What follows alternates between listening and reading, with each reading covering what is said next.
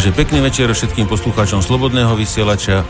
Od mikrofónu štúdiu Mihajova zdraví Pavlo alias Pepe a začína ďalšia relácia z cyklu Kasus Belli, kde sa venujeme ozbrojeným vojenským konfliktom, aktuálnym, e, rôznym, e, zamrznutým, prípadne tým, ktoré nás ešte čakajú, a taktiež zbraňovým technológiám a všetkým veciam okolo, e, taktiež politickou situáciou a vec, ve, vecami, ktorými sa stále stretávame v bežnom živote. E, dnes e, budeme troška v obmedzenej zostave, keďže vznikli, vznikli nejaké troška problémy pri, pri, s hardvérom a podobne, takže zatiaľ nemám na, na, na linke ani Martina Kolera, ani kolegu, kolegu Tonyho, takže uvidíme počas relácie, ako sa k nám pripoja. Uh, takže Uh, dnes máme v pláne, teda uvidíme, teda, či si dáme poslednú tému, ktorú sme plánovali hlavne s Tonym a s Martinom. Uh, chceli sme sa baviť o, o kvalitatívnej úrovni protizdušnej obrany mocností vo svete, takže uvidíme, či to dneska teda zmákneme alebo nie. Uh, pokiaľ nie, tak by sme to teda posunuli potom na inokedy, ale určite sa budeme venovať uh, obchodným vojnám, niekto tam buchoce chalani, neviem kto, uh, obchodným vojnám a sankciám vo svete. Väčšinou teda tieto sankcie prichádzajú zo Spojených štátov voči určitým štátom alebo súštátiam. A potom by sme sa chceli pozrieť na haváriu dopravného lietadla, lietadla Superjet sto v Moskve, ktorá, ktorá, ktorá bola, myslím, necelé dva týždne dozadu a zomrelo tam cez štyridsať ľudí. Takže privítam mojich kolegov, ktorí sú momentálne na dráte. Takže pozdravím Mira Juriša z Piešťan, blogera a historika. Dobrý večer, prajem. Moj kolegu Peťa Zábranského, ex-vojenského letca a staviteľa leteckých simulátorov. Dobrý večer. No a keďže tu nemáme Martina zatiaľ, nemôžem ho ani predstavovať, tak ani Tonyho, takže a na, náš dnešný host teda na, na prvú hlavnú tému bude ekonóm Dušan Doliak. Duško, zdravíme ťa opäť na vlnách slobody. Ahojte, ahojte. Čau, ďakujem. Čau. Takže od dnešných tém, takže a, a taktiež by som teda upozornil, že dnes tak, takisto fungujeme s, s videostreamom, ktorý nájdete na, na našom webe wars online bodka slobodný vysielač bodka es ká a kliknete si na live stream, kde budeme dávať videá k tým veciam, o ktorých budeme hovoriť, teda ktoré máme pripravené. Peťo, začať s vecami, čo ťa zaujali, alebo by sme začali od, od, od Mirca?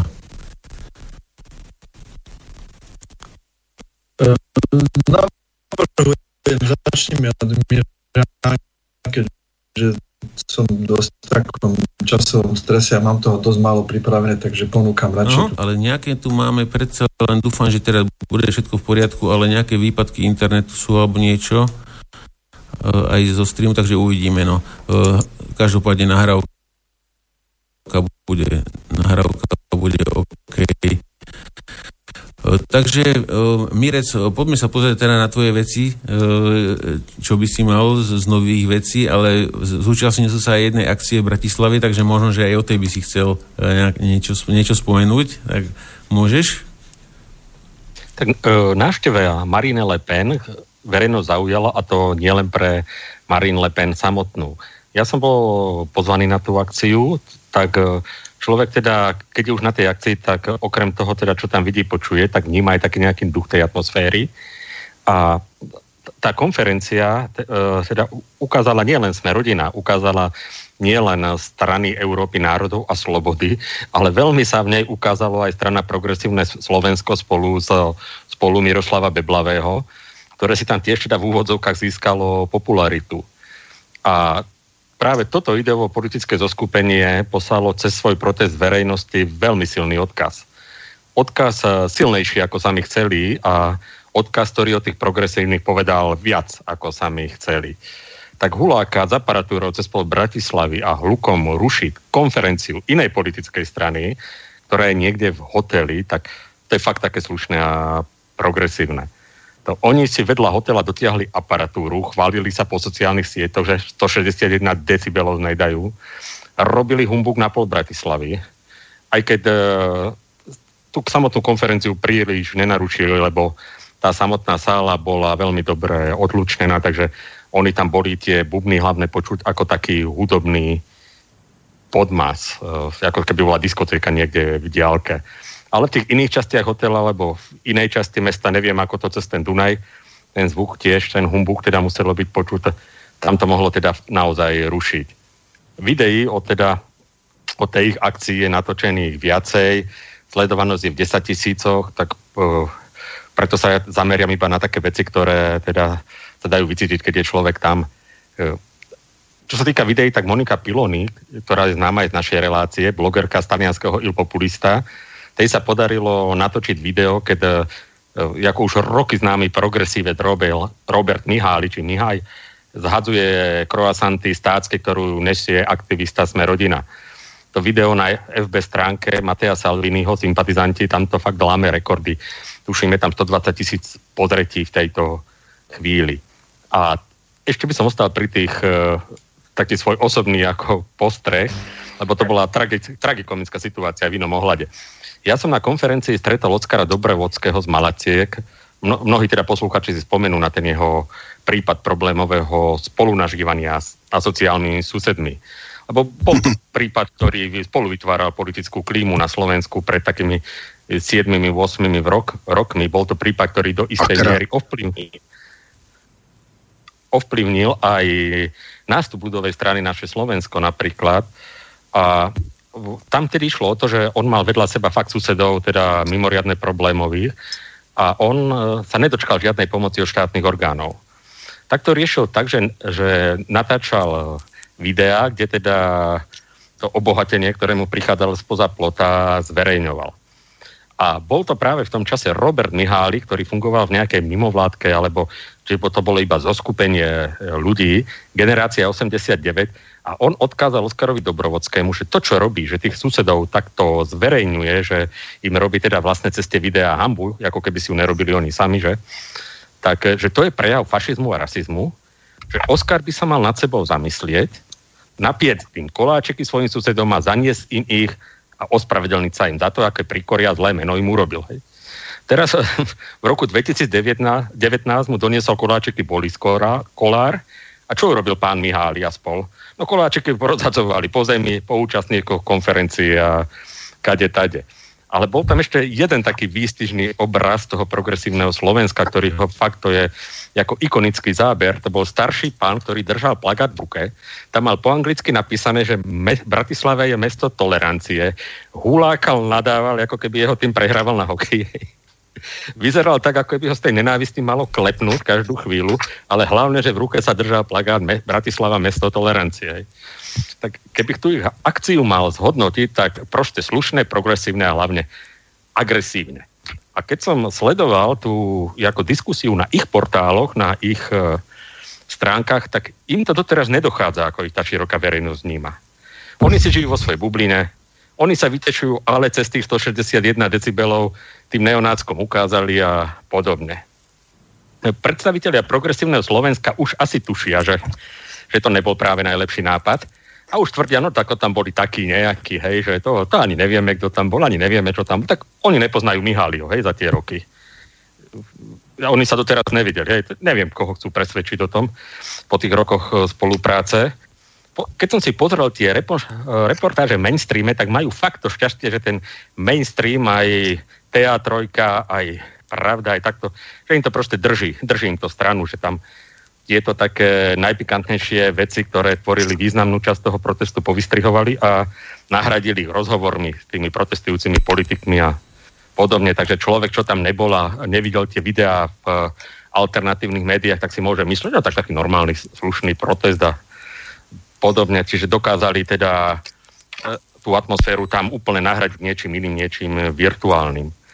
Tam ešte Ďalší aspekt, ktorý je veľmi zaujímavý, ten hotel River Park, to je to hotel na vysokej úrovni, reprezentatívny, čomu zodpovedá tá kvalita obsluhy tam, ale aj ceny teda, hej, keď vám príde ten účet, čo je teda úplne normálne. A tento hotel sa stal terčom takej organizovanej vydierackej a zlomyselnej kampane práve progresívnych. Progresívni aktivisti začali zaplavovať tie rôzne tie portály s recenziami, falošnými hláseniami o tom, že hotel poskytuje nekvalitné služby.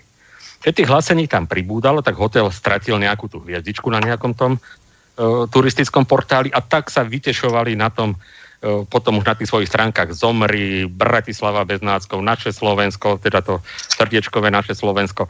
A ako upr- mali úprimnú radosť z toho, jak oni poškodili vlastne ten hotel, meno toho hotela, jak poškodili prácu toho personálu, lebo ten oni si dovolili umožniť Marine Le Pen tam byť na konferencii.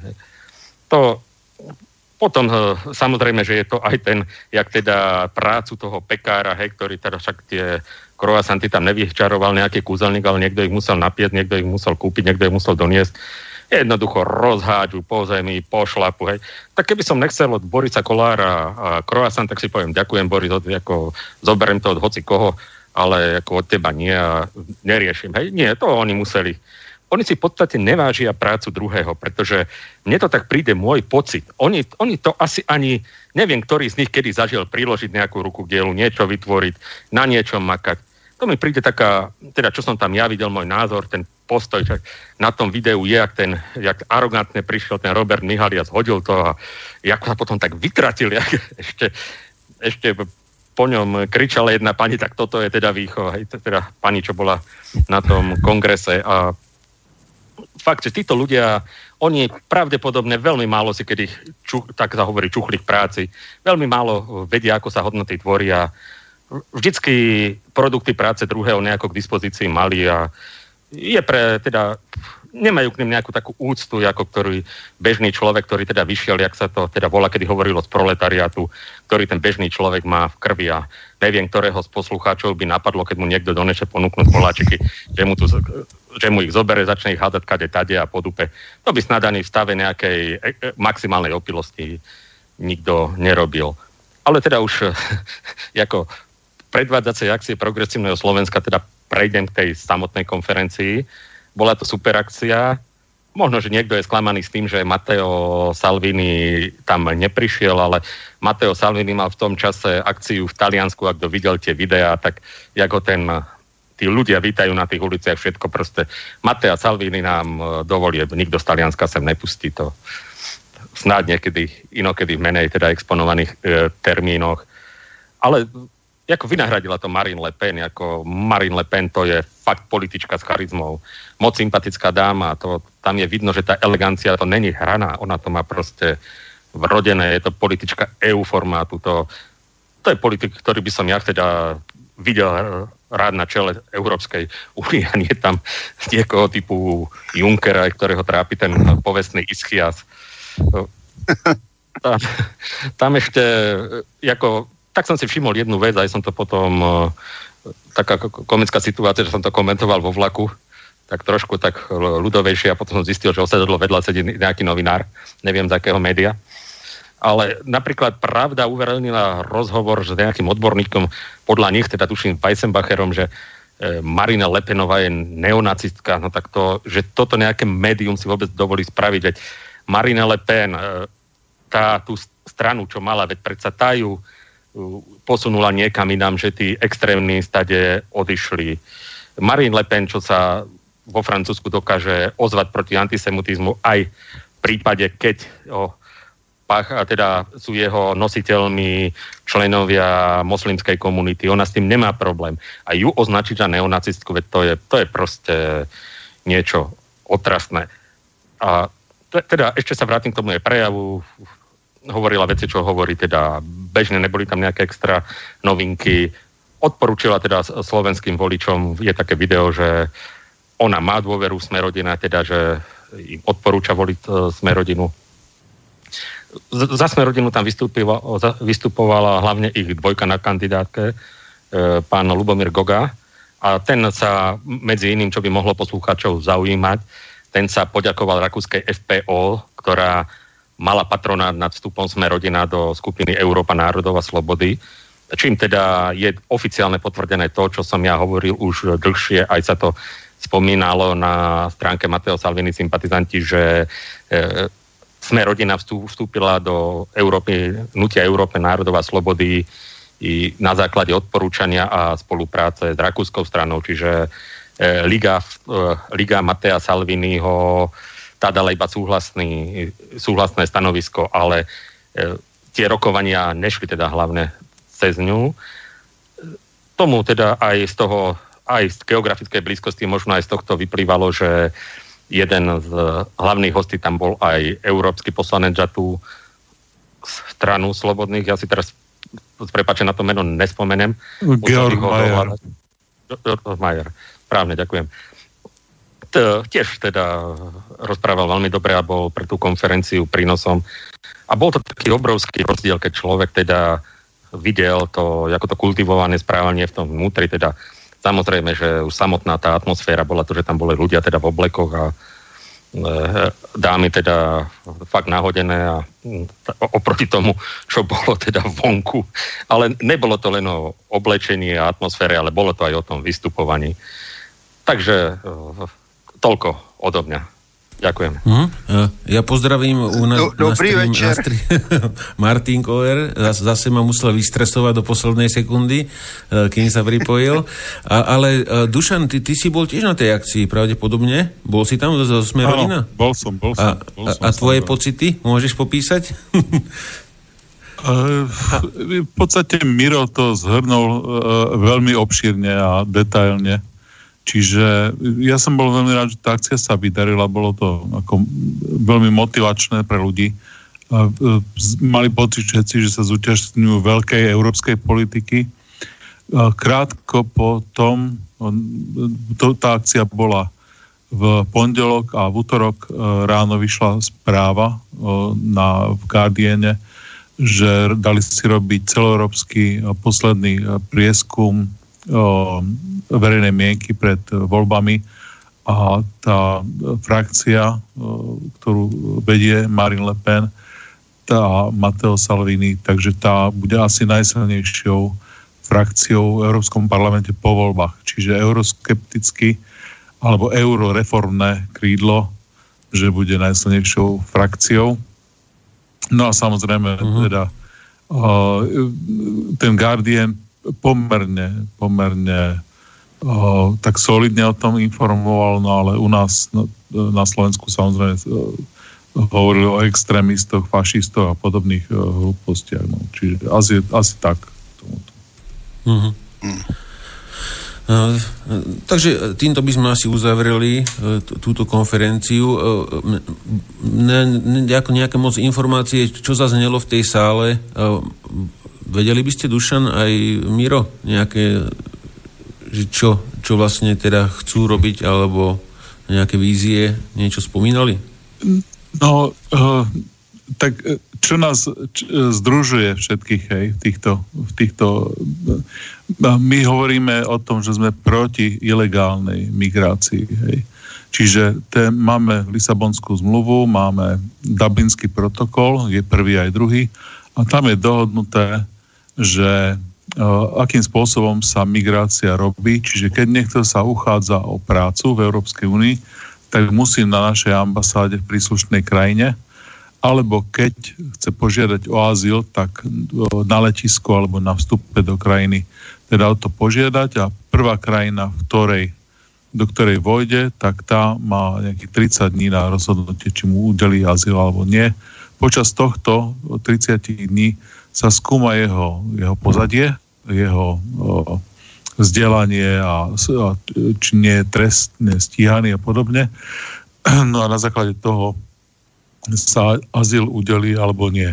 No a to, čo sa dialo, proti čomu sa ako prvý v Európe zoprel Orbán a potom nasledovali ďalší, teda vrátane uh, Borisa Kolára, bolo, že Uh, oni otvorili hranice medzi uh, Tureckom a Gréckom, medzi Gréckom a Macedónskom, medzi Macedónskom a Srbskom, medzi Srbskom a buď Maďarskom alebo Chorvátskom a potom Slovinskom a potom Rakúskom a ľudia, sú aj k tomu nejaké, nejaké um, reportáže, že novinári sa normálne s veľkým nožom, takým akože menšou mačetou dostali až do Nemecka peši cez, cez túto trasu a nikto ich neprehľadal, hej? Nikto nepýtal žiadne papiere.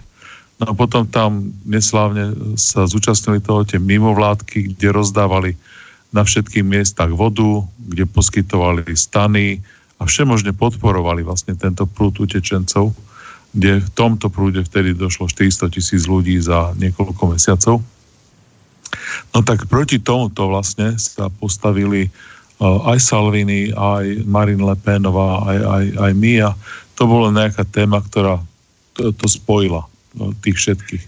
No a je to, je to taká tá vlastnosť, ktorú máme aj my všetci, že, že každý o, je vychovaný v tom, že, že, že my sme napríklad Slováci a Francúzi sú Francúzi a, a Gréci sú Gréci a sú na to hrdí. Hej? A sú hrdí na svoju kultúru a, na, a, a, a mojou kultúrou nie je to stínanie hlav niekde v, v Sýrii, ale mojou kultúrou je že čo ja viem, na veľkú noc e, šíbeme dievčatá a polievame vodou, hej, akože a, a, a všetci sme s tým v pohode a, a varíme, varíme si syrek u nás na východe a, a robíme údenú šunku s, s cviklou a ja som schopný toto povedať pred hocikým vo svete bez toho, aby som sa za niečo musel hábiť. Ja som naopak hrdý. Ja som hrdý na to, že som vyrastal v Prešove a na tie krásne mestá, ktoré sú postavené a ktoré my opravujeme a staročia, však tie hrady, máme štyristo hradov, zámkov na Slovensku. Je. Veď to, to, to všetko našimi rukami sa to postavilo a Bašská kaskáda a, a ja neviem čo všetko. Je. Čiže a, a teraz je skupina ľudí, ktorá mi hovorí, že, že mali by ste zabudnúť na to, že, že ste Slováci, že mali by sme byť všetci kozmopolitní a, a, a keď sa, sa tešíš z toho, že tvoji hokejisti vyhrávajú, tak si vlastne zaostali a, a podobné veci. Hej. Potom, no a samozrejme toto, tento princíp je ďaleko širší, hej. Čiže keď sa pozeráme na tú genderovú uh, politiku, alebo ako Harabin hovorí, genderovú politiku, hej, tak, uh, tak, uh, tak uh, to, to je ďalšia vec, hej. Keď má niekto napísané v rodnom liste, že sa narodil ako muž, tak nemôže pretekať predsa so ženami. Hej? To akože uh, vidíme, že na tých spieračských súťažiach teraz tieto uh, transsexuálne uh, uh, osoby, hlavne teda už jen uh, vyhrávajú tí bývalí muži, pretože oni predsa len majú robustnejšiu postavu a desať rokov trénovali ako muži s tou uh, výbavou hormonálnou, ktorú muži majú. Mhm. Ale, Čiže, neodp- všet... Dušan, ale, ale neodpustím si otázku, no, lebo no, veľa ľudí to omiela. Veľa, veľa ľudí ideš. to omiela, omiela ohľa, ohľadne šéfa Smerodiny, že o, o, no. on tieto dekatent, dekatentnejšie veci ako celkom môže a nejak im to nesedí proste s týmto štýlom, vieš, že aj sú rôzne videá, selfiečka, fotí sa a ako sa mu páčia tieto troška vyhranenejšie veci, čo nemajú so, Sloven- so slovenskou kultúrou teda nič spoločné, že ako si to majú teda ľudia vyložiť, lebo nikdy, nikdy sme to nespomínali, a keď si bol náš host, že si uh, sme rodina, uh, ani, ani si to odo mňa nechcel, no. ani uh, som, hej, som, hej. Ne, tak som to nebral, takže že ako to vlastne majú ľudia teda chápať, že šéf No máme, vášho hnutia máme je, nielen, hej, nielen v hnutí Sme rodina, ale vo všetkých uh, tých uh, politických stranách, hnutiach máš nejakú vnútrostanickú demokraciu. Veci, o ktorých sa povie, každý hlasuje podľa svojho seba, seba, uh, svedomia. Hej? A, a tak môžeš mať konzervatívneho katolíka, ako je Milan Krajniak, vedľa liberálov, ako som ja. Ale, ale ja nie som... Hej, v zmysle, že mám veľa kamarátov inak orientovaných a nemám s tým žiadny problém. Hej? Ako, uh, čiže, a to isté je aj Boris, a nakoniec aj Milan, hej, jemu to je jedno. Máme veľa aj spoločných známych, ktorí sú inak orientovaní a nemá s týmto problém. Hej? Ale keď sa napríklad sú veci, ako je výhrada svedomia, a tam máme jasne dohodnuté, že akým spôsobom sa bude hlasovať. No a to isté majú vo všetkých, vo všetkých stranách. Hej. Keď si zoberiem Smer, tak má, má človek na jednej strane Luboša Blahu, hej, a na druhej strane máš uh, Rašiho, alebo ja neviem čo, koho. A tá, tá vnútrostranická uh, debata, tá vnútrostranická demokracia tieto veci umožňuje. Čiže oni majú niektoré veci, o ktorých sa nebavia, ktoré proste musí tam byť disciplína, ale sú veci, kde sa pripúšťajú rozličné názory na, na, na tie veci a dokonca každý môže na niektoré veci hlasovať rôzne. Čiže a my to vieme aj ukázať, že kde sme rôzne hlasovali v parlamente. Jasné. Lebo keď si spomenul ten Smer, že tam tiež je také slničkarské krídlo el gé bé té í pozitív v celku. Oni sú tam tiež nejak možno na dve, na tri časti rozdelení. A neviem, či to teda v každej strane, lebo v niektorých zásadných veciach by By, by asi mala byť zhoda, vieš, že v nejakom smerovaní ďalšom tej politickej strany. Áno, je, ale však to, tie veci sú v tých programových vyhláseniach v tých jednotlivých stranách a, a ta, tam sú, sú jasné a napríklad my vôbec el gé bé té í agentu neriešime nejakým spôsobom, hej, čiže... Jasné. To... Mhm. No dobre, tak toľko, to, to, toľko k Sme rodine a plus Salvini a tá, táto, táto partia, teda, ako to vidíte, počkaj, Miron nám spadol z linky, toho zavolám, takže uh, poďme, Martin, začali sme teda riešiť aktuálne udalosti, tak, tak poďme sa teda pozrieť k tebe do Českej republiky uh, z tvojho pohľadu, čo teda uh, ťa zaujalo, alebo prípadne väčšinou vytočilo? No... Já ještě jednou všechny zdravím, připojil jsem se pozdě, protože jsem si vyměnil počítače a na tom novém mě nefungoval Skype, tak jsem uháněl do druhého bytu pro ten starý, takže už mi zase Skype funguje. No, tak co, co se stalo v našem krásném Česku? Za, za prvé, úplně největší bomba, naše nejlepší vláda údajně od roku devatenáct devadesát prodala naše zásoby litia Australanům, za kterými se ukrývá nikdo jiný než Madeleine Albrightová. Je to ztráta ne v miliardách, ale patrně v bilionech, protože je zcela evidentní, že na českém, řekněme, majetku české země budou opět parazitovat úspěšně cizáci. My jsme to už zažili kdysi, že když Sovětský svaz vyraboval naše zásoby uranu, ale aspoň nám za ně dodával za slušnou cenu ropu, no a dnes to vypadá, že už si budou mastit kapsy cizáci vedení takovou úžasnou demokratickou osobností, jako je Albrightová. Je to v době, kdy je povyk před eurovolbami, v době, kdy se demonstruje mohutně po celé Praze proti, proti nové ministryni spravedlnosti Benešové, což je samo o sobě show, protože když se podíváme, kdo je paní Benešová, kdo je pro ní, kdo je proti ní, tak vlastně tam zase jsou víceméně vyměněné strany. Ona má určitý vztah k prezidentu Zemanovi, proti nim protestují lidé, se kterými bych určitě do jedné party nešel, to znamená TOP nula devět, stan, taková ta euroskupina v ó dé es a podobně, lidovci, piráti, ti jsou všichni proti ní, křičí o zákonnosti a demokracii a dělají brajgl a vymýšlejí si, předvádějí se před uh, televizními kamerami a podobně a v podstatě ono ani není o čem se bavit, protože tam v zásadě jejich názor je takový, že Benešová se bude snažit zametat problémy Andreje Babiše.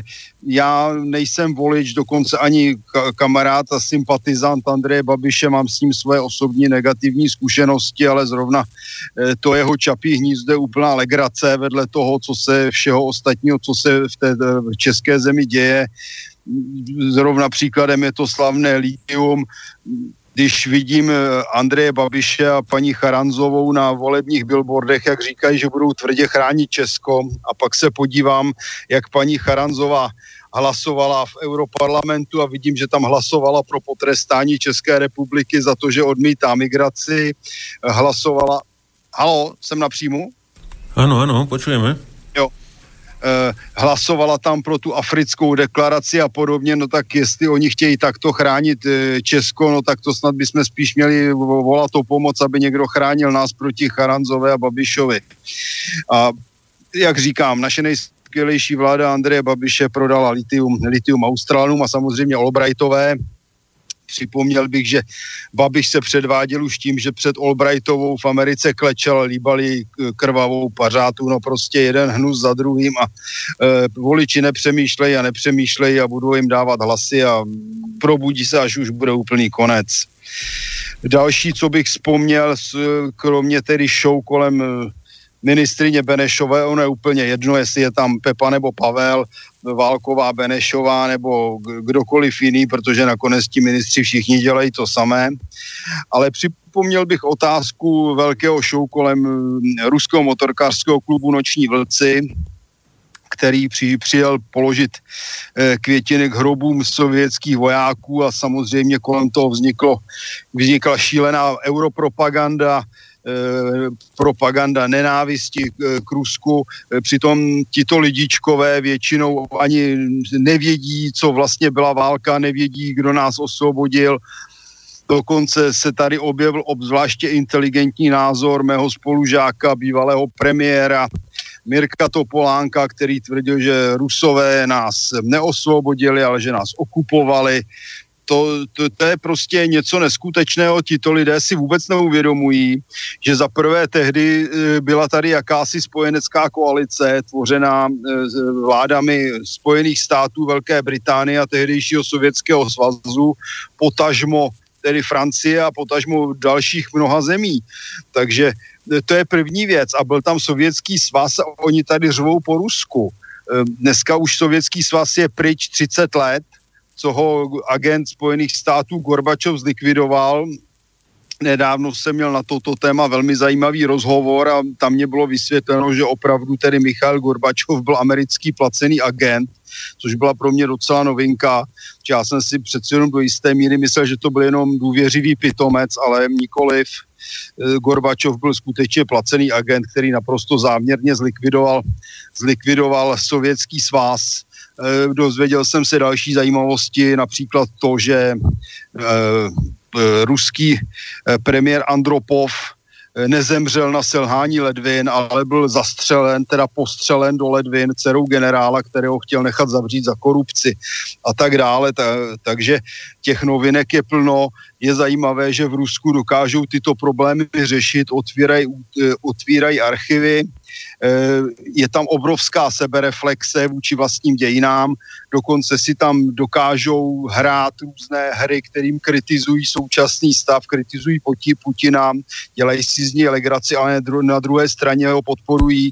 Je to dneska jeden národ a když se podíváme na tu realitu, tak dnes je v tom Rusku možná větší demokracie než v celé Evropské unii. Je to smutné, ale já jsem si uvědomil, vy jste většinou mladší, ale před listopadovém období existovaly různé pořady, které byly kritické, ono pak na to navazovala i Bubílková s pořadem Z politiky netančím, ale to už byl relativně slabší odvar, ale existoval pořad, pořad, který vedla Bohdalová a Dvořák a ten běžel snad víc než deset let a tam si vyloženě utahovali z tehdejších komunistických politiků a tak dále.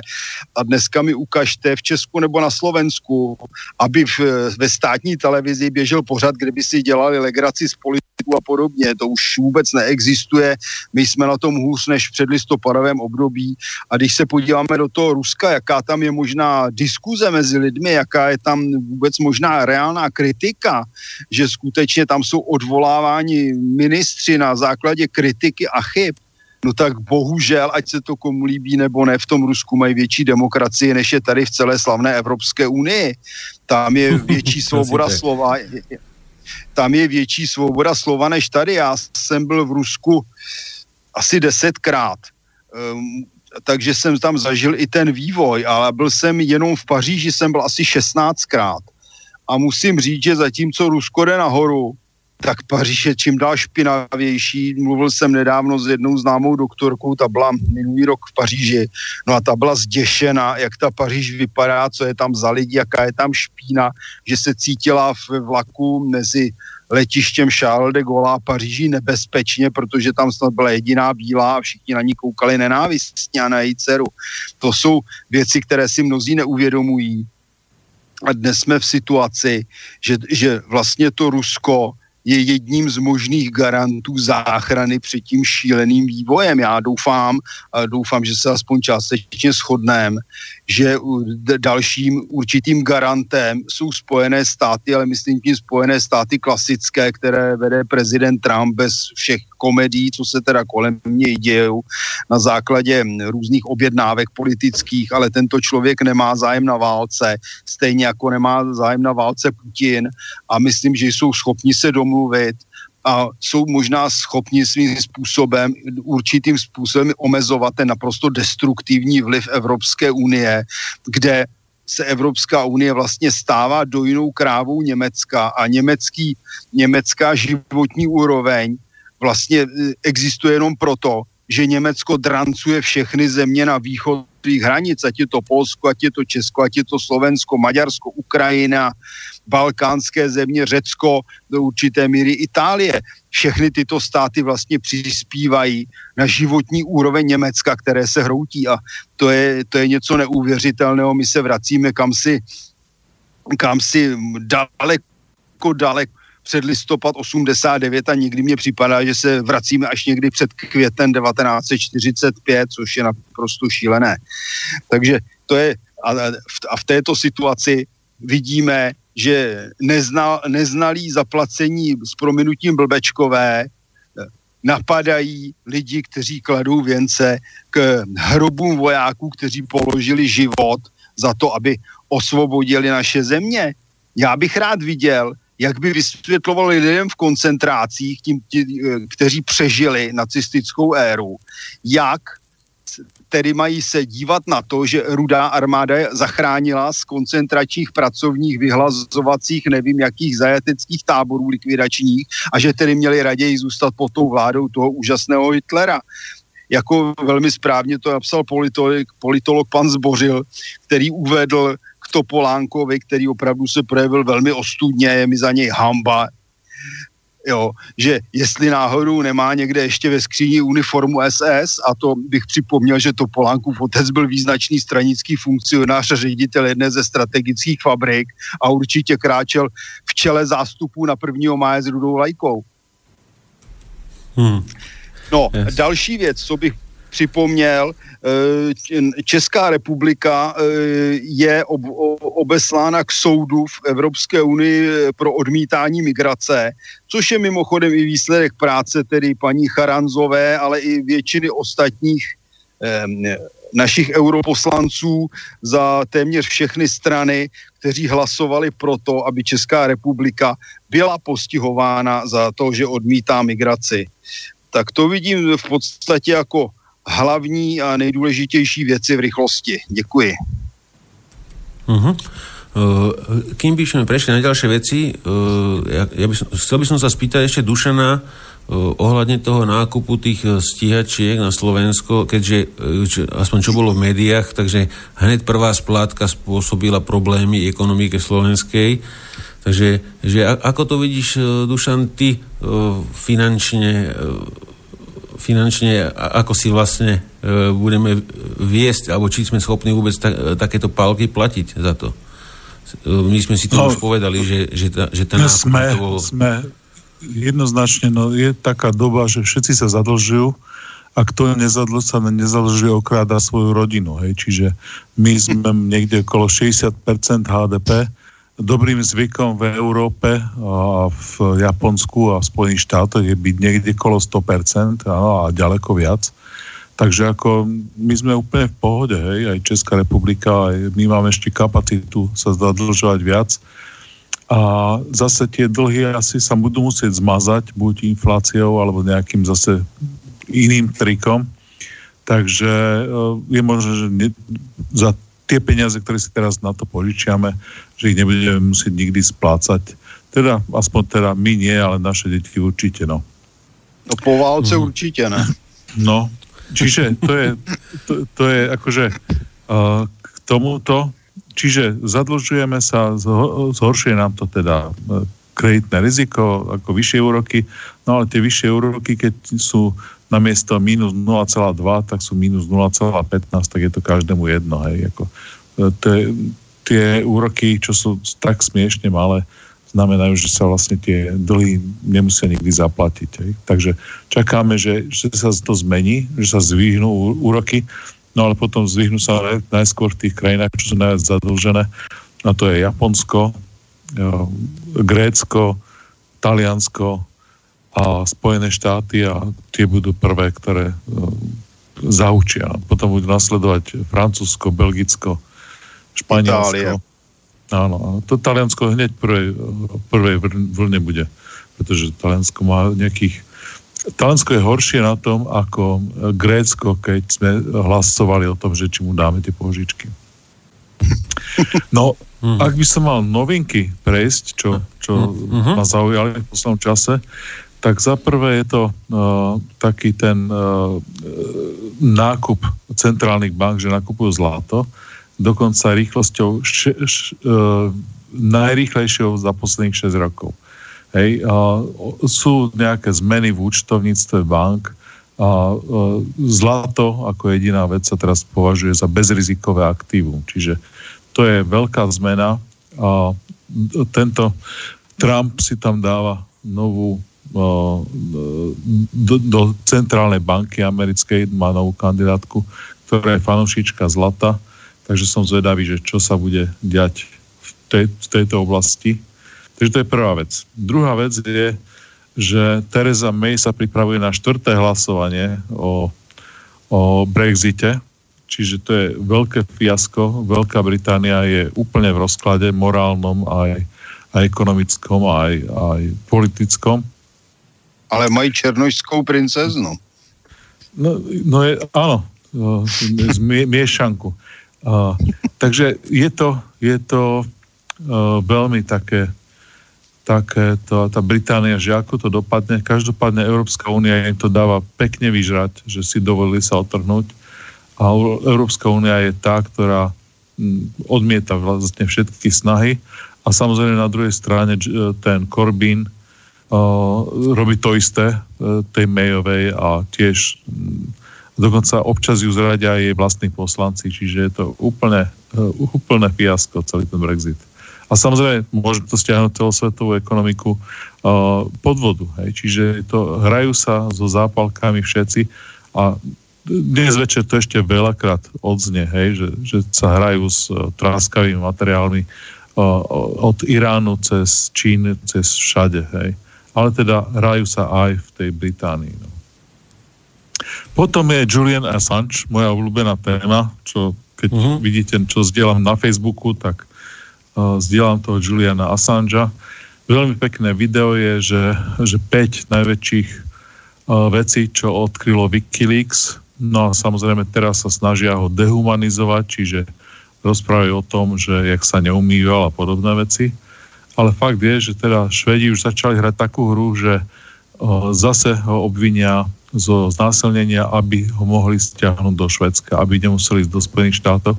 Pravdepodobne to, máme niekoľko svedkov, ktorí tvrdia, že je, že je vypočúvaný pomocou tých halucinogénnych alebo nejakých tých elixírov pravdy. Takže no, to, je, to sa teraz deje. Takže som zvedavý, ako to celé dopadne. A vypočúvajú ho aj Briti, aj Spojené štáty, a majú ho vydať už do Spojených štátov, ale sú tam ešte nejaké termíny. A ináč tam pekne zahral niečo britský sudca, že to celé posunul o zase ďalší mesiac, tak som zvedavý, jak ten Julian Assange dopadne. No. Veľ, vo Veľkej Británii sa objavujú aj všade inde v Európe také známky rebelie voči Spojeným štátom. A napríklad posledná rebelia je, že napriek tomu, že proti Huaweju e, Spojené štáty vyhlásili embargo, neviem čo všetko, tak uh, Veľká Británia koketuje, že systém päť G, že zoberie od Huaweju. Hej? Čiže to sa mi zdalo také vtipné. Hej? Tie, veľmi sa približujú k podpísaniu zmluvy. Tak som zvedavý. Mm-hmm. No, potom potom uh, obrovský deal, obrovský deal, historická záležitosť.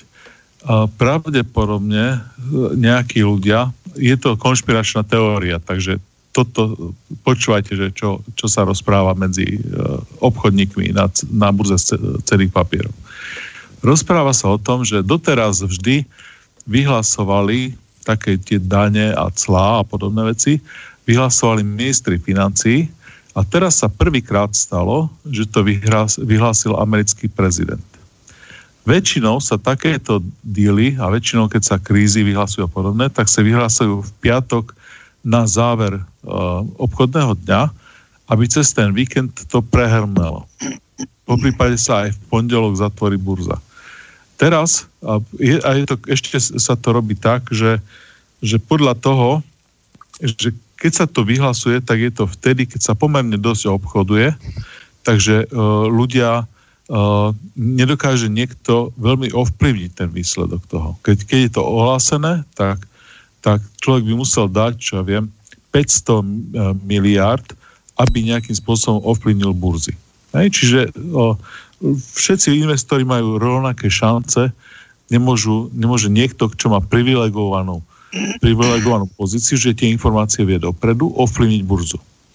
A teraz to sa stalo prvýkrát, že americký prezident osobne ohlásil zvýšenie uh, cieľ o dvadsaťpäť percent na tovar v hodnote dvesto miliárd. Čiže on to ohlásil uh, tweetom uh, dvadsať minút uh, predtým, než je najnižšia vôbec hladina obchodovania. To znamená, vypočítali ľudia, že, že ak tam do toho dal len pomerne malé množstvo nejakých stovky miliónov dolárov, či to, sa, to je niečo, čo si dokáže Trump bežne požičať, tak za tých dvadsať minút dokázal pri stovke miliónov dolárov zarobiť sedem miliárd na opciách. Hej, lebo to, toto bola informácia, ktorá pohľa trhmi. Takže toto sa rozpráva, že ako, ako asi sa, uh, že prečo to urobil ten Trump a že či to je normálne. No potom ten Huawei som už rozprával a ešte som tu mal jednu, a to je všetko. No či tieto veci asi z tých, čo nebudeme rozprávať, lebo teda dotkneme sa ďalších mnohých noviniek, ale to asi je v ďalšom texte, v ďalšom rozhovore. Áno, áno. Uh, neviem, či Peťo, Peťo vlastne nechcel nejaké detaily, takže Martin mal, ja by som, Martin, mohli by sme sa na chvíľku pozrieť on, a pot, vlastne sa potom k tomu aj dostaneme v ďalšej téme k Iránu, k Číne a podobne, k tým, k tým sankciám, ale uh, tam zaujímavý vývoj na arabskom, arabskom poloostrove. Haló. Ohľadne na, na, počujeme sa, Martin? Poču, po, počuješ? Áno, áno, áno. Počuješ? Áno. O, Peťo ešte niečo chcel, tak o, daj Peťo a potom by som sa dostal k tomu, teda, k tomu arabskému. Počujeme no, sa? Nehovor. No teraz sa počujeme. Lebo môžeš hovoriť. Dosť často sa stane, že, že na niekoľko sekúnd tak strašne trhá internet, že neviem, čo sa tak, deje. Tak. Uh, nevadí. Uh, začnem pár, uh, keďže mám iba niekoľko pripomienok, tak vás nebudem nejako veľmi zdržovať. Jedna z drobností, ktorá ma zaujala, bolo vyhlásenie Junckera, ktorý ako predseda komisie vyberá členov komisie. To znamená, že nejakým transparentným spôsobom, alebo relatívne transparentným spôsobom sa dostanú poslanci do Európskeho parlamentu, potom sú nejaké ďalšie komisie, komisie ministrov v rôznych oboroch a tak ďalej. Ale v konečnom dôsledku, nech si zvolia, kto ste, čo chce, tak si Juncker do komisie vybere, koho on uzná za vhodné. Čiže zachytil som takú, takú jeho pripomienku k tomu, že aj tak si tam dá, koho chce, že či budú euroskeptici sa veľmi snažiť, alebo nie, a dostanú sa niekam, dostanú sa do Európskeho parlamentu. Aj tak im to veľmi nepomôže, keďže on si vyberie medzi svojich, kto chce, čo chce. Takže to narážame na to, či tá Európska únia je reformateľná, respektíve akým spôsobom by sa reálne dala reformovať pri súčasnom spôsobe hlasovania, kde začína, byť, začína prevažovať ten väčšinový systém a vlastne, pokiaľ tam zostaneme, aké máme šance vôbec niečo zmeniť, okrem toho, že vlastne v našej ústave máme už uzákonené, že vlastne všetko z Európskej únie je nadriadené nám.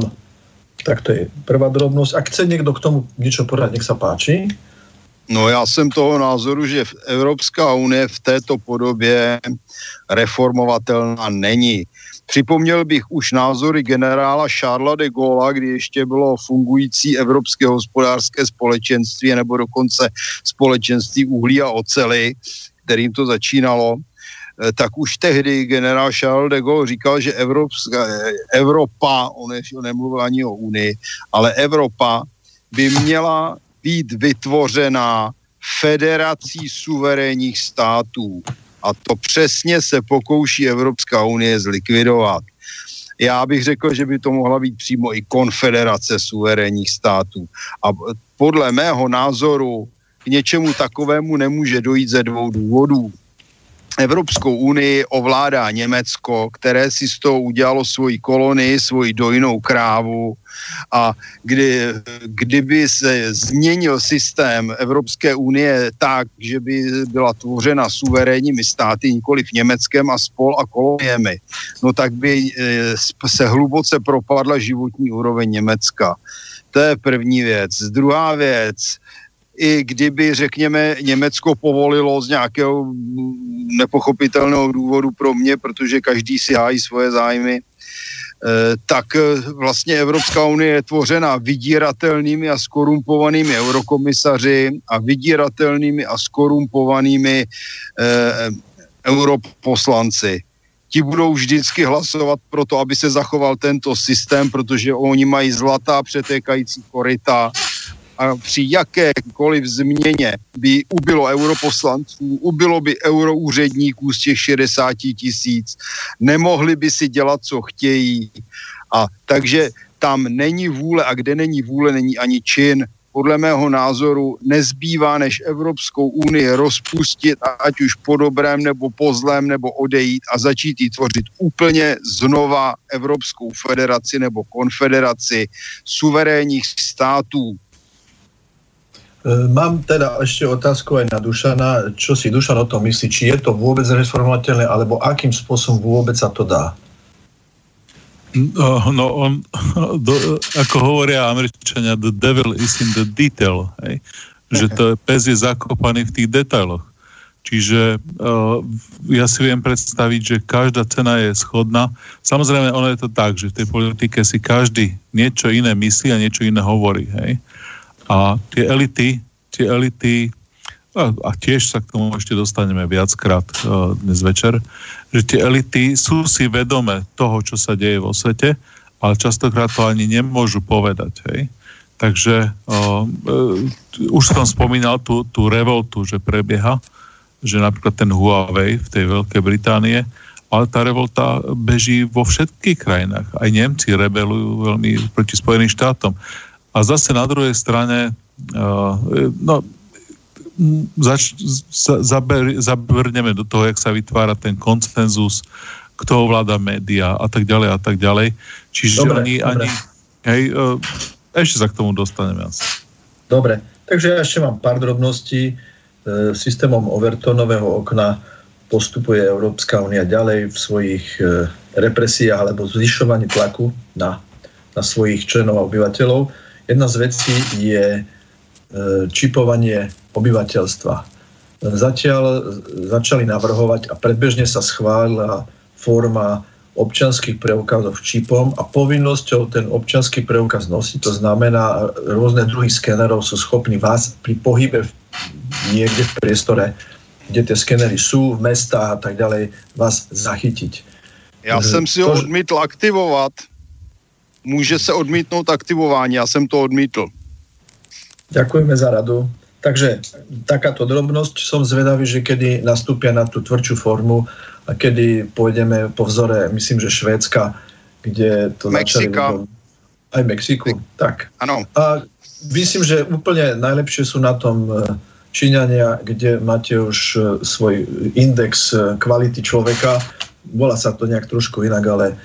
Je to ohodnotené všetko možné, s kým sa stretávate, ako pracujete, či ste poslušní a tak ďalej. A pri určitej neposlušnosti si nekúpite ani lístok na vlak.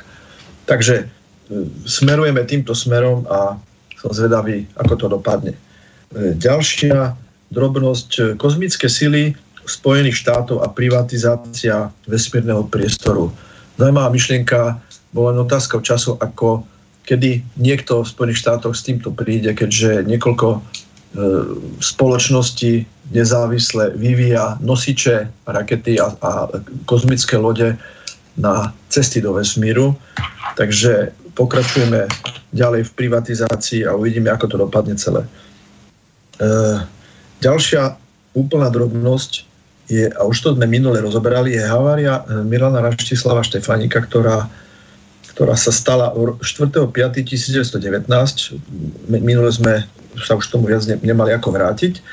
A ako správne už vtedy Martin poznamenal v jednej z relácií, malovojenské lietadlo pristáť v Bratislave vo Vajnoroch. Problém je ale to, že letisko Vajnory neexistovalo. To znamená, neviem kde, na akej roli malo toto lietadlo pristať a prvý aeroklub na Slovensku začal fungovať v roku devätnásťtridsať a pravidelná linka na, na, na linke Praha Vajnory, Bratislava Vajnory začala fungovať v roku devätnásťdvadsaťdeväť, čo je osem rokov neskôr. A ale bylo vojenské som... letiště, bylo vojenské Bolo? letiště v Bratislavě, no jistě, Bratislava měl letecký pluk. Tak, toto som potreboval vedieť. Ďakujem za doplnenie. Štefánik měl v podstatě přistát na improvizovaném letišti, které pro něj připravil jeho spolupracovník. Já si bohužel nepamatuju na to jméno, byl to major odboje, jo. Byl to major, který přijel vlakem a předem připravil a vytyčil prostor, kde měl Štefánik přistávat. Čiže spravili dočasnú pristávaciu dráhu. Tak, přesně. Tak toto je nová informácia, ďakujem za doplnenie. A poslednú drobnosť, vznikol zaujímavý spôsob biznisu českých a slovenských a podobných žien, ktoré za sumu zhruba desaťtisíc eur sa vydajú za migranta v Nemecku, zoberú svoju odmenu a odídu preč. A migrant už je vlastne tým pádom nedeportovateľný. Není pravda. Není pravda, podle zákona... Máme nějakou novinku? Máme nějakou novinku? Ano? Ne, ne, ale takhle, podle zákona manželství nevytváří právní podmínku k tomu, aby bylo získáno občanství. Aspoň v Česku to tak ještě stále funguje. No, dám tuto informáciu v rámci Národnej centrály proti organizovanému zločinu, která je to začala... pravda, je to pravda, ty fingované sňatky fungují, hodně se to kdysi rozmohlo v Británii, teď to přelezlo do Evropy, ale legislativa zatím ne, není v takovém stavu, že by sňatek zadával povinnost udělit občanství.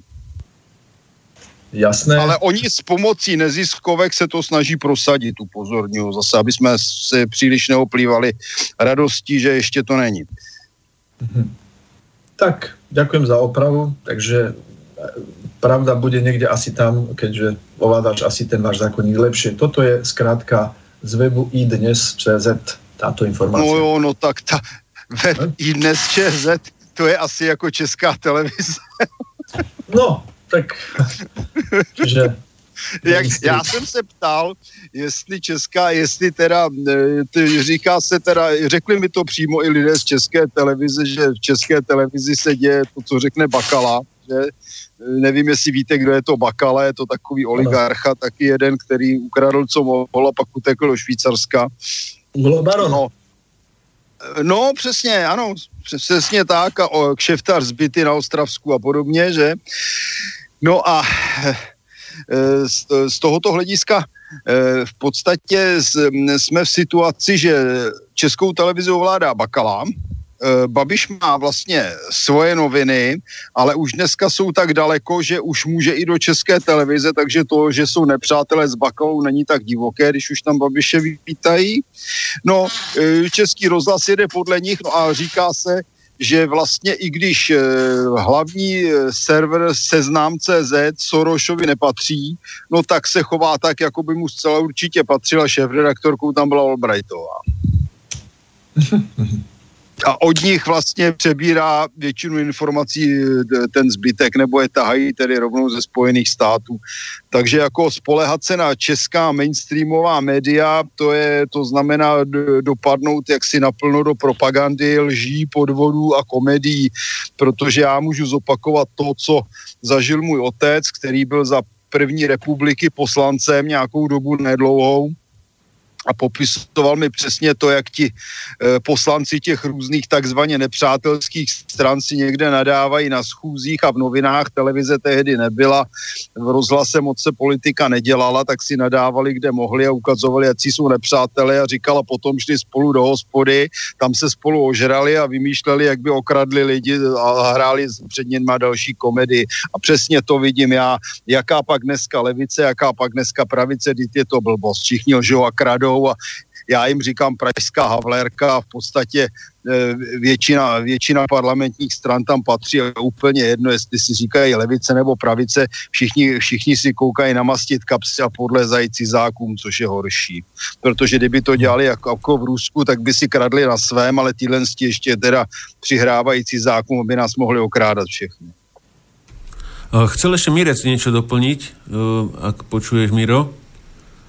Ja som chcel doplniť tomu Junckerovi a jeho tej, teda, tej hláške, ktorú teda pustil do sveta. Tam u Junckera je treba si teda vážiť medzi dvoma alternatívami, či či z neho teda hovorila cieľavedomá snaha demotivovať eurorealistov od účasti na voľbách, alebo či z neho hovoril Ischias. A v podstate ide o to, že tí europoslanci sú takí alebo onakí. Hej. Tá komisia môže byť taká alebo onaká, ale aj tak má význam istým voľbám a boli tam tie pronárodné sily. Veď napríklad taký é ú parlament e, bol to miesto, kde teda vlastne sa politicky dorastol Matteo Salvini, hej, ktorý bol ešte prednedávno poslancom Európskeho parlamentu. Že tí poslanci tam môžu otvárať tie témy, môžu robiť tie videá, e, môžu tam teda politicky dozrievať a hlásať tie idei.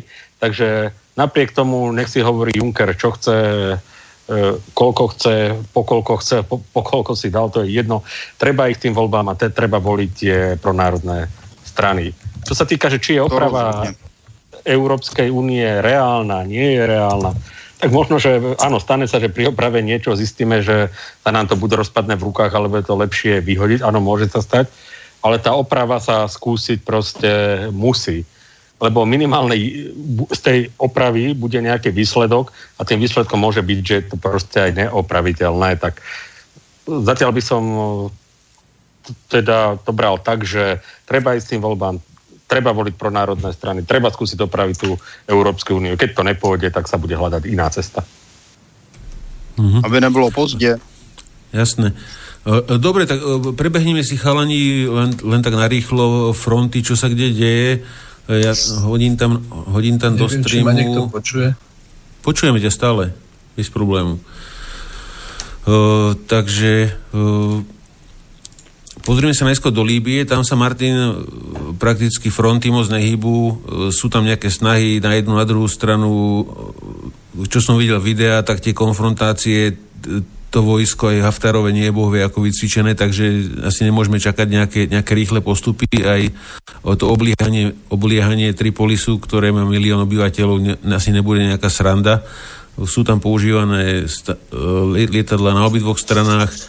Ale čo bola zaujímavá vec, Martin, asi pred týždňom a pol bol zostrelený ten Progéna letec a zajali ho Haftarovci a vypadlo z neho, že to je Portugalec, myslím, ktoré, no, no. Ktorý, ktorý to robil ako fušku. a, ale ale originál, originál na tom území pôsobil pre Európsku úniu na monitorovanie migračných trás. A toto zobral ako bokov, bokovku a išiel, si, išiel bombardovať Haftarovcov ako bok, bokovku. Ne, nejaký miráž mu zostrelili, ale teda nedočítal som sa, že s čím lietal teda pre é ú na monitorovanie migračných trás, ale... Fotka, on, fotka on mal... vypadala ako miráž ef jedna teda. Áno, myslím, myslím, že tak to bolo, no. no miráž potom... ef jedna, aspoň s tým mluvíme o tom samém. A, áno, Halo? malo by... Áno, áno, malo by to, malo by to ono. O, o, takže takže tam, tam že nejaký, nejaký extra veľký vývoj zatiaľ nie je, ale možno by ma zaujímal aj Dušanov názor ohľadne Líbie o, a, a to, že Trump podporil Haftara a jediné, čo ho zaujímalo, bolo, že Haftar ochráni ropné zdroje Líbie. Že ako to vidíš? že, že aká podpora vlastne proti vláde, ktorú uznáva O S N a Európska únia zo strany Spojených štátov momentálne. Trump kašle na Evropskou unii a Amerika platí O S N, takže stejně bude dělat to, co řekne Amerika. Když to řeknu hodně vulgárně, ale je to tak, jo, že teda skáču do řeči, se omlouvám, ale podle mého názoru už nikoho ten nepořádek tam pomalu nebaví.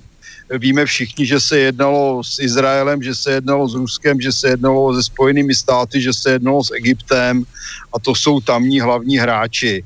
Kdy Haftar vyrazil v podstatě z Egypta, má egyptskou výzbroj, že jeho vojáci za moc nestojí, no to není nic divného, ono tamní vojáci nestojí nikdo za moc. Já jsem je viděl v praxi a to je samý hrdina, akorát tak, když můžou někde se ohánět, ohánět Koránem a někomu takhle podříznout hlavu a někoho znásilnit, ale jako i do normálního boje, když se podíváte i na vzpomínky lidí, co tam bojovali, tak jako se vyjadřují jako většinou o, o tamním obyvatelstvu, že to jsou lidé, kteří jsou mentálně jiní, mají problém s organizovanou bojovou činností, jim vyhovuje, řekněme, asi tak boj na úrovni starověku, kdy se někde mlátili klacky, v lepším případě sekerami a přitom divoce řvali a pobíhali, ale organizovaná bojová činnost, to je bída, bídoucího techniku se nestarají, to, jaký jsou, jaký jsou tu piloti, to jsme už tady probírali minimálně jednou, ne-li dvakrát a s tou ostatní technikou je to podobné.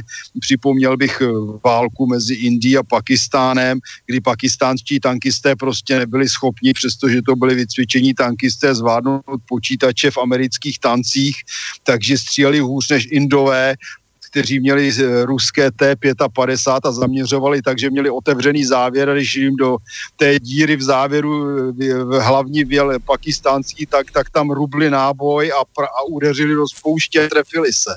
No, takže takhle se tam bojuje a nedělejme si žádné iluze. Ta válka se tam může protáhnout a ono to vlastně nikomu nevadí, protože se jich tam dost pobije, všichni budou chtít nakupovat zbraně, munici, nějaké řeči o demokracii, lidských právech, proboha, tam, když to je blbost, tam ani nevědí, co to je. No mňa zaujalo na tom to, že, že je to vlastne nový druh podnikania z hľadiska toho pilota alebo organizácie, ktorá ho tam vyslala. Je to niečo ako v knihe Hlava dvadsaťdva Milo Minderbinder, ktorý ľudne zbombardoval vlastnú základňu, pretože mu to v rámci obchodných vzťahov vyhovovalo. Zaujímavosťou je aj to, že v Amerike pribúda strašné množstvo väzňov, tak povolili vlastne súkromné podnikanie v oblasti väzenstva, vznikajú súkromné väznice a väznice sa začali starať o to, aby mali na dostatočne dlhú dobu klientov. Takže je to celé pekne zaciklené. Budeme zvedaví, ako, to, ako, ako tento druh podnikania sa bude ďalej rozvíjať. Výborně. Musím připomenout, že v posledních letech v Iráku Amerika platila víc žoldnéřů od bývalého Blackwateru, teda akademie a dalších, dalších firm tohoto typu, než vlastních vojáků. Myslím. Dobre, tak že po, poďme ďalej. V Jemene tam Ansar Allah alebo Hutí, tí, tí útočia smerom na juh, smerom na Aden a teraz Saúdská Arábia tam dostáva celkom, celkom ako po piskoch. Likvidujú im vlastne všetku techniku protitankovými strelami a myslím dva dní dozadu zostrelili saúdský em kvé deväť Reaper dron nad, nad hlavným mestom Sana, alebo teda poblíž hlavného mesta. No a potom týmto sa dostávame na Arabský polostrov a Huti zaútočili s iránskymi kú es ef dva dro- samovražednými dronmi na arabský ropovod, čo ide teda z východu na západ, na, to, na tie prečerpávačky a poškodili dve, dve prečerpávacie stanice, takže tam ten bol na nejakú dobu odstavený, ne, teda neviem, či už je opravený. No a, a ďalšia provokácia... Myslíš, že není? Mohu, mohu. Mm-hmm. Samozřejmě, že ne, protože o to přece vůbec nejde, že se trefili do nějakého ropovodu, kterých tam v celé oblasti jsou desítky. Ale teď zase je důvod, aby se zvýšily ceny pohonných hmot v Evropě. Jasné. O to no, tady tak... jde, ne? O to, že se někdo trefil do ropovodu, ani nevím, jestli to rouru možná jenom poškrábal. Ale už Hej, prostě ale... první reakce, zvýšení cen pohonných hmot. O to tady jde. Sami Američania to spochybňujú, že niečo také urobili, uh, urobili Hutiovia. Oni Američ- niekoľko think tankov amerických povedali, že to je provokácia, že to nie sú zatiaľ žiadne dôkazy. A mne sa zdá, že aj Tulsi Gabbardová to v niektorej televízii, neviem, či nie vo Fox News, povedala, že zatiaľ nemáme dôkazy, že to urobili. Pretože oni to spájajú, že, že to robia proxy Iránu, čiže zástupcovia Iránu, ale aj samotní Američania v masmédiách to spochybňujú. Čiže to vôbec nie je tak, že by Uh, uh, zaútočili na saúdsko-arabské nejaké prečerpávačky alebo na saúdsko-arabské štyri lode. Spochybňujú to aj samotní Američania, že to je len nejaká provokácia. No k tomu by som, k tomu by som teda doplnil, keď si to už nakúsol s tými loďami, tak pre, pre, pred necelým týždňom to zverejnil libanonské noviny, že je teda poško, ťažko poškodených sedem tankerov a podobné vyhlásenia. Ja som hneď začal, teda aj s Tonom sme to analyzovali, začali sme hľadať čísla tých tankerov, či také vôbec existujú.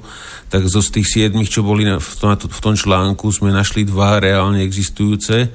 A uh, už teraz, uh, už, už po tom týždni, tak uh, začali chodiť nejaké, nejaké reálne, reálne správy odtiaľ, tak uh, videl som video, uh, mám, mám to tu aj, hodím to, hodím to potom do streamu, do videostreamu, tak uh, jedna loď bola zozadu ako keby taran, taranovaná, malé, malého poškodenia naozaj, a druhá loď, teda vôbec sa im nedovolili k nej priblížiť, okolo nej bolo nejaké to záchytné také sito ako na ropné látky, ale e, žiadne výbuchy, žiadne ťažké poškodenia, takže e, Iránci povedali, že to je ako false flag a že, že to bolo spravené, že aby to na nich, na nich našili, keďže vlastne Američania už, už sú Už, už sú za africkým rohom s tou lietadovou loďou, už sú, už sú, už plávajú prakticky pozdĺž pobrežia Jemenu smer, smerom teda do zálivu. Takže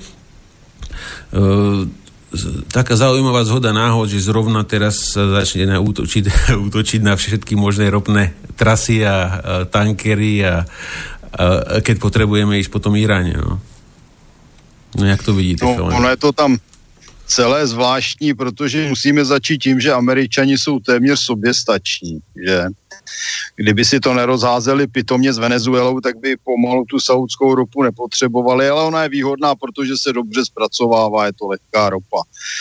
To je první věc. Druhá věc je to, že oni jim nemusí jít ani o vlastní spotřebu, ale o tom, že Američani s tou ropou obchodují, konec konců oni nadávají Rus, Rusům do agresorů, ale že zobchodovávají nezanedbatelnou část ruské ropy, o tom tiše mlčí. Takže to je, to je první věc, co se toho týče. E, druhá věc samozřejmě, to, co se děje kolem těch tankerů, je není poprvé, určitě si všim, všichni vzpomeneme na válku tankerů, která existovala mezi Irákem a Iránem a vydatně do ní zasahovali Američani až do té doby, kdy se střelili, se střelili z fregaty Stark, to, to letadlo civilní, že? Mimo jiné tam byly také mm. zasažené zasažena řada těch tankerů a loďařské společnosti výborně vydělávaly na jejich opravách a tak dále. Takže ono na jednu stranu zase opět se tady haraší válkou proto, aby se dobře vydělávaly peníze. Dušan, ty to mal, máš, mal by si k tomu ještě něco ohledně, ohledně té ropné kvázi krízy? Já, hej, ale já to trošku jináč vidím, lebo ta... O, takzvaná, že, že sú sebestační Američania, tak to sa rúca, lebo ono to boli len vďaka tomu, že boli dotované strašne tá, tá ropa a že tam boli nízke úroky. Ale keď sa pozrieme na cenu, za ktorú oni to vedia uh, uh, vyťažiť, a uh, o tej kvalite teda už Martin hovoril, ale tá či oni potrebujú to riediť napríklad venezuelskou ropou, aby sa to dalo vôbec spracovať, ale keď sa pozrieme na cenu a v tých v Balkénovej a Permskej formácii vedia vyťažiť tú ropu, tak oni potrebujú tam ceny cez sto dolárov, aby sa im to vôbec oplatilo. Čiže oni momentálne zháňajú veľmi zúfale ropu po svete a, a to, čo momentálne tam predvádzajú s tým Iránom, tak ja si myslím, že to je aj jedna z tých vecí, že, že potrebujú tú ropu zúfalo v nejakej tej dobrej kvalite niekde získať a najlepšie sa získala z tých rozvrátených krajín. Takže uh, on, on, tá ich proklamovaná veľakrát uh, sebestačnosť, uh, už minulé leto im padli dlhopisy za päťsto miliárd dolárov, čiže bolo to taká ako malá apokalypsa. Oni tam nejaké peniaze natlačili, čiže zachránili to. A teraz o, momentálne už sa objavujú články aj v Washington Post, New York Times o tom, že, že je to celé fiasko. Napríklad e, som zdieľal na Facebooku článok, že, že tá e, ekologické, tie, e, keď sa skončí ťažba a sa musí to zaviesť naspäť, tak mali to odhadované na osemnásť miliárd. E, na základe toho dali licencie, tie firmy museli vytvoriť tie rezervy. No a teraz tie firmy skrachovali a zostalo im nie osemnásť miliárd, ale päťdesiatšesť miliárd dolárov, ktoré musia dať na, na tú záchranu ekologickú, tých, hej, zasypanie tých, týchto. Na podobných vecí tam začína v posledných dňoch vyplávovať čoraz viac. Takže oni majú problém s, s touto ropou. Oni sú najväčší spotrebiteľ na svete a buď tlačením peňazí, alebo vojensky, alebo kombináciou, musia tu ropu někdy získat. No jo, ale to není taková legrace, protože když udeří na Irán, tak tu ropu hned tak těžit nebudou. Já jsem vycházel z toho, je to pravda, že ta jejich, řekněme, soběstačnost je víceméně fiktivní. Na druhé straně ku podivu máme v Evropě hromadu zemí, které se na ní odvolávají, aby mohli zrušit Nord Stream a podobně, že tady budou nakupovat tu ropu od Američanů, kteří teda v podstatě ani nemají. A, e, ale vtip je v tom, že oni mají přeci jenom pod palcem Irák, z kterého tu ropu dojí relativně za slušné peníze. A kromě toho, tady samozřejmě pokud by došlo k válce s Iránem, což je otázka, samozřejmě, protože zase Irán má dobré vztahy s Ruskem, dobré vztahy s Čínou, kterým by se to nelíbilo, jestli by si to nechali líbit, je otázka úplně. Ale tady je spíš ten problém, jestli by se jim podařilo a za jak dlouho teda tu iránskou ropu dostat. A je tady další věc samozřejmě a to je mezinárodně právní otázka, protože já si nedělám iluze teda o dodržování mezinárodního práva, jestliže ho nedodržuje Evropská unie ani sama vůči sobě, ale přeci jenom jako napadnout pirátsky ten Irán a začít tam tu ropu krást je problém. Jestli by se jim tam podařilo vytvořit nějakou demokratickou vládu z nějakých dizidentů, těžko říct, jo, samozřejmě, která by podepsala ty správné smlouvy, že by prodávala, řekněme, balé ropy za půl dolaru a vykládala, jaký je to výhodný obchod. I, i to je samozřejmě možné, jo, já celkem ne, ne, netrpím iluzemi, věřím i tomu, ale nicméně určitě nějaká ta časová prodleva by tam byla a jde o to, jaká. Nedovedu tam si představit, jedna. jak by... Povídej, povídej. Tam sa jedná o to, tam sa jedná o to, že oni chcú rozvrátiť tú krajinu. Oni nepotrebujú nastoliť nejaký o, o, taký alebo onaký režim. Oni to potrebujú rozdeliť na tretiny a o, okupovať po častiach Európska únia, Turecko, neviem kto všetko. Čiže bol, bola aj takýto návrh, áno, aj voči Sýrii, aj voči Iraku, aj ohľadom územia. Aj, aj ohľadom, áno, aj Rusom to ponúkali. Čiže a teraz naposledy, čo bol, čo bol Pompeo po Európe, tak Pompeo zháňal podporu. Hej? Čiže chodil z krajiny do krajiny, podával si ruky a výsledok je, že Európania sa postavili proti.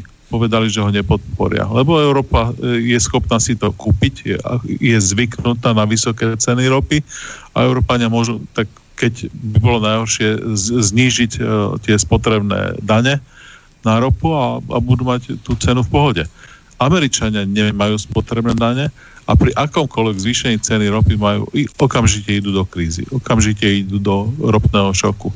Takže toto je veľký rozdiel. Európania sú ochotní platiť tie vysoké ceny, či oni nemajú problém si tú ropu proste kúpiť. A, a druhá vec je, a to som sa chcel vrátiť tomu, jak, jak Martin spomínal, po uh, druhej svetovej vojne uh, si spomínal toho uh, Charlesa de Gaulle'a, ktorý chcel urobiť tú európsku armádu, hej, a ktorý chcel to vyvážovať proti Spojeným štátom. Hej.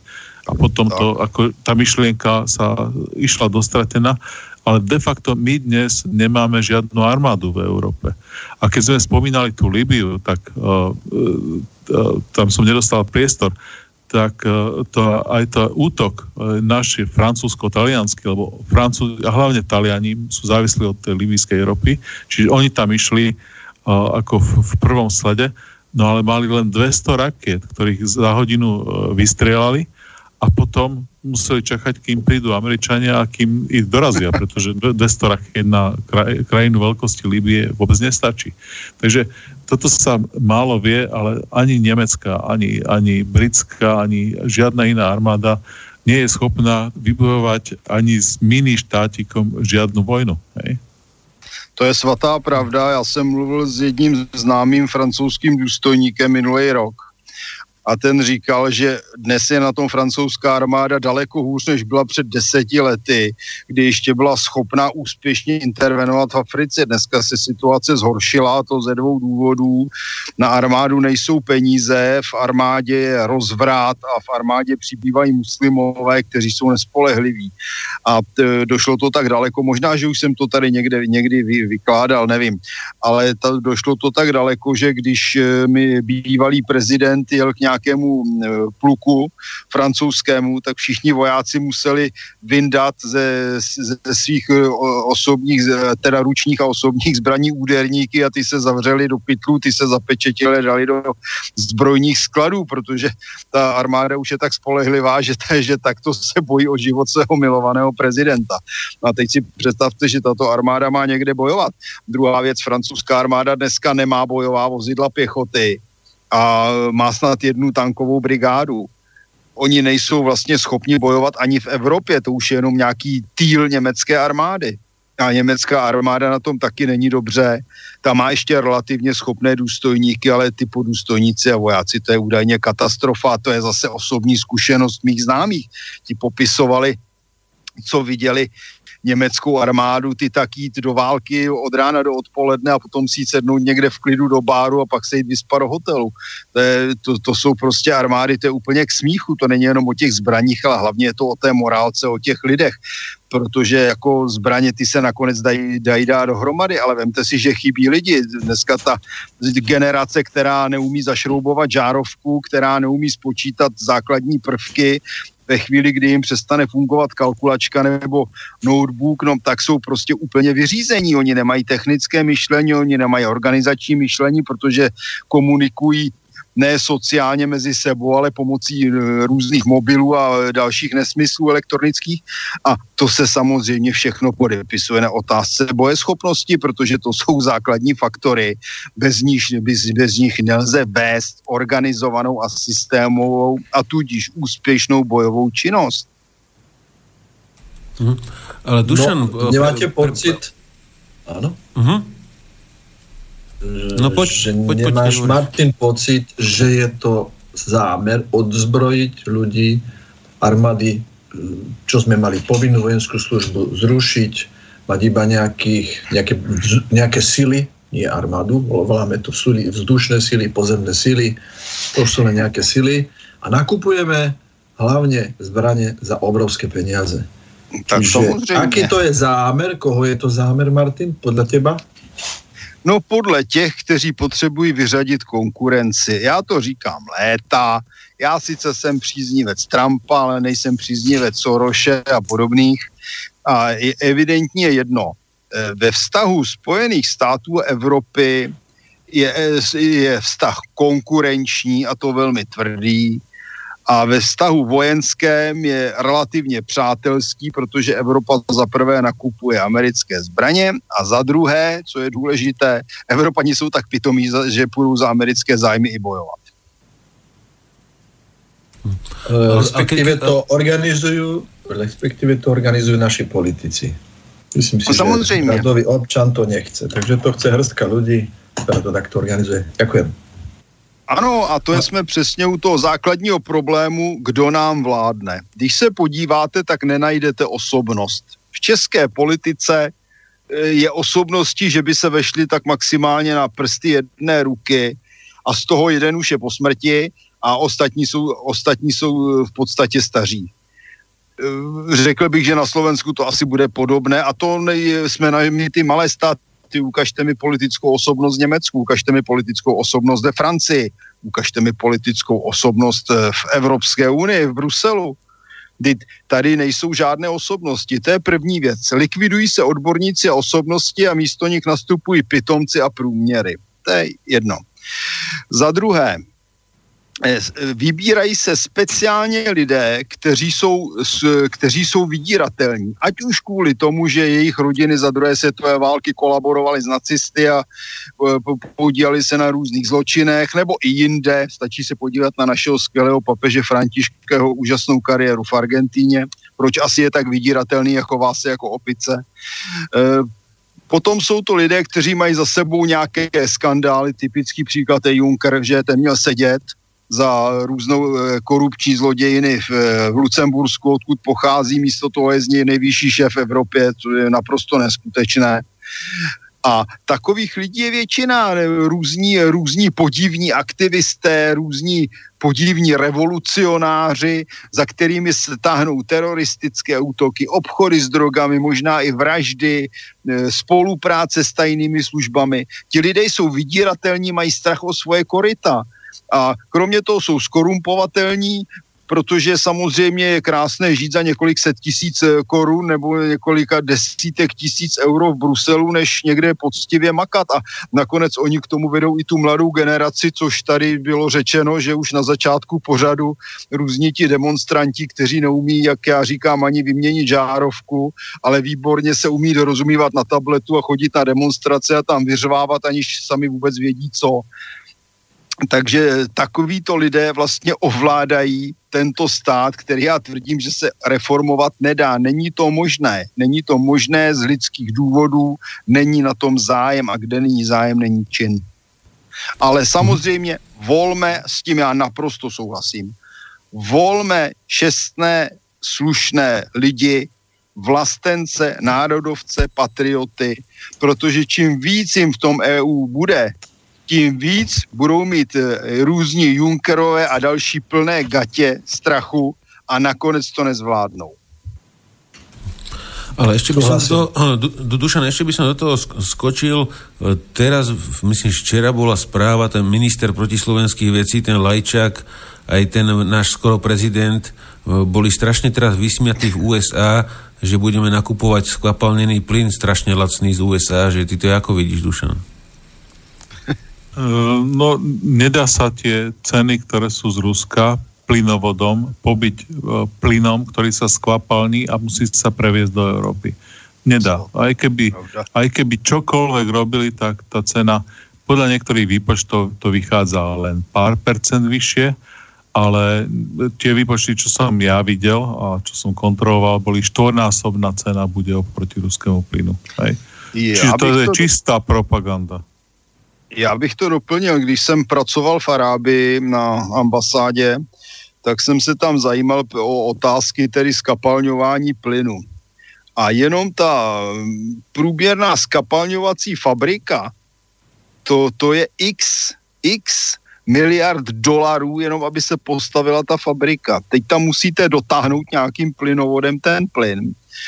Musíte postavit tu fabriku, na kterou se tedy zadlužíte, takže zaplatíte zpětně nejenom teda tu stavební cenu a pozemky a bla, bla, bla, ale taky zaplatíte ještě úroky, které platíte z té půjčky. No potom tedy musí, máte náklady na skapalnění toho plynu, což taky není tak málo, to jsou prostě kompresorové záležitosti a to žere energii, to není o nějaké kilovatě. No potom ten skapalněný plyn musíte dostat na loď, která se na to musí taky speciálně postavit. Takže pokud někdo chce nakupovat ve velkém skapalněný plyn, tak musí si počkat, až se postaví ty lodě, které ho budou vozit. No a potom na to musí být také v přístavu speciální terminál. No a když ta loď dojede do Evropy, no tak zase tam musí být v té Evropě nějaký terminál a musíte ten skapalněný plyn dostat k tomu uživateli. To je obrovská hromada nákladů, které převýší ty e, dopravy tou rourou z Ruska, ať už to jde po zemi, po moři nebo ke, ke všech čertech. Navíc je to strategicky zranitelné. Vemte si, kdyby byla skutečně došlo k nějaké válce. No tak stačí rozbít několika raketami ty terminály a je doplynováno. Úplný súhlas. No? Myslím si, až technického hľadiska sa musí pracovať s ďaleko vyšším tlakom ako pri bežnej doprave plynu potrubín, pretože ho treba skoncentrovať, skvapalniť, kdežto, pokiaľ viem, tak v týchto veľkých rozvodoch netečie skvapalnený plyn, ale je v plynnom stave. To znamená, je to technicky aj energeticky ďaleko menej náročné spotrebou energie aj kvalitou tých kompresorov, ktoré to dopravujú. No, Američania to, zase think tanky Američan, americké, to komentovali tak, že oni nemajú tie terminály a, a tie lode, ktoré by mali, to si treba predstaviť, že to by bol súvislý pás lodí medzi Amerikou a Európou, keby to chceli uh, zabezpečiť. To, to je, sú obrovské množstva toho plynu. To, to si človek nevie predstaviť, aké veľké množstvo plynu ide z toho Ruska. Hej? To sú milióny kubických metrov. Hej? A toto, to by boli akože stovky tankerov, ktoré neexistuje, ktoré sa musia vyrobiť a to len projektová dokumentácia sa dva roky chystá. Hej. To ani Číňania, ani nikto nenaseká tie tankery. Čiže toto sú taká len pr- čistá propaganda. Hej. Oni majú tam nadbytok toho plynu, lebo pri tej ťažbe tých nekonvenčnej ropy tam je odpad, je ten plyn, ale oni ho momentálne nemajú na to ani terminály, či nevedia ho priviesť na pobrežie, nemajú terminály, nie sú lode, nie sú terminály na našej strane a nie sú prispôsobené tie rozvody, tie plynovody, aby to išlo, čo ja viem, niekde z Rotterdamu do celej Európe. My to proste máme opačným smerom, všetky čerpadla, všetko je to postavené opačným smerom. Čiže je to naprostý blav. A ešte tie ceny, keď sa toto všetko postaví, tak aj pri nejakých uh, nulových úrokoch tie náklady budú štyrikrát väčšie, ako sú, ako je plyn, ktorý nám momentálne tečie. A myslíš si, že to ovečky zožrali, ako že v, v telke, ako však my to lacnejšie kúpime z U S A a budem, budeme mať diverzifikované dodávky, myslíš, že to zožrali, alebo uh, toto zožrali nie. Len niekoľko salónnych ro- roztlieskavačov. Akože nemôže sa stať, aby ministerstvo energetiky Nemecka, armáda Nemecka tieto veci zožrala. Však tam sú normálne stovky ľudí, ktorí sa v tých veciach vyznajú, ktorí vedia, ktorí si to vedia spočítať, ktorí majú tú pro- projektovú dokumentáciu, lebo je to súčasť celého plánov, hej, také tie uh, záložné, že keď uh, Rusi nie, tak to, hej. A mm-hmm. toto proste, uh, a to ide všetko až pre elity. Tú Merkelovú niekto nabrifuje, že to tak nie je, hej. Ale napriek tomu, oni to nechajú v tých médiách bez komentárov. Ľudí, ako si, sú t- ten náš Lajčák, oni ho nebudú opravovať, že to tak nie je, hej. Či Lajčák sa kl- fotí a v médiách ho nikto nepovie, že to tak nie je. Mhm. A nikto mu nepovie, kto je. Nebo čo je. Jasné. Dobre, Dušan, chcete si dať chalani prestávku, alebo by sme išli ďalej? Je to na vás. Ak potrebujete niekto odbehnúci. Takže nikto nehovorí nič. Takže Dušan, mohli by sme sa teda, teraz pozrieť na, to, na tú americko-čínsku obchodnú vojnu, aby si nám popísal vlastne, že o čo, o čo tam ide a aké je celé pozadie toho. Uh, raz mi jeden starý politik uh, slovenský, nie pomerne málo známy človek, či nebudem ho menovať, vysvetľoval o tom, že, raz, že, že aké sľuby sa dajú e, predvolebné. A najvýznamnejší sľub, ktorý dal Trump e, pred voľbami, je, že s tou Čínou zatočí. On tu činu opakoval do zmluvnutia. Hej? Čiže sú také aj videá na, na YouTube, že, že Trump a China, teraz to pozrieť na no, tri minúty, ja tam, že koľkokrát je schopný. Dokonca raz mu spomína, spočítali, že bol schopný v jednej vete povedať sedemkrát slovo Čína a za minútu, tuším, štyridsaťsedemkrát povedal. Nejaké také, on tu Čínu stále dookola opakoval. Uh, Steve Bannon, ktorý bol taký jeho ideológ, tak teraz nedávno komentoval, že on sa proste od tej Číny, od toho, že s nimi niečo urobí a že tu do Ameriky donesie prácu, takže od tohto sa nemôže dištancovať, že to je príliš veľký sľub. Takže no, on s tou Čínou chce niečo urobiť. No a čo sa stalo? Od nástupu Trumpa po dnes, najprv pri nástupe bol pomer dovozu a vývozu jedna ku dve celé päť. A dnes je jedna ku šestnásť. Proste a oni... prospech Číny. To je prospech Číny. Prospech Číny. Čína proste vyrába, Čína je americká výrobňa a Američania vyrába, vy, vyvážajú zelené papieriky do Číny a Číňania tovar, hej, spotrebný tovar od, od papierových dážničkov cez, cez brčka do limonády až po, až po trička. Čili zbraňových, zbraňových systémov. Všetko. Všetko sa vyrába v Číne. No a problém je, že oni Nej. už stratili schopnosť v Amerike vyrábať. Oni tam nemajú tak technológie, fabriky, stroje, ľudí, technológov, konštruktérov, uh, tie, tie, tých subdodávateľov na, na diely, na materiály a tak ďalej. Oni nie sú to schopní doviesť do, do Spojených štátov. Teraz tí ekonómovia, think tanky, aj čínske, aj, aj americké, dokonca aj uh, Trumpov minister financií to povedal, že toto poškodí uh, aj Ameriku, aj Čínu. Toto je totálny nezmysel. Pred uh, nejakých päťtisíc alebo šesťtisíc položiek zdvihli uh, daň, clo, áno, clo alebo daň, to je to isté, o dvadsaťpäť percent a je to v objeme dvesto miliárd, uh, dvesto miliárd uh, dolárov. Hej? Čo je teda pre Spojené štáty, myslím, že nula celá sedem percent há dé pé, pre Čínu je to jedna celá sedem alebo nejak tak, ale je to nejakých štyridsať percent alebo koľko, veľké percento čínskeho exportu do Spojených štátov, ktorý je najväčší obchodný partner, hej, Číny. No jo, ale tak... vtip je v tom, že jim klesne export, ale Američanům se zdraží doma, protože to nebudou mít kde koupit. Oni to nedokážou vyrobit, jak bylo správně teďko řečeno. Já jsem se o tom bavil s jedním odborníkem, technologem a ten říkal, ano, to, co říká Trump, je výborný, ale bude trvat dvacet let, než ten průmysl postaví na nohy a to už bude po smrti.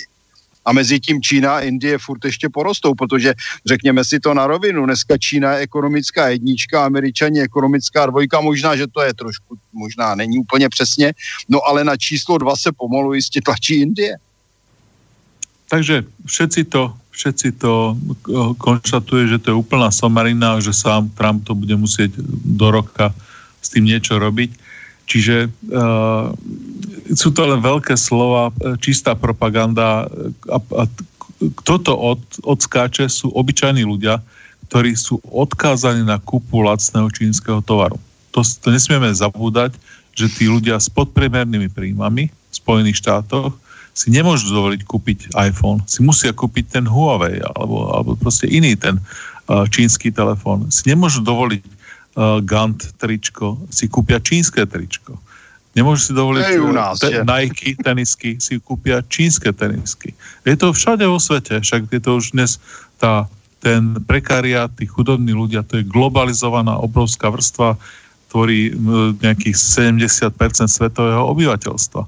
A tí všetci sú závislí na čínskych, indonéskych, uh, marockých a bangladešských tričkách a, a, a hodinkách a topánkach a neviem čo všetkom. Takže, no samozrejme, Číňania, aj keď je to najväčší partner, tak stále vyvážajú a budú vyvážať do čoraz viac krajín. Urobili dohodu s Rusmi, kde suroviny za, za výrobky.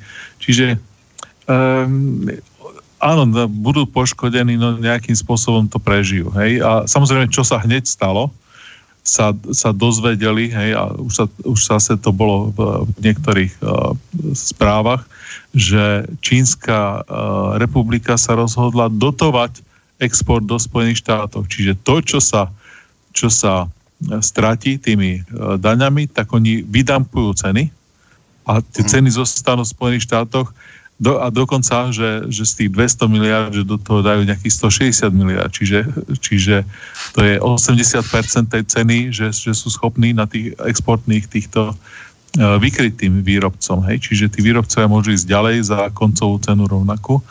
No, ale to je samozrejme konšpiračná teória, lebo to je akože neoverené zdroje, hej, nedá sa, ne, kým to nebude na Wiki, Wiki, uh, Wikileaks, tak ako To, to sa nedá. Nie, nie, nie je konkrétny dokument.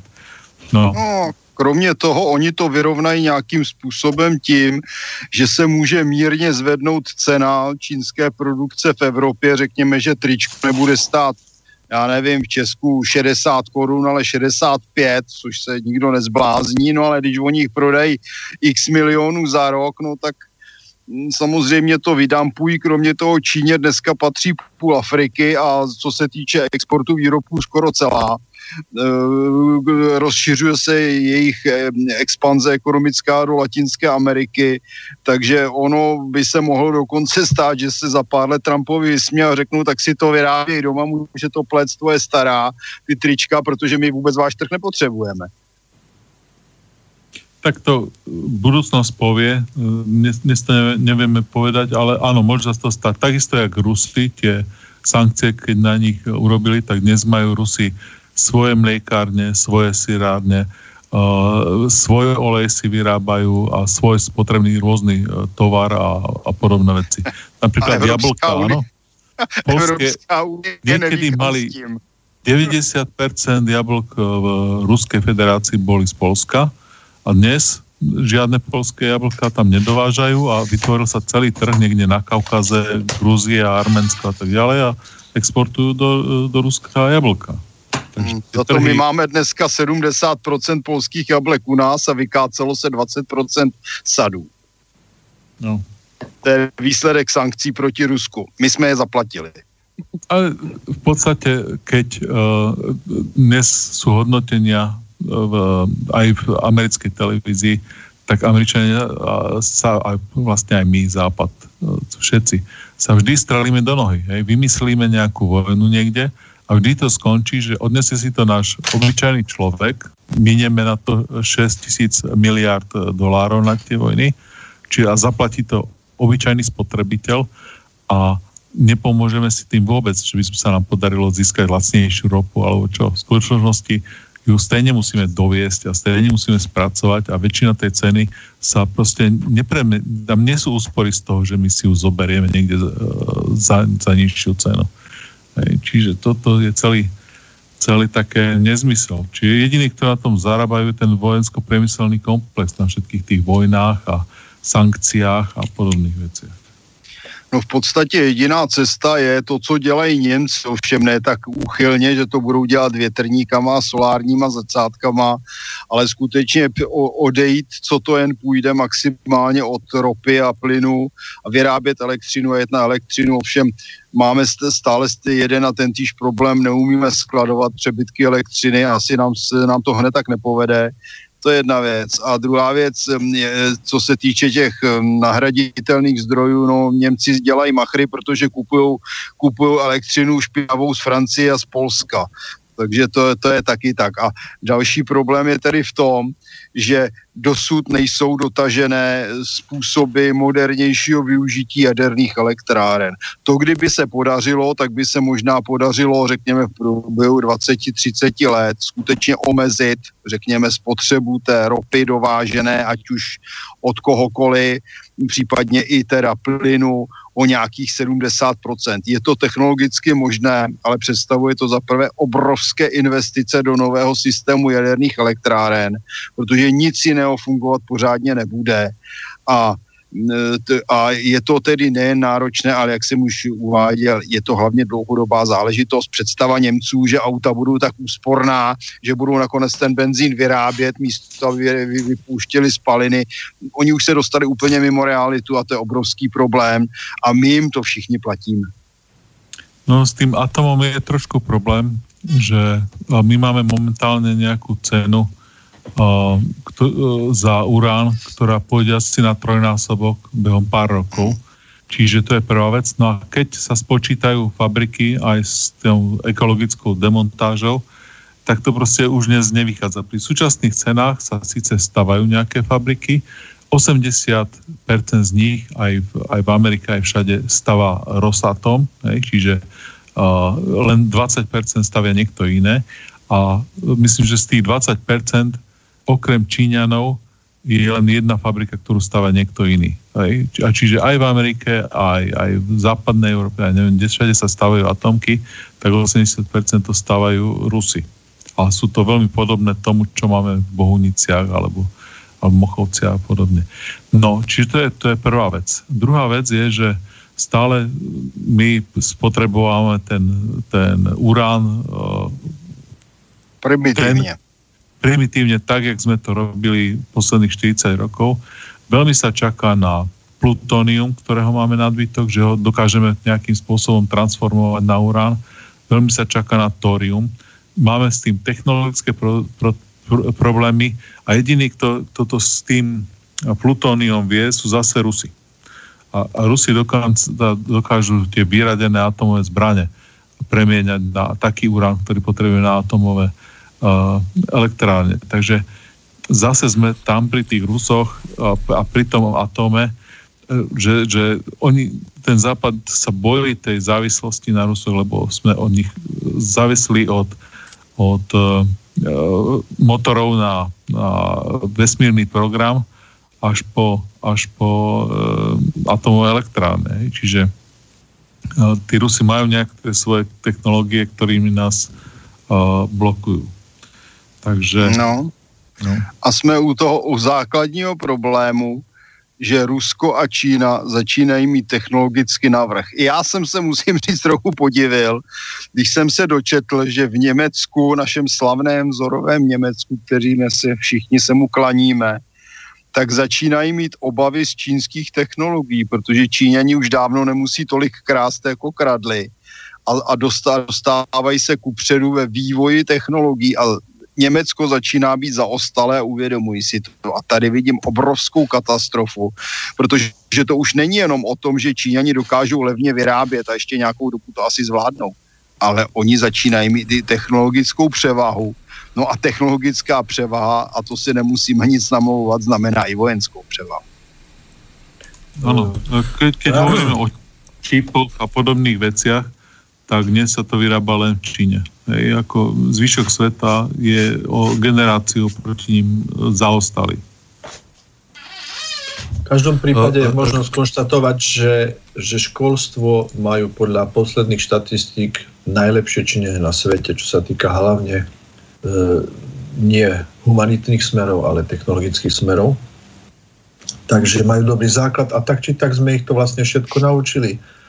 Výborným spôsobom si to zorganizovali, naťahali si know-how a v podstate nahradia, keď to takto pôjde ďalej, Spojené štáty a Európsku úniu. Áno, a je, je, to, je to vítězství národního státu proti multikulturním státům. Tady je přesně vidět ten výsledek, ten jejich národní stát, kde všichni táhnou za jeden provaz. Ale jak ste chalani spomenuli to, jak ste chalani spomenuli to Rusko, tak mám, mám také dve novinky. Jedna, že vlastne tam prebiehal vývoj turbovrtulového dronu, takého ťažšieho, ktorý, ktorý už sa vyvíjal dlhšiu dobu a, a, a teraz bol, bol zatknutý ako, ako hlavný predstaviteľ toho vývoja, ktorý tam mal spreneveriť nejakých sedem a pol milióna dolárov na ruble prepočítané, teraz zhrubo prepočítaná na doláre. A, a teraz čerstvá správa, tak utiekol generálne nejaký riaditeľ Roskosmosu mimo, mimo Rusko v apríli a utiekol pred nejakými štrnástimi auditmi a vlastne tento volá sa, volá sa, počkaj, ja mám toto meno niekde. No nenájdem to meno asi. Ale, ale to, to nie je podstatné, o, o proste, že utekol mimo, pretože bol tiež podozrivý z nejakej, nejakej sprenevery a dokonca mal mať informácie o rôznych tajných programoch a, a technológiách, takže Rusi majú teraz problém, že, že, že kto sa ho ujme a čo kde práskne teraz.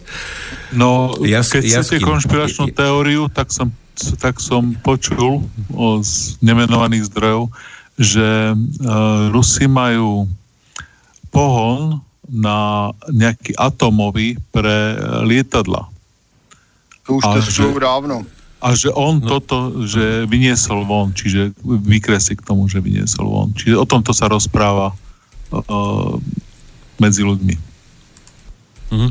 Mal tam byť zamestnaný od deväťdesiattri do dvetisícdvanásť a a teraz niekde, niekedy v apríli zmizol proste z Ruska a, a teda mal by byť niekde, v tých článkoch sa neuvádza to miesto. E, jeden posluch, na, na margo posluchača, čo nám písalo, že, že či sme o tom počuli, tak e, čítal som to pred chvíľkou.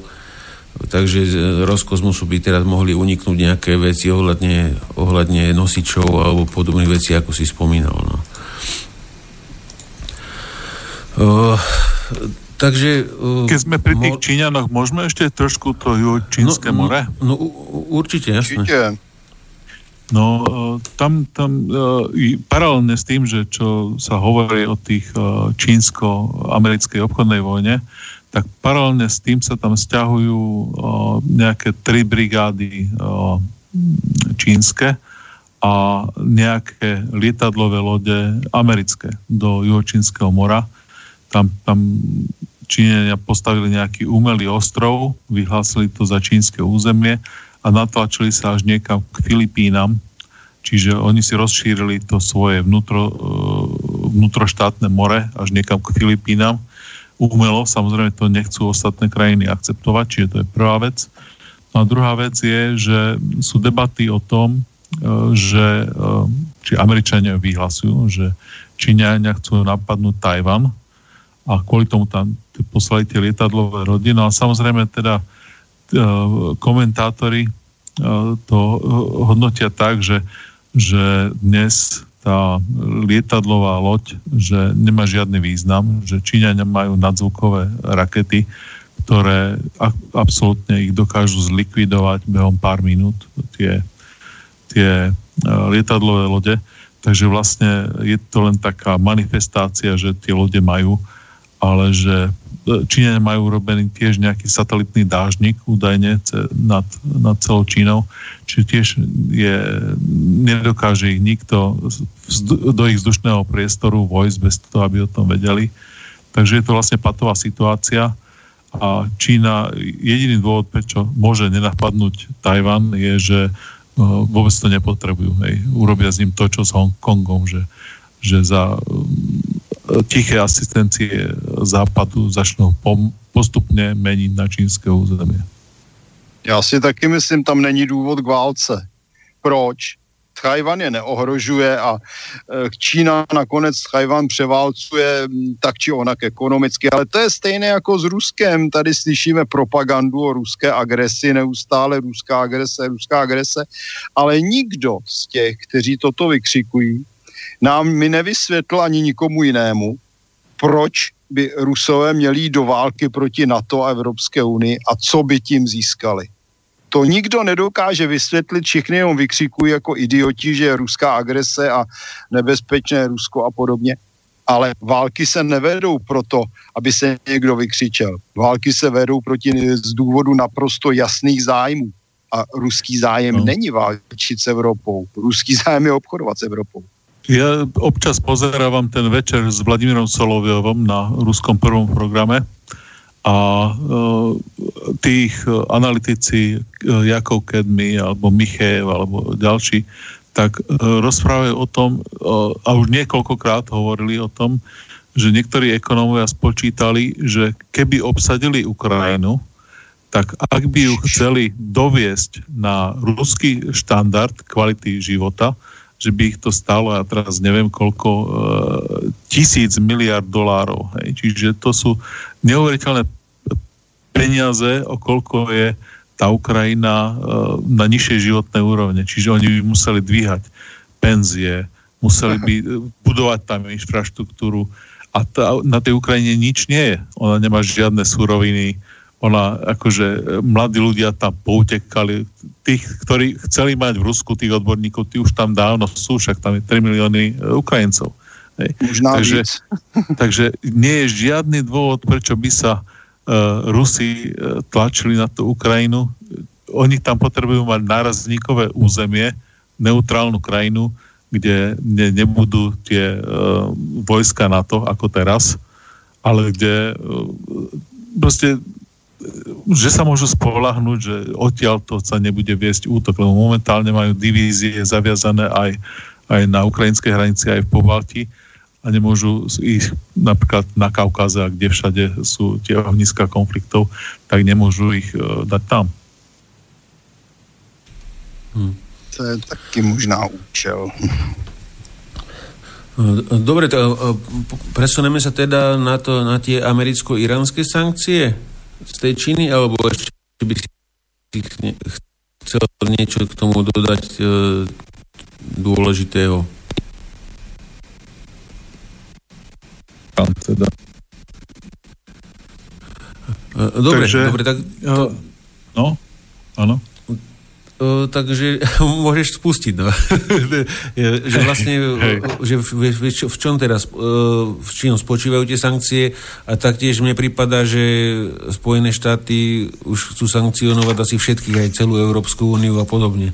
V rámci tohoto, keďže, keďže sa tam má zastaviť, vlastne, za, oni vlastne takto chcú zastaviť obchod Európy s Iránom, ktorý prebiehal bez, do, dovtedy, aj ste výnimky rôzne. No, ako, ono je to strašne starý, stará záležitosť, celá tá, celá tá blízky stredný východ, a keď čítam analytikov a rôzne, a rôzne knižky, tak oni vždy začínajú, jak vznikol Izrael. Hej.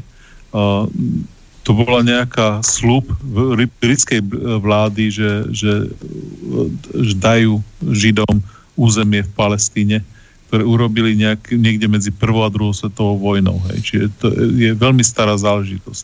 To bol Balfourova deklarácia, to bola, pokud sa nemýlim. Balfourova deklarácia. No a teraz toto je Uh, cieľom toho bolo dividend impera, hej, rozdeľuj a pánuj. Dať tam cudzí prvok do toho prostredia, a ktorý by im umožňoval, že, že, že Briti tam s vynaložením malých, uh, malej energie budú mať niekoho, ktorý bude bojovať proti uh, Arabom a, a Osmanom v tom čase, ktorí, ktorí tam boli rozťahaní na blízkom strednom východe. východe. No takže vznikol tam a postupne tam začali pomáhať tomu a, a voziť tam Židov, hej, slubovať im, že, že vznikne nová krajina.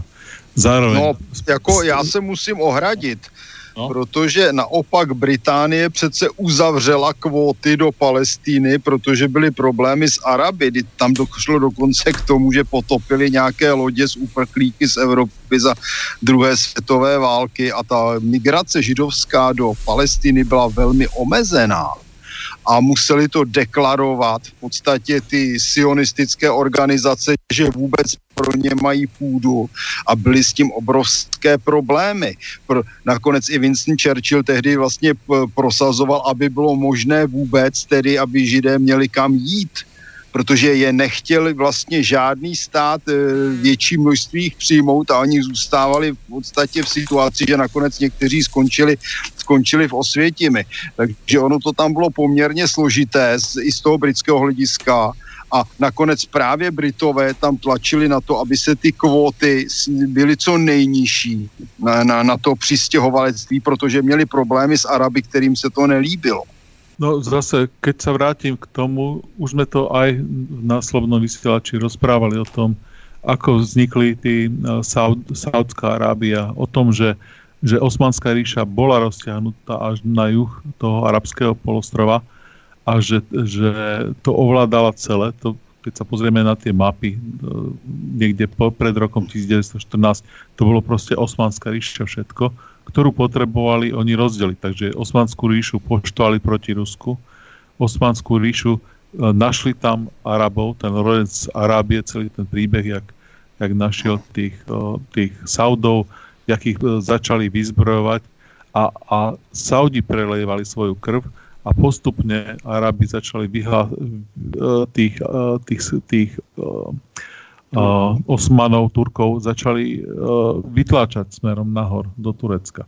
No a, a takisto hej, tí Arabi ich rozdelili, hej, no, administratívne, však je to také tá anekdota, ak sa rozpráva, že je tam na tej mape ešte prst obkreslený toho geodeta, čo to delilo. Takže oni umelo to delia, umelo poštvali tie jednotlivé frakcie tých sunitov, šítov a neviem čo všetko proti sebe a udržujú to, hej, neustále raz z jednej strane, raz z druhej strane. Lebo, a, no a do tohoto cudzie prostredie tam vsadili, vsadili uh, Židov, slúbili im, že to je zem zaslúbená a teraz títo všetci sa mali uh, proti sebe bojovať. No a potom prišli Američania a oni, sa im to zapáčilo, že díky Britovia, to je dobrá myšlienka. A celé to prevzali a teraz to riadia oni a Británia je oslabená vojensky, aj, aj, aj ekonomicky, aj, aj všelijakej.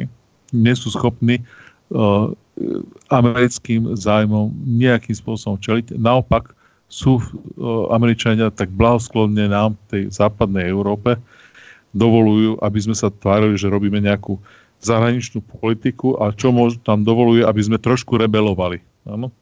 Čiže nejaké úroveň toho, napríklad, jak teraz bol Pompeo, jak sme ho poslali preč, alebo jak napríklad španielská uh, ministerka uh, uh, obrany, teraz tú loď, ktorá bola uh, súčasť tej, uh, tej výstrahy Iránu, čo vplávala do toho Perského zálivu, čiže bola celá flotila, ktorá tam nacvičovala niečo. Mali, mali normálne manévre a prišla tam, súčasťou bola aj španielská loď, ale keď oni prekvalifikovali toto, že idú robiť nejaké obranu proti agresii Iránu voči saudským lodiam, tak v tej chvíli zobrali odtiaľ tú loď preč. Španielská loď sa otočila a išla preč. Čiže Uh, to isté, hej, prišili, prišiel Pompeo a žiadal od nás, aby sme ho v Iráne podporili a žiadna krajina ho nepodporila. Takže keď mal stretnutie s Lavrovom, ešte aj Lavrov ho poslal preč, aj Putin ho poslal preč. Čiže uh, tá celá iniciatíva vyšla na vnívoč. Tá, tá bývalý he- hegemón Amerika postupne slabne a všetci mu to dávajú vyžrať, hej. A samozrejme, on má ešte dosť síl, aby si to nenechal všetko ľúbiť, takže kope kolo seba, takže tak, takýmto nejakým spôsobom to vyzerá. No a ja tu mám tu poznámky nejaké, že napríklad Holanďania, Nemci, Holanďania sťahujú vojakov z Iraku, hej? Najnovšia vec. Čiže oni doteraz tam boli, nie že by vojensky tam niečo znamenali, ale tak ako morálna podpora, hej? No a teraz sa rozhodli, že ich stiahnu. é ú sťahuje personál z Iraku. Hej. Čiže to sú veľké signály, že, že rebelujeme. Hej. Tá, tú španielskú loď som už hovoril. No. E, takže toto sa tam, sa tam teraz deje. Hej. Samozrejme, jedná sa e, o ropu, ni, nič iné, ro, ropa plyn. Bojuje sa o to, že ako budú vyzerať tie plynovody. Tam treba si pozrieť tú, tú mapku, jak to vyzerá. Sú, mm.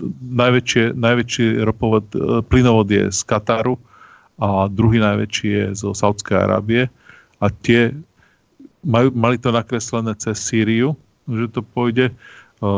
Bašar Asad sa zoprel tomu. No a samozrejme, oni to nechceli ťahať naokolo. Tak potom vznikla taká myšlienka, že to niekde pod morom budú ťahať. Ale uh, na toho Bašara Asada, hej, pripravili v dvetisícdeväť plán a v dvetisícdvanásť ho spustili a našli na nejakú údajnú humanitárnu organizáciu, ktorá tam dokazovala nejaké mučenie stodvadsaťsedem ľudí. Jedinou do- dokumentáciou, ktorá k tomu boli, bola kresby, ktoré potom prešli uh, cez ktoré vyhotovila samozrejme tá údajná humanitárna organizácia, ktorá neexistovala predtým, hej, ktorá bola spiaca humanitárna organizácia pár rokov predtým, založená na vyslovene takúto propagandu. No a na základe údajného mučenia, teda stodvadsaťsedem ľudí, alebo nejaké podobné čísla, už si to nepamätám, tie, tie správy tej humani- tzv. Humanitárnej organizácie sú na webe, tak e, začali Američania podporovať ISIS. A čo je veľmi dôležité, tie dokumenty sú na Wikileaks, takže my vieme, že, že Al-Qaida a ISIS vznikli na rysovacie doske niekde v, v C I A. V Langley. Langley. No a potom samozrejme, tá posledná vec, ktorú Izrael potrebuje na blízkom strednom východe, sú zjednotení moslimovia. Hej? Čiže oni neustále všetkými smermi to podporujú. Je to jediná atomová veľmoc. Američania tam posielajú, myslím, že miliardu dolárov ročne na, na vojenskú pomoc, ale už desiatky rokov. Uh, takže uh, to, to sa tam deje. No a teraz najnovšie správy, čo sú odtiaľ, uh, to, to je tiež taká uh, zaujímavosť a tiež je to neoverená, čiže bude sa čakať teda pár možno rokov, kým sa dokumenty dostavia, ale je nejaká Genie Oil, sa, sa volá, uh, ak sa pamätám dobre, firma, ktorá dostala licencie od uh, Izraela na ťažbu ropy na Golanských výšinách. No to je zaujímavé, keď sa spomínate, asi pred dvoma alebo troma týždňami urobil nezmyselné gesto Trump, že, že daroval Golanské výšiny Izraelu. Pamätáte sa na to? Áno. Takže t- toto spájajú s, s touto, s touto Genie Oil. No zaujímavé je veľmi tá správna rada toho Genie Oil.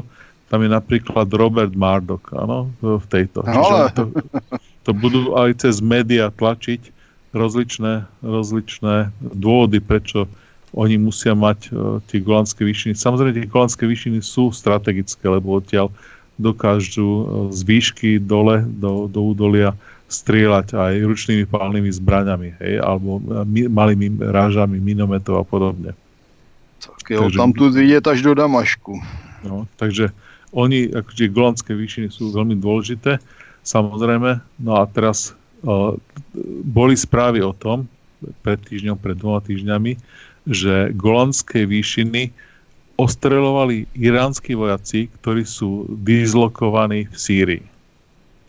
Takže uh, Iránci po, po, pomáhajú Sýrii. Aký, aký druh armády je tam, aký jednotiek, to asi viete lepšie ako ja, ja to neviem. Ale tam sú také tie... Revoluční gardy, takzvaní pazdaráni. Čiže len ako pozemné vojska, hej? Ano, to, to jsou v podstatě takhle, ono, ty revoluční gardy, to je taková specialita iránská, protože to je vlastně elitní armáda, která není armáda. Oni mají lepší výzbroj, lepší platy, je to založené na dobrovolnosti, když bych to jako trošku přehnal, jo. Tak je to něco takového, jako byly v rámci ozbrojených sil nacistického Německa S S, to znamená elita. A to, oni tomu říkají revoluční gardy, ale de facto je to státem placená dobrovolnická armáda.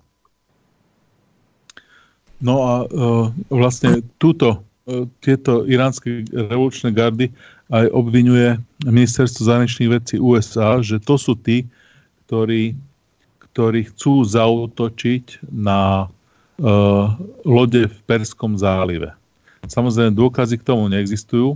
Uh, Ale je si... pravda, že revoluční pod, pod velení revolučních gard spadá celý iránský raketový program. Áno, ale zaujímavé je, že britský generál sa vyjadril a už niekoľkokrát, že nezbadali žiadne zvýšenú aktivitu iránskych revolučných gard, a že nemajú žiadne indikácie, že by hrozil nejaký útok. Čo je veľmi zaujímavé, lebo e, Američania na tomu odkázali, že asi nemáte informácie, ktoré e, ich špionáž poskytuje britskej špionáže. A on im zase zduploval, že, že nemá žiadne informácie o tom, že by e, hrozilo niečo zo strany iránskych revolučných gárd. Čiže to je tá drobná rebelia, o ktorej sme, o ktorej sme hovorili. Takže aj tá, tam sa tam deje. No a samozrejme, na to Iránčania povedali, že ak nám toto budete robiť, čo robíte, ak nás budete ohrozovať, ak skutočne sem, a Američania hovoria, že tam chcú dislokovať stodvadsať tisíc vojakov, a NATO pred pár hodinami oznámila Európska únia, že tam chce poslať stodvadsať tisíc vojakov. A... Ty ani nemají. No ale tak vyhlasovať môžeme, hej, to ako... Uh, v tejto súťaži, že kto niečo absurdnejšie vyhlási, tak sme dobrí. No a keď uh, na to Irán teda vyhlásil, že, že keď oni teda toto budú robiť, tak on sa vráti k svojmu nukleárnemu programu.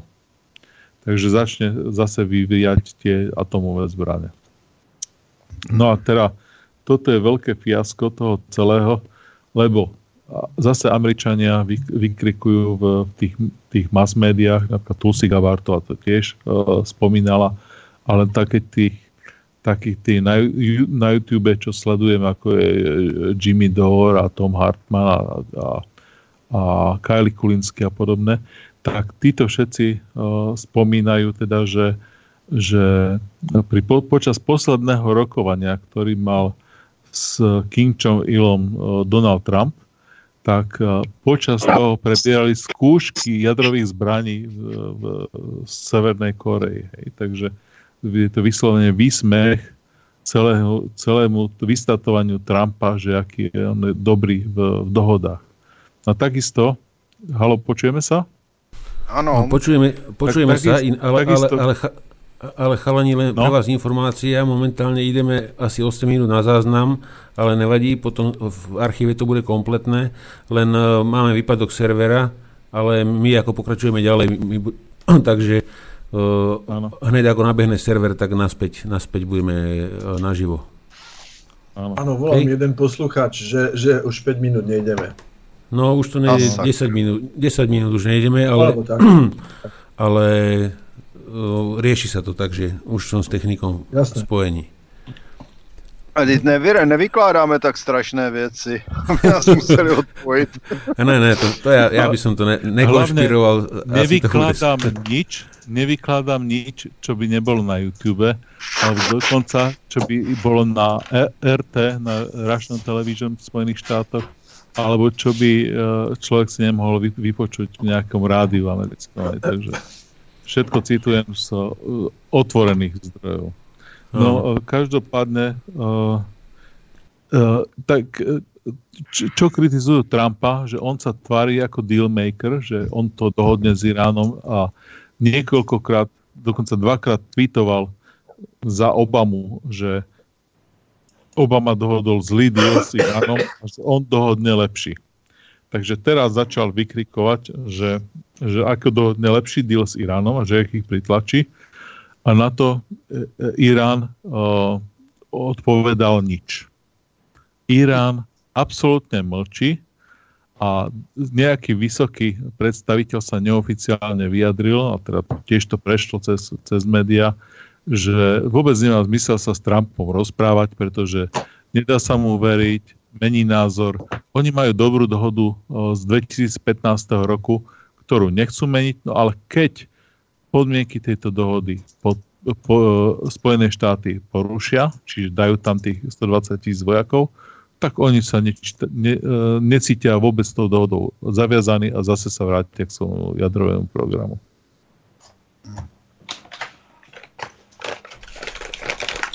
No Mar- Martin, chcel by si k tomu doplniť niečo? No, ono zvlášť není co, tady bylo řečeno to nejdůležitější, což je otázka politiky, protože politika je nadřazená, válčení, válka je pokračováním politiky a tak dále, jak říkal starý dobrý Clausewitz.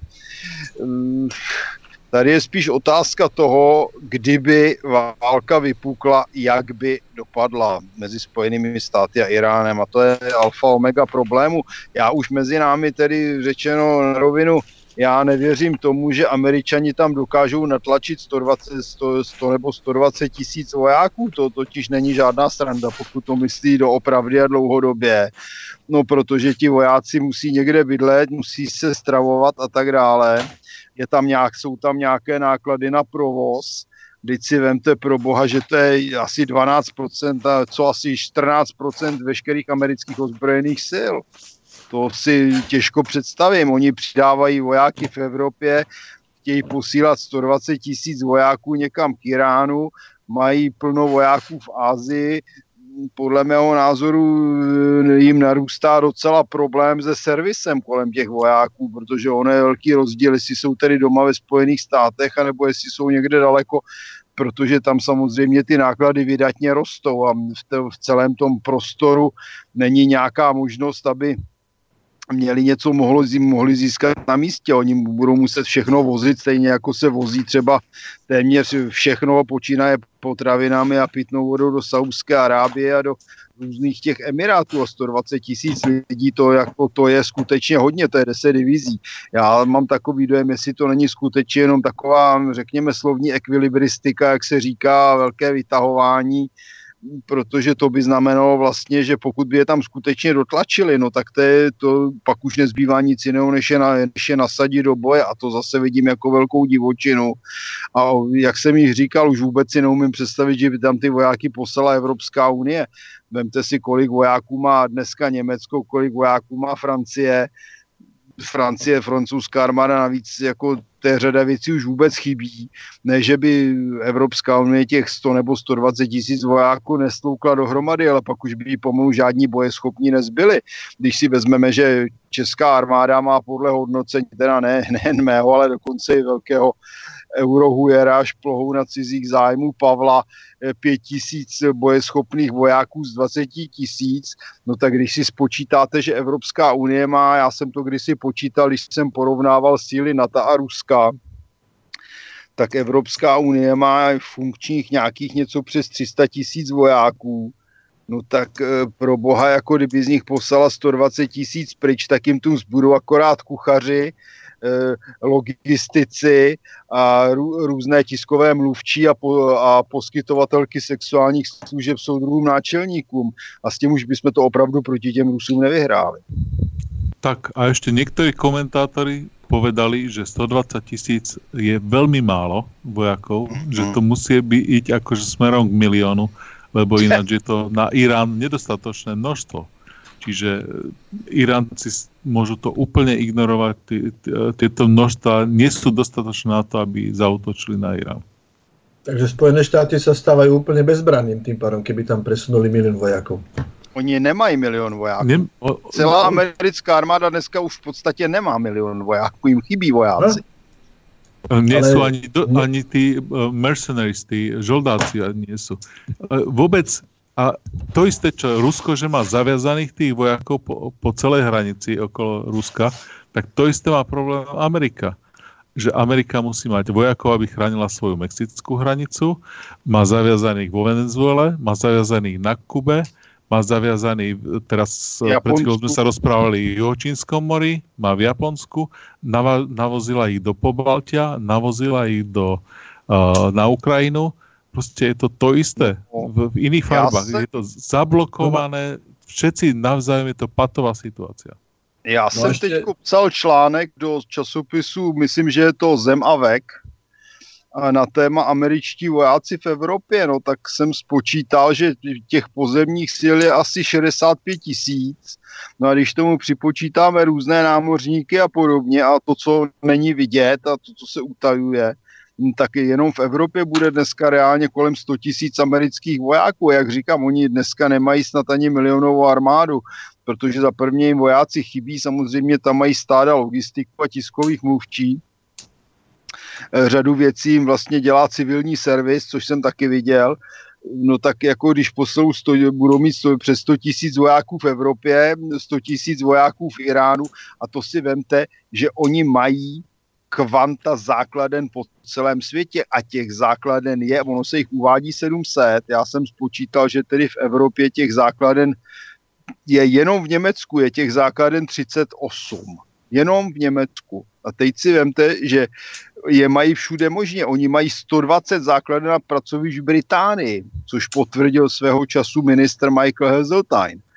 Oni mají základny, říká se, že je jedna základna v Kosovu, Bonstil, není to pravda, oni tam mají ještě druhou základnu námořní pěchoty, o kterém se vůbec nemluví. Jo. Takže těch základen je hromada, teďko staví základnu v Oděse, kde údajně skoupili kde co, takže jim patří půl Oděsy na Ukrajině, no a tam, tam taky, vemte si, že to, to určitě proběhlo i ve slovenském tisku, jak staví tu, tu nějakou logistickou základnu v, to, v té vesnici Povic, kde chtějí vykácet sto čtyřicet hektarů lesa v chráněné krajinné oblasti. Jenom tam má být dva tisíce vojáků. To musí být základna prostě obrovská, obrovská, jestliže je to logistická základna, kde by měly být jenom sklady s materiálem. O základně strategického materiálu v Norsku, o té se nemluví nikde a přitom je to taky americká základna. Tady je problém, že oni mají skutečně vojáky po celém světě, ale co je horší, oni nemají čím doplňovat. Takže v případě, že by došlo ke ztrátám, tak ještě můžou povolat Národní gardu, to je pravda. No ale dneska už ta Národní... Áno, povidej, povidej. A, a zaviesť povinnú, povinnú vojenskú službu ako zavie, za, začiast... vietnamských vojen alebo vietnamské vojny nemôžu, alebo doplniť zásoby z existujúcich ešte i silákov. Nemajú ne, prachy. Že... Na toto oni nemajú prachy. Hlavne oni už oni teraz majú sedemsto päťdesiat miliárd, alebo koľko majú rozpočet na to. A oni, oni s týmto rozpočtom majú problémy udržiavať to všetko. Sa sťažujú normálne na tých weboch veteránskych, píšu, že musia skladať lietadla, že zo štyroch lietadiel zložia jedno funkčné. A častokrát sa im stáva, že nemôžu ísť domov na dovolenku, lebo nemajú na naftu. Čiže, aby, aby tie lietadla odleteli. Čiže to, hovoríme o Ukrajine, to... alebo o Rus, alebo o, o Amerike. O, Amerika, o, Amerike, o Americe. No ono totiž ty základ, ty vojáci, jak bychom řekli, prezenční nebo základní služby, to je právě ta Národní garda. U nich je obrovský problém v tom, že už dneska nemají moc kde nabírat, to už jsem tady nakonec probíral, že vlastně do armády na ty nejkratší dvouleté kontrakty nastupují ti, kteří dostanou na výběr buď kriminál, anebo armádu, což je samo o sobě šílený problém. A z toho běžného obyvatelstva, když si vemete, že tam mají, já nechci být nějaký rasistický, ale když se pak člověk dočte, že odešla třetina lidí z Detroitu a tam jsou statisíce Afroameričanů, kteří nedělají nic, bydlí v domech, které vlastně ukradli po odešlých Běloších a žijí tam ze sociálních dávek, no z toho nemohou přece postavit funkční armádu, to se jim rozsype jak domek z karet, to, to nejde. Oni mají skutečně problém s vojáky. Oni už dokonce řešili to, že budou muset zrušit vlastně nařízení, které platí déle než sto let, že vlastně imigrant se nemůže stát důstojníkem americké armády, pouze podůstojníkem. No ale oni už ty lidi nemají a co s tím? Tak a teďko ale zase které migranty? Jo, Číňanům teďko nedůvěřují, protože se s nimi hádají ocla. No muslimové, to je problém, já si vzpomínám na několik případů, kdy muslimský voják vystřílel svoje kolegy americké, takže v podstatě jediní možná použitelní migranti to, to budou dneska nějací ti latinoameričané, ale u těch je to taky dneska otázka, jestli o to budou mít zájem, nechat se pozabíjet, časy se dost změnily, takže, takže i, i Spojené státy, nemluvě teda o jejich také už dneska nízké porodnosti, eh, nemají koho by do té armády natáhli, takže oni plus... mají armádu a k tomu Národní gardu a hotovo dvadsať. A k tomu ešte sa zvyšuje obezita obyvateľstva, čiže v tých Spojených štátoch je strašne veľa veľmi obezných ľudí, ktorí majú problém prejsť kilometr, takže asi veľmi by toho nenabojovali. A ostávajú už len zástupné armády, typicky, ty, ako napríklad slovenské síly, ktoré za svoje vlastné peniaze nakupujú stíhačky a iné veci v Amerike a vrtuľníky a budú za nich možno skúsať bojovať. Ale vidíme, čo pán Lajčák mluví. Ja slovenské...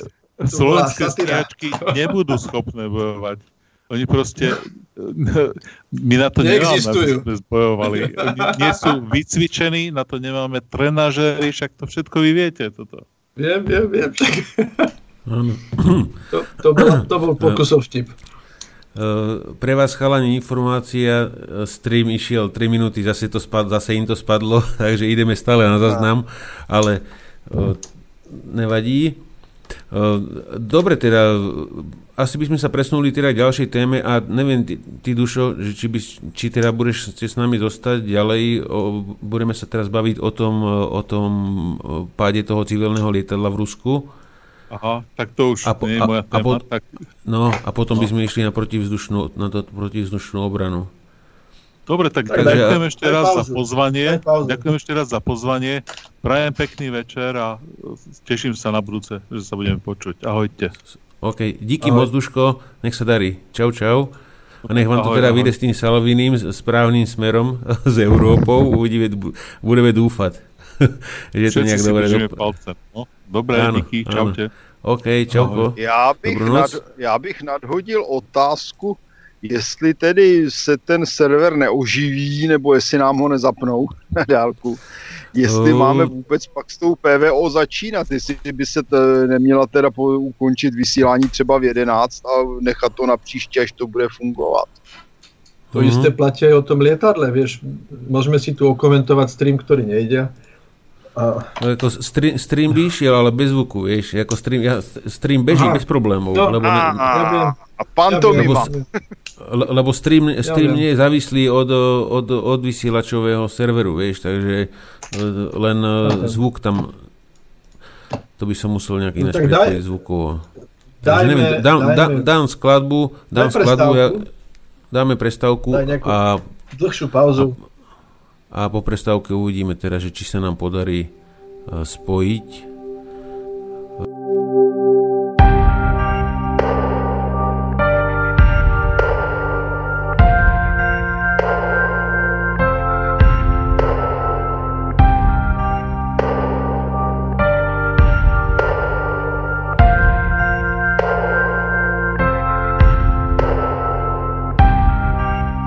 Počúvaj, syn môj, prezradím ti, ako sa tu žije,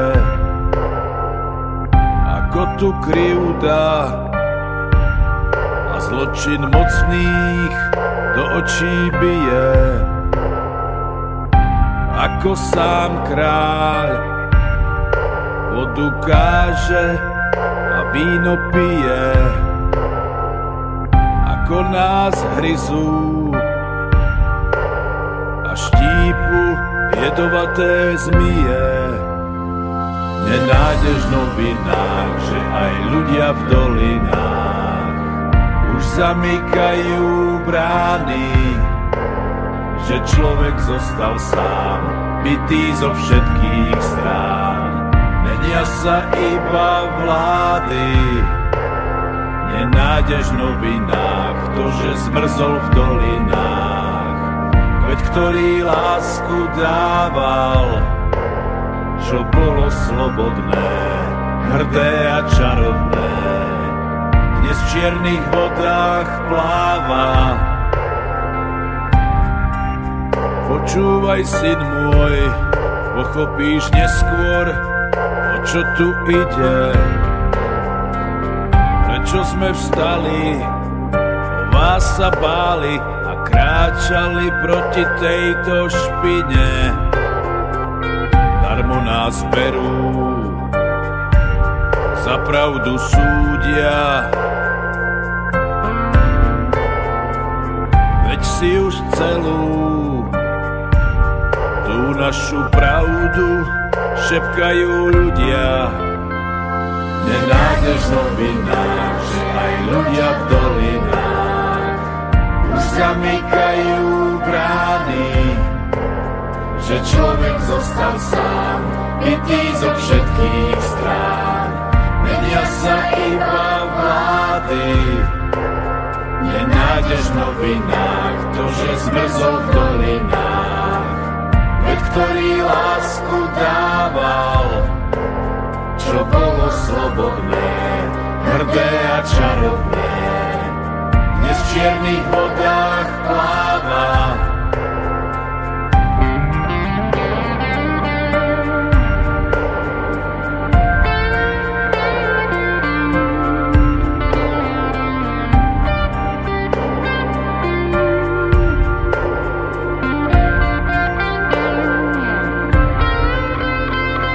Nenájdeš v novinách, že aj zamykajú brány, že človek zostal sám, bytý zo všetkých strán.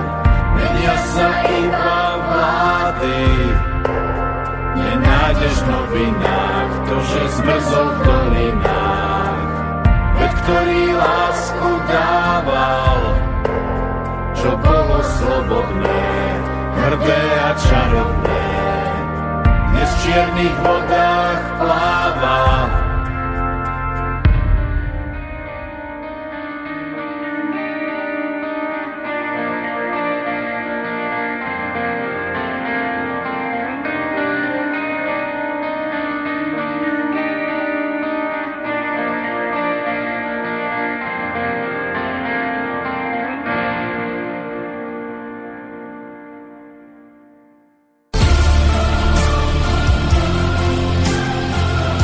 Listening to Wars Online, Iraq, Iran, Syria, Libya, Ukraine, and Malur.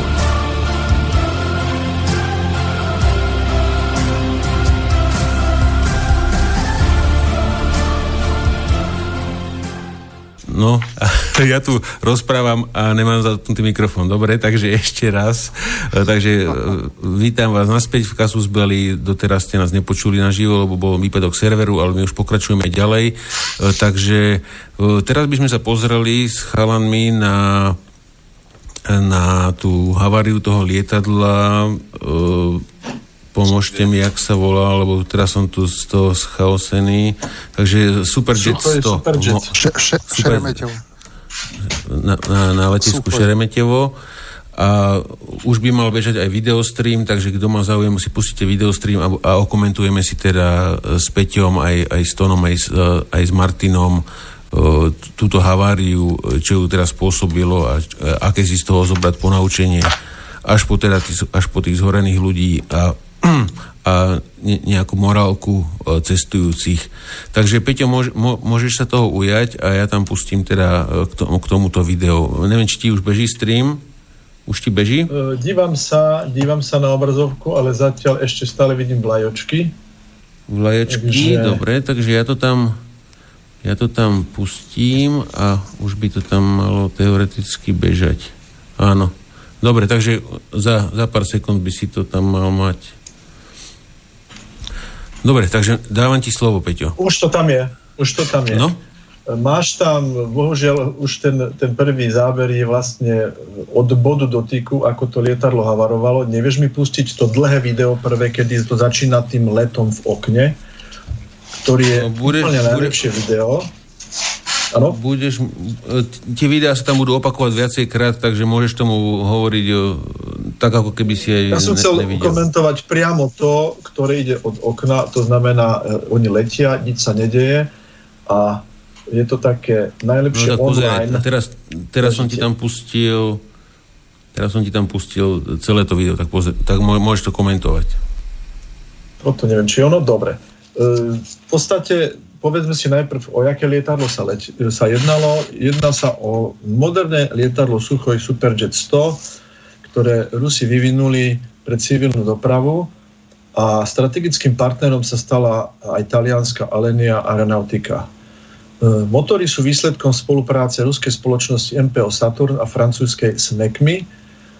Takže je to nástupca slávnych ešte stotridsaťštyri a stopäťdesiat dvojok alebo stotridsaťštyri dopravných lietadiel, ktoré boli veľmi rozšírené a je to lietadlo, ktoré už funguje na, na princípe riadenia fly-by-wire, to znamená elektroimpulzne a nemá mechanické, lankové a iné riadenie ako napríklad Boeing sedemstotridsaťsedem alebo väčšina Boeingov ako takých. Takže z hľadiska technického je to lietadlo veľmi moderné, e, pokúšajú sa ho predávať aj inde po svete, zatiaľ s nie veľkým úspechom a najviac ich odobralo vlastne e, letectvo Ruská národná, národný prepravca Aeroflot.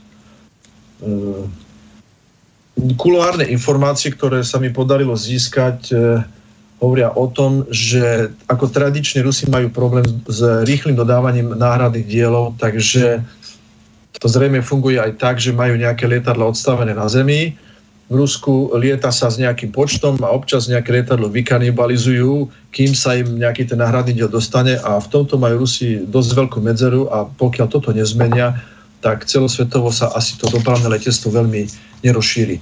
Ale z hľadiska nejakého technického, pokiaľ by sme sa na toto lietadlo takto pozreli, tak nie je v podstate čo vytknúť.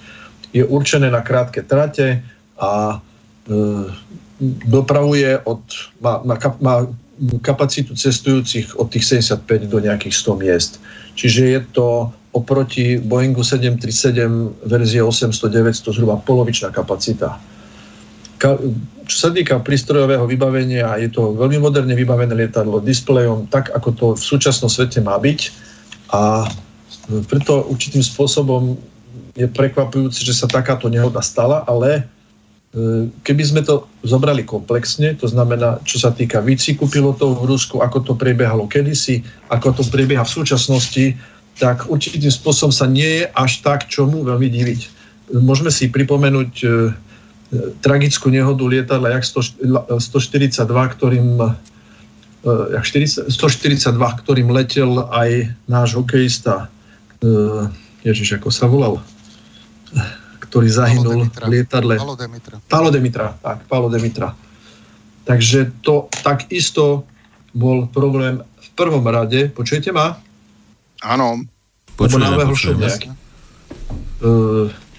To bol takisto problém nevycvičenosti alebo nedostatočnej vycvičenosti pilotov, e, respektíve prílišného preskakovania z typu na typ, e, rozličných variant, e, pričom je to od toho istého výrobcu, ale úplne iný spôsob brzdenia a tak ďalej. E, čo sa stalo vlastne? E, v tomto prípade stále beží tá havária, horia tam tie lietadla stále dokola. E,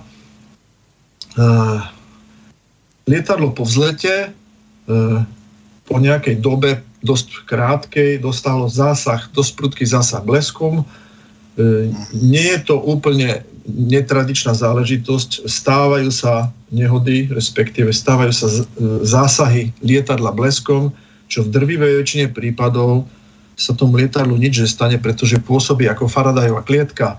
Takže nemá to vplyv v podstate na let ako taký. Skús, Pepe, nájsť to je dlhé video, ktoré som ti dneska posielal. Posielal som ti dve. Keď som, keď som sa rozprával s kapitánom Boeingu sedemstotridsaťsedem, Peťom Švecom o tejto veci, tak presne mi popisoval, že blesk ho zasiahol raz až dvakrát ročne, ale raz sa stalo tak, že z témer ne, malinkého mraku, alebo mraku, ktorý vôbec nevyzeral nebezpečne, tak dostali taký zásah, že mu to odlomilo jeden meter dĺžky z vingletu, čo bolo dosť vážny problém, a to lietadlo bolo v podstate neletové a muselo pristať. Ďakujem za video, to je presne to, čo hľadáme. Vidíme teraz video asi najlepšie, aké sa Rusom podarilo dať dohromady. Zrejme to bol nejaký amatér, ktorý skladal z niektorých telefonických záznamov, videokamerou z telefónov a potom z internetových pozemných záznamov dal dohromady online v časovom slede tak, ako sa to skutočne dialo. Ľudia v podstate nič netušili, čo sa na palube dialo, že, že bol nejaký problém s bleskom. Vraj, vraj bolo cítiť nejakú, nejakú spáleninu, to znamená možná nejaká, nejaká, nejaká kaveláž dosiahla, dosiahla zásah, ale z posledných informácií, ktoré mám, tak mu vypadla eh, avionika, tá, tá plná avionika, a fungovala mu iba základná avionika a prestal mu pracovať autopilot. To znamená, pilot musel prevzať kontrolu nad lietadlom ručne, ale v podstate pri lietaní ručne to by nemal byť žiaden vážny problém a každý pilot musí vedieť s lietadlom ručne pristať, takže je to úplne normálne. Zaseklo sa nám video? Malo by, malo, malo by, malo by bežať. Už beží. Nie, beží, to, bude, beží. To bude tvoj internet asi. To je môj internet. Čiže tí cestujúci nič netušili, čo sa deje. Pilot to lietadlo otočil a v núdzovom režime riadenia lietadla fly-by-wire s ním pristával. Takže to, čo sa stalo, dá sa povedať z tých informácií, ktoré v súčasnosti vieme, že na deväťdesiatdeväť percent to bola v konečnom dôsledku chyba pilota alebo pilotov, ktorý pod tlakom situácie, ktoré, ktorá nastala, to znamená, nešla mu plná avionika, lietadlo sa dalo riadiť iba ručne, tak urobil podstatné chyby v tom, že išiel na pristátie príliš veľkou rýchlosťou a čo za chvíľku uvidíte na zázname, tak urobil základnú školáckú chybu a hovorí sa tomu kozel. To znamená... Oh. Keď pristávate príliš veľkou rýchlosťou, tak keď nedávate pozor a nevydržíte dostatočne dlho vo výdrži tesne nad zemou a nedotknete sa a nenecháte tú rýchlosť krátka vytratiť tesne nad zemou, sa vám môže stať to, že predný podvozok sa vám dotkne zeme skôr ako hlavný, alebo dosadnete na všetky tri kolesa naraz. Ten záznam už sa, už sa blíži k zemi a začína presne tá situácia, že to prvé podrovnanie bolo v podstate veľmi, bolo dobré, mal natiahnuté lietadlo do hora, predný podvozok hore, dotkol sa, ale pri veľmi vysokej rýchlosti zeme a vplyvom určitého odskoku alebo nárazu sa to lietadlo znova odrazilo, potom to, ešte ten, ten druhý odskok udržal ako tak, ale pri tom treťom odskoku to lietadlo potlačil. A ten tretí kozel bol tak prudký, že ten, že ten pri tom štvrtom narazil do zeme rýchlo, pri, pri, pri decelerácii zhruba päť gé a vlastne si ten podvozok zlomil.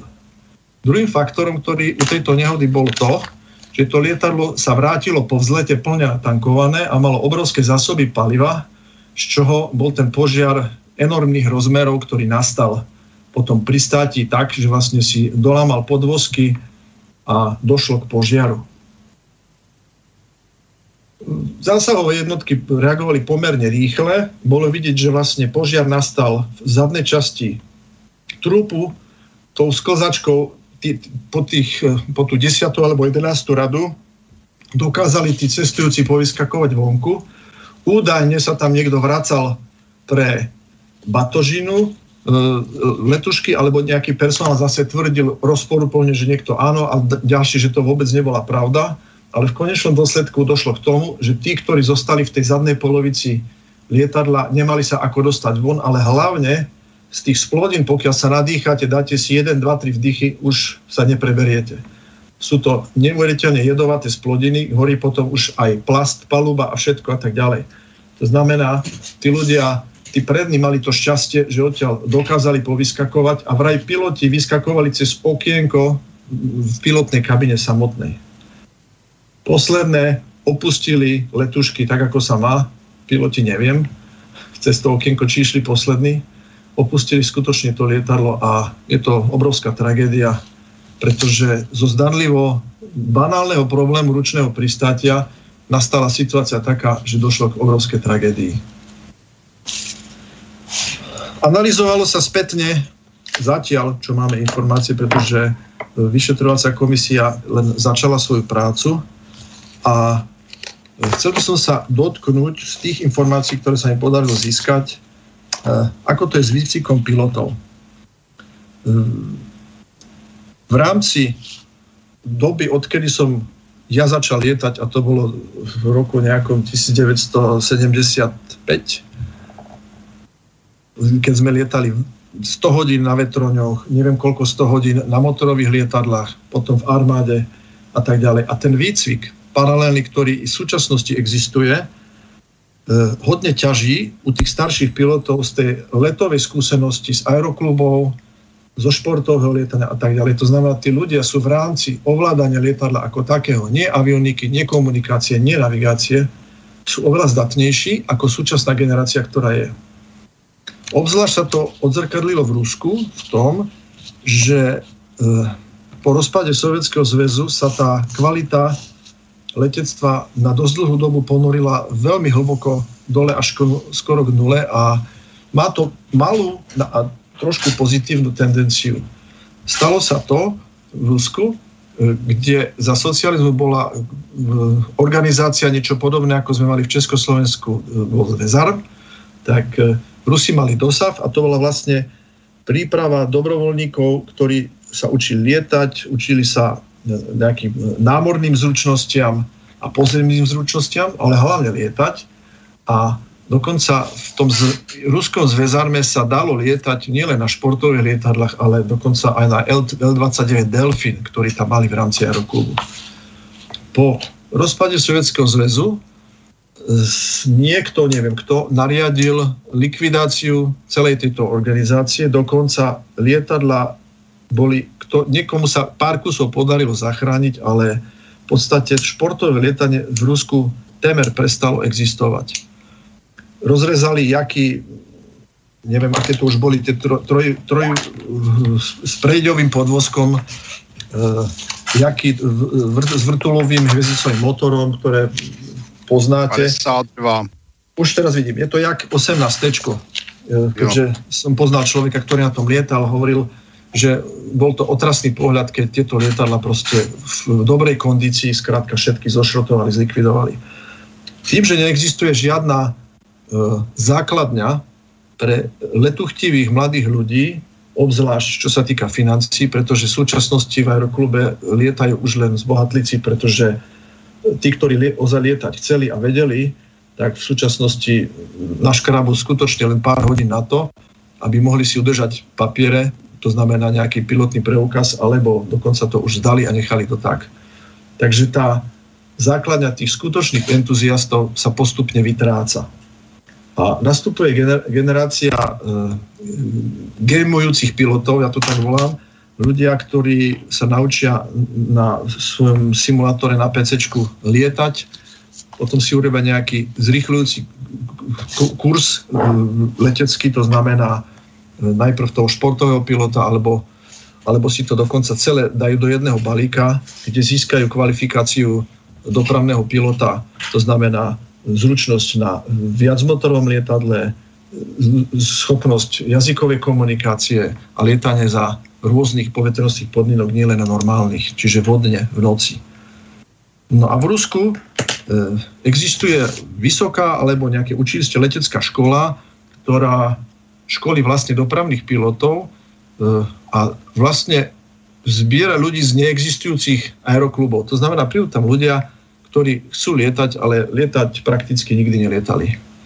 Zaujímavý je aj program toho, čo som sa dozvedel, že ja neviem, zo štvoročného študijného pen, penzu, zo štvoročného programu t- sa tri roky učia všelijaké predmety od strojariny a teórie a tak ďalej, lietajú vlastne až posledný rok. A dokonca údajne majú nariadenie, že musia pristávať vždy, pokiaľ sa dá, na autopilota. Čo znamená, že tá zručnosť a tá schopnosť tých pilotov lietať na tie lietadlá je oveľa nižšia, ako je napríklad v Európe alebo v Amerike. Štatisticky to vychádza, čo sa týka buď nehodovosti alebo katastrof. V jednom prípade, že je niečo poškodené, že sa niečo z lietadlom stane. Katastrofa znamená, že sa to lietadlo rozbije a zahynú cestujúci, respektíve ľudia, ktorí sú na palube. Tak je ten koeficient voči Amerike horší desaťnásobne. Funguje v Rusku korupcia, to znamená, ak ste pilot, chcete zdravotnú prehliadku, tak si musíte priplatiť, všade sa treba nejakým spôsobom prezentovať finančne, aby, aby ste dostal takú, takú kvalifikáciu. Dokonca na niektorých vysokých školách iných Rusi môžu požiadať od, od, odklad na vojenčinu, pretože u nich stále platí povinná vojenská služba. V súčasnosti majú, myslím, dĺžke jeden rok, ale práve na túto leteckú školu nie, takže predstavte si, že v nejakej polovičke výcviku vás niekto vezme a preloží vás niekam na nejaké, na nejaké vojenské stredisko, kde si odslúžite vojnu a potom sa vrátite späť. Čiže strácate návyky. E, takže ten systém výcviku v súčasnosti v Rusku nie je na takej úrovni, ako by mal byť, a z toho plynú potom všetky ostatné problémy, ktoré sa týkajú v rámci situácií, keď dochádza k mimoriadnej situácii. Či už vysadení prístrojov, motora a tak ďalej a tak ďalej. Momentálne beží video a je to skutočne hrôza sa na to dívať, keď si predstavíte, že človek, ktorý to netušil, točil z okna pri státe a natočil skutočne horiaci motor po, po svojej strane. Čiže myslím si, že takéto zábery som ešte nikdy nevidel. Je to neuveriteľné. Takže asi toľko, prečo tá, čo, čo sa tam udialo z hľadiska toho, či to bol technický problém alebo, alebo problém ľudskej posádky. Ako som už spomínal, na tých deväťdesiatdeväť percent to vyzerá tak, že jednoducho tú chybu urobili piloti. A nebol to technický problém a nemožno tým pádom hádzať vinu na výrobcu alebo na nejaké súčiastky alebo diely, ktoré by mohli nejakým spôsobom toto spôsobiť. Pokiaľ by sme sa na to pozreli z pohľadu likvidácie alebo zneschopnenia palubných prístrojov bleskom, tomu sa ťažko dá vyjadriť nejakým spôsobom, pretože je to otázka šetrenia, akej kvality bola uložená kabeláž, kde bola uložená tá kabeláž, či to bolo odolné alebo menej odolné voči bleskom, ako prebiehali testy. Toto všetko je záležitosť vyšetrovacej komisie, respektíve nejakých úprav toho výrobcu, aby podobným situáciám v budúcnosti buď nedochádzalo, alebo došlo čo najmenej. Pretože obdobné prípady zlyhania elektroniky sa stávajú aj na lietadlách západnej proveniencie, to znamená Airbus alebo Boeing. Hmm. Takže bezprostredná príčina: urobil pilot chybu, pristával na príliš, príliš vysokej rýchlosti a urobil, urobil takzvaného kozla. To znamená, narazil predným podvozkom do zeme a spôsobil odskok lietadla niekoľkonásobný. Keď to ten pilot nemá zvládnuté, ako to technicky riešiť, ako to odpilotovať a hlavne, pokiaľ to prudko potlačí dole po odskoku, tak sa to, ten, ten, ten kozel, ten jednotlivý skok sa stále zväčšuje, zväčšuje, zväčšuje, až dôjde k destrukcii lietadla, čo je úplne logické, že to takto stane. A preto jeden zo základných návykov pre pilota sa cvičí zabránenie tohoto kozla. To znamená, stane sa to, letíte s nejakým inštruktorom, ten vám pritiahne riadenie tesne nad zemou alebo po dotyku so zemou a vy musíte s tým lietadlom vedieť pristať bez toho, aby ste znova odskočili. Takto by som asi zhrnul v krátkosti, aký je môj názor na to, čo sa asi stalo, kto asi tú nehodu spôsobil. Bezprostredná príčina: chybný manéver na pristáte, to znamená podrovnanie lietadla pre vysokú rýchlosť a zlú reakciu pilota pri odskoku. E, taká tá všeobecná príčina zrejme, zrejme, zatiaľ hovorím zrejme, bude v tom, že v Rusku budú musieť pokročiť v systéme výcviku a hlavne takú záležitosť, ako nariadiť pilotom pristávať s automatom alebo respektíve s autopilotom, je dosť vážnou chybou, pretože piloti musia trénovať pristátie. Ja viem z, od pilotov z Čiech alebo z zahraničia tuto v Európe, ktorí lietajú, si sami vypínajú autopilot na pristátie, pokiaľ je dobrá viditeľnosť, pokiaľ sú tie podmienky aké také, aby nevyšli z cviku. Je to veľmi dôležité. A ešte, Peťo, mám, mám tú otázku na teba od, od Joža. Pýta sa, že dobrý večer, es es jé sto má sedemdesiatpäť percent dielov do zahraničia z viacerých štátov. Myslíte si, že za pomalé dodávky náhradných dielov môžu Rusi? Napríklad na amerických kontinentoch má obchodné záležitosti na starosti Boeing. Jozef. Neviem, či, jak to bolo myslené. Ja, ale... ja myslím, že sedemdesiatpäť percent to nie je. Už je to oveľa menej kvôli embargu, kvôli sankciám. Uh-huh. Hovoríme o technickom stave lietadla, ale v tomto prípade to lietadlo nemalo alebo nebolo príčinou ani žiadna časť tohto lietadla, či už avioniky, konštrukcie alebo motora, nemala vplyv na to, že to lietadlo sa muselo doslova rozbiť na dráhe. Že to bola záležitosť uh-huh. pilotov. Aký, aký je podiel súčasný pri výrobe toho lietadla z nejakých zahraničných dielov, ťažko povedať. Prednedávno sme sa bavili o tom, že americké armáde majú problém zásobovať náhradné diely, pretože sa im vyrábajú diely niektoré aj v Číne. Takže ja predpokladám, že aj do tohto lietadla môžu byť niektoré diely z Číny, keďže Čína je dneska svetová veľmoc. Zvláda prakticky všetky technológie, ktoré potrebujeme. Takže skôr naopak, za chvíľočku budeme doháňať Čínu my. Hmm. Informácia pre poslucháčov: mali sme asi, určite viete, že sme mali výpadok, ale bolo to cca pätnásť minút, takže záznam relácie by mal byť kompletný, nejak to polepím dokopy, takže zajtra potom, kto bude mať záujem, si môže ten záznam počúvnuť a tú časť, ktorú ste nepočuli, tá išla čisto len na záznam, teda bez, bez, aj bez živého videa, takže aj to video nejako, to bude potrvá troška dlhšie, ale aj to video dám nejak dokopy, že uh, spojím to nejakým štýlom, aby, sa, aby to bolo pozerateľné. Uh, dobre chalani, takže uh, dáme teda nejaký úvod do tej protivzdušnej obrany, alebo dáte, dáme pauzu a potom ten... Ešte máme, máme tu Hoďku a to ono dneska bojoval celý deň chudák s notebookom, aby ho vôbec, aby ho vôbec spojaznil, aby sa mohol zúčastniť. Takže bolo by škoda, keď už si dal toľku prácu a nerv, nervov, že by sme aspoň nezačali. Prípadne Martin, že by si dal nejaký, nejaký úvod, taký všeobecný a potom by sme s tónom išli do tých detailov, vieš, k tým radarom a k tomu všetkému. Jo, takhle, tak i, i z radarama, no to je téma na několik relací.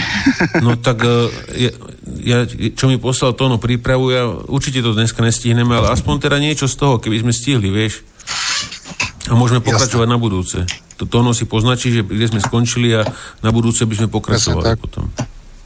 Martin je... Halo? Ano? Dobře, no tak e, uděláme k tomu nějaký historický úvod nebo něco, to a, bychom možná by, mohli a pak, a pak by, se hodíme od, od těch technických. Od Dopplera. To seš hodně daleko. Já bych začal tím, že protiletecká obrana Dopplere, že protiletecká obrana se poprvé, já ne, e, protiletecká obrana se poprvé v praxi objevila za francouzsko-pruské války. Tehdy byla, jak znám, obležena Paříž, jsou to sedmdesátá ale osmnáct šedesát sedm, tedy přesně rok. Tehdy byla Paříž obklíčena pruskými vojsky, potom tam byla, potom tam byla vlastně ta pařížská komuna, podíleli se potom na obklíčení Francouzi, no a z Paříže odlétaly balóny se zprávami a tak dále, no a firma Krupp vyrobila vlastně, přestavěla přesně řečeno námořní malý kanón na e, lafetě s odměrem tři sta šedesát stupňů, který postavila na obyčejný vůz tažený koňmi a měli první protiletadlový kanón, takový malorážový kanónek. Myslím, že ani nic nesestřelili. Jeden z těch kanónů mají v vojenském muzeu v Drážďanech v Německu. To byly začátky. No potom se vlastně protiletecké zbraně, tedy nejenom kanóny, ale především kulomety v první fázi objevily za první světové války. To už začalo fungovat. Při nízkých letech se podařilo některé letouny sestřelit kulomety, puškami a tak dále. První protiletadlová děla byly normální polní kanony, které byly posazeny koly nebo řekněme spodkem lafety na obyčejné kolo, dokonce větší kolo od dřevěného vozu a to je umožňovalo rychle měnit odměr.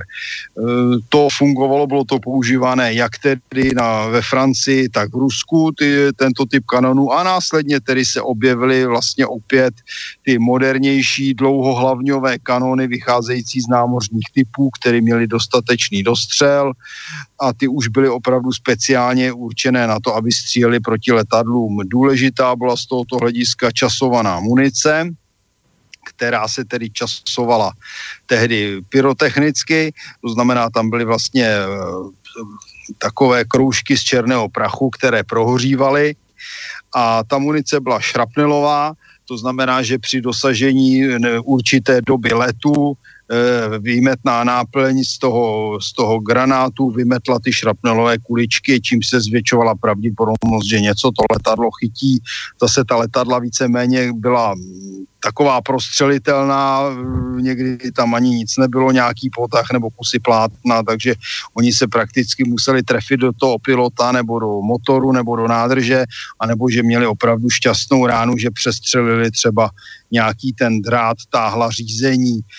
Takže to byla první světová válka. No, v, v meziválečném období se vlastně modernizovaly protiletadlové kanony, opět rakety nebyly. E, nejznámější byl osm celá osm Flakzor devatenáct set šestnáct německý, který se potom přetransformoval na Flakzor třicet šest a tak dále. E, v meziválečném období bych připomněl jednu za, za, zajímavou věc.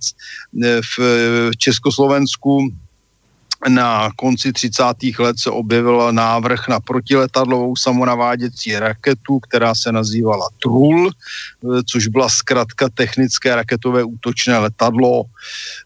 Konstruktor Očenášek, který předpokládal, že raketa je nadzvuková, tudíž nebude problém snímat zvuk letadla, neměla tedy radar, nebyla naváděná, ale předpokládalo se, že ta raketa půjde po zvuku leteckého motoru.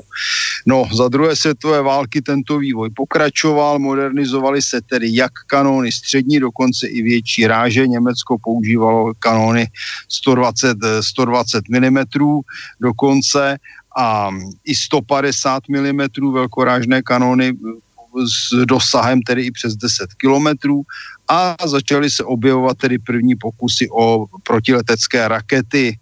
Buď tedy to byly salvové rakety, které se vystřelovaly jenom vlastně, aby vytvářely baráž, a hlavně Němci opět tedy testovali rakety, které by byly naváděné. Na tomto vývoji se potom pokračovalo v poválečném období, především ve Spojených státech, v Rusku, teda v Sovětském svaze, pardon, v Británii a ve Francii. Takže první protiletecké rakety byly vyvíjeny v podstatě v padesátých a šedesátých letech minulého století. Byly to rakety většinou s kapalinovými motory, to znamená, že tam byla limitovaná, řekněme, bojová pohotovost, protože ty kapaliny se v tom nedaly dlouho skladovat, byla to žíravina, hlavně to okysličovadlo. Rakety byly velké a sloužily především k tomu, že měly vytvářet baráž proti strategickým bombardérům. Pravděpodobnost zásahu těmi prvními typy proti stíhacím letounům, které se postupně blížily a následně už po korejské válce překračovaly rychlost zvuku, byly minimální. Důležité bylo, což je třeba zdůraznit, že není teda důležité jenom střílet na ta letadla, ale je důležité především najít a zaměřit. A to začalo nejdříve jednoduchými optickými zaměřovači, různými kříži a podobně upevněnými na lafetě. Jako první zajímavost, řekněme, technologicky pokročilejší byly naslouchací systémy, to znamená, že ono to vypadalo doslova jako několik takových velkých trichtýřů, jako nějaké bývaly tlampače na zdi nebo na sloupech veřejného osvětlení, tak něco takového bylo sdruženo v několika kusech a k tomu byli vycvičení vojáci a ti vyhledávali podle zvuku ta letadla. Takovéto věci se používaly ještě za druhé světové války. Výsledek těch zaměřovačů byl takový, že umožnilo navádět zhruba ty celé už dělostřelecké baterie a, v posle, a ke konci války, kdy už se začaly používat, řekněme, jednodušší protiletecké radary, tak došlo k tomu, že byly vytvořeny především tedy opět v Německu, ve Spojených státech, následně i v Sovětském svaze, systémy selzinové, které umožňovaly přenášet povely z, z ústředního stanoviště řízení palby na kanóny a ty kanóny se vlastně již dok- mohly otáčet pomocí ele- elektromotorů sami do směru palby a obsluhy už jen pouze d- dolaďovaly detaily. Stále se tedy u těch kanónů používala časovaná munice, ale objevily se už v druhé světové válce, hlavně koncem druhé světové války, první s tím přišli Američané, časovací elektronické zapalovače a časovací přibližovací zapalovače, což je velmi důležité, to znamená, že ten zapalovač byl schopen eh, na základě vyslaného zvuku a odrazu zachytit, že se přiblížil k cíli a tím eh, ten zapalovač inicioval tu bojovou, bojovou náplň. Za druhé světové války, jak jsem tedy uvedl, byly používány radary už někdy od roku čtyřicet jedna u protiletecké obrany a ty se neustále zdokonalovaly. Co je radar, asi ví všichni, je to v podstatě elektronický systém, který funguje na základě toho, že je vyslán, vyslán impuls, který se odrazí od cíle, vrátí a ten radar vlastně měří dobu, dobu, za kterou ten impuls je vydeslán a vrátí se a na základě toho vypočítává vzdálenost a na obrazovce se zároveň tedy ukazuje na stínítku přesně řečeno bod toho radaru, teda toho cíle. Z tohoto hlediska fungovaly radary poměrně dlouho, než přišly teda doplerovské radary, což už je o něčem jiném, tam už nastoupila elektronika a matematika, která umožnila, která umožnila výrazně přesnější, přesnější zaměřování. E, dalším důležitým faktorem je, že v poválečném období se postupně objevila otázka protiraketové obrany, která se spojila s protileteckou obranou. Zhruba v šedesátých letech už se začaly vyvíjet systémy, jak tedy v Sovětském svazu S tři sta, tak ve Spojených státech Patriot, což jsou systémy, které jsou schopné ničit jak letadla, tak i rakety v určité, nebo pardon, řízené střely a případně jejich hlavice v určité fázi letu. Tím se dostáváme k další otázce a protiraketová obrana se dnes de facto dělí na dvě skupiny, to znamená standardní protiraketová obrana a potom vojsková neboli taktická protiraketová obrana proti menším typům řízených střel, kde mu mohou sloužit dokonce i automatické protiletadlové kanony. Tato taktická proti, protiletadlová protiraketová obrana dnes nakonec může být úspěšně využitá i proti různým dronům ve formě bezpilotních letounů i vrtulníků. No a to by, to by byl asi tak zhruba úvod, na, které, na který bychom mohli tedy dále navázat. Uh-huh. Takže, Pepku, hoď mi tam do videa, do streamu prvý slide, prvú tú web stránku, čo som v Skype ti poslal. Je to nula radar, nula polovodiče a tam máme hneď prvú, prvú túto tému. Začnem tak netradične. Ono, celkovo táto pé vé ó obrana, keďže ja mám troška iný pohľad, preto bude tento začiatok netradičný. Určite si pamätáme radary, veľké lopáry, niekoľko metrové, niekoľko, áno, niekoľko tón ťažké, veľké hebeda, tomuto už je dávno koniec. Pretože éra, čím viac megawattov vyžiarím, tým ďalej os- ten priestor vysvietím. To je vlastne pri novodobej elektronike a špionážnych lietadlách, ako sú AWACS, vlastne sa s tým prezradíte. Teraz je e, tendencia vysokocitlivé polovodiče a malý vyžiarený výkon. Toto je trend, ktorý teraz v modných radaroch ide. Preto začíname tradične, začneme od polovodičov, ktoré vlastne v týchto nových, v posledných generáciách radarov sa využívajú. Takže vo videu môžete vidieť polovodičovú štruktúru. Sú to tranzistory a polovodiče na báze F E T, ktoré sa v gigahercovom pásme len tento typ sa využíva v gigahercovom pásme až perspektíva do terahercového pásmu, pásma. E, na tom obrázku môžete vidieť, e, je to, vysvetlím to aj tí, čo nemajú stream, e, je to substrát, predstavte si niečo ako štvorček čip polovodiču pri, vyrobeného, kde máme tým modrým substrát, N-ko plus, N na ľavej strane, N-ko plus na pravej strane, to je N prechod a máme tam hore jednotlivé elektródy, sú tri, source, gate, drain, čiže S G D. Podstatné u MOSFETov a MESFETov je, že MOSFET tranzistor má vložené medzi gate a substrát, ten modrý, ten, tú, tú, na tú, tá modrá zložka, čo je označená, je vložený oxid kremíka. Funguje to niečo ako, ako, ako kondenzátor. MOSFET tranzistory sa využívali v radarovej technike do nejakých desať, maximálne, maximálne do desať gigahertzov. Potom sú už nepoužiteľné. Povieme si neskôr prečo. Čiže podstatný je rozdiel, že MOSFET, metal oxid, hej, em o, je vložený ten oxid medzi gate a substrát. Mesfet, to je polovodič alebo polovodičová technológia, ktorá funguje radovo do podľa laboratórnych skúšok, ktoré som videl, do nejakých päťsto gigahertzov.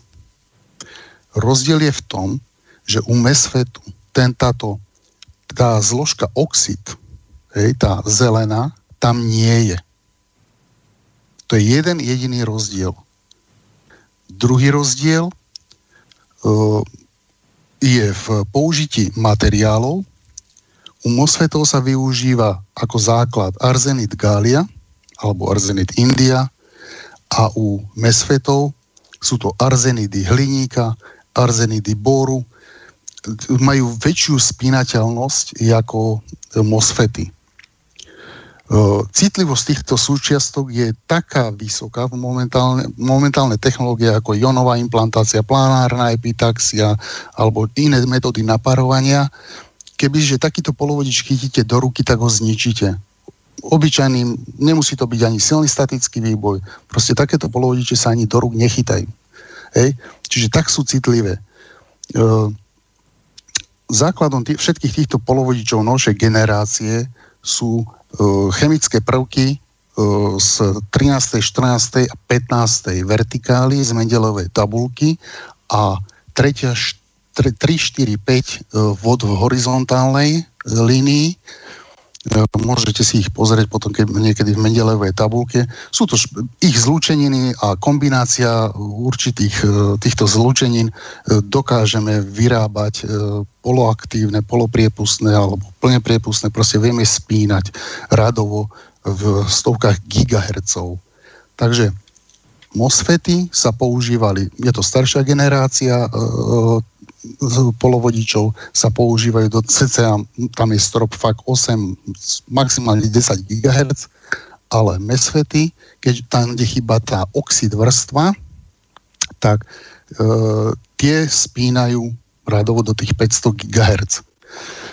Ešte by som išiel nižšie, e, jak ťa môžem poprosiť ešte naspäť na ten slide predošli, alebo na tú stránku Pepku. E, Hneď to bude. Áno, takže tuto chcem už len ukázať e, poslucháčom, že základ, môžeš ísť dolu, o, mimo obrazok, daj escape a potiahni nadol. Tak, tak, tak, tak, tak, tak, tak. Tuto môžeme vidieť presne.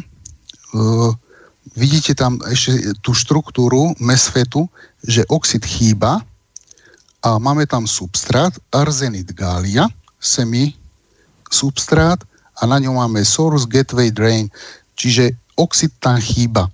Ešte potiahni dolu, ešte pod dolu,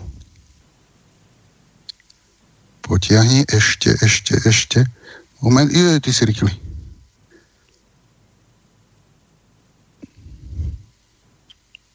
Neviem, čo tam chceš vidieť. Ešte, tu, tu, tu, tu, tu, dole, dole, dole, dole, kúsok dolu. Ale ja vidím. Kúsok dolu, kúsok dolu. Tu. Takže. Môžeš zastať? Môžeš zastať? To je ťažko, tak to, ty to vidíš opoždené. Dobre, dobre, stop, stop, stop, stop. Hej, nie je tam listovanie. No a tu je, tu si môžete pozrieť, ja som to naschvál takto vyťahol, že základným rozdielom to je, že MOSFET a MESFET je vykonaný, alebo vy, sa vyvíja materiálmi z tretej až piatej vertikály, horizontály Mendelejovej tabulke a, a trinásť až pätnásť z, z vertikály.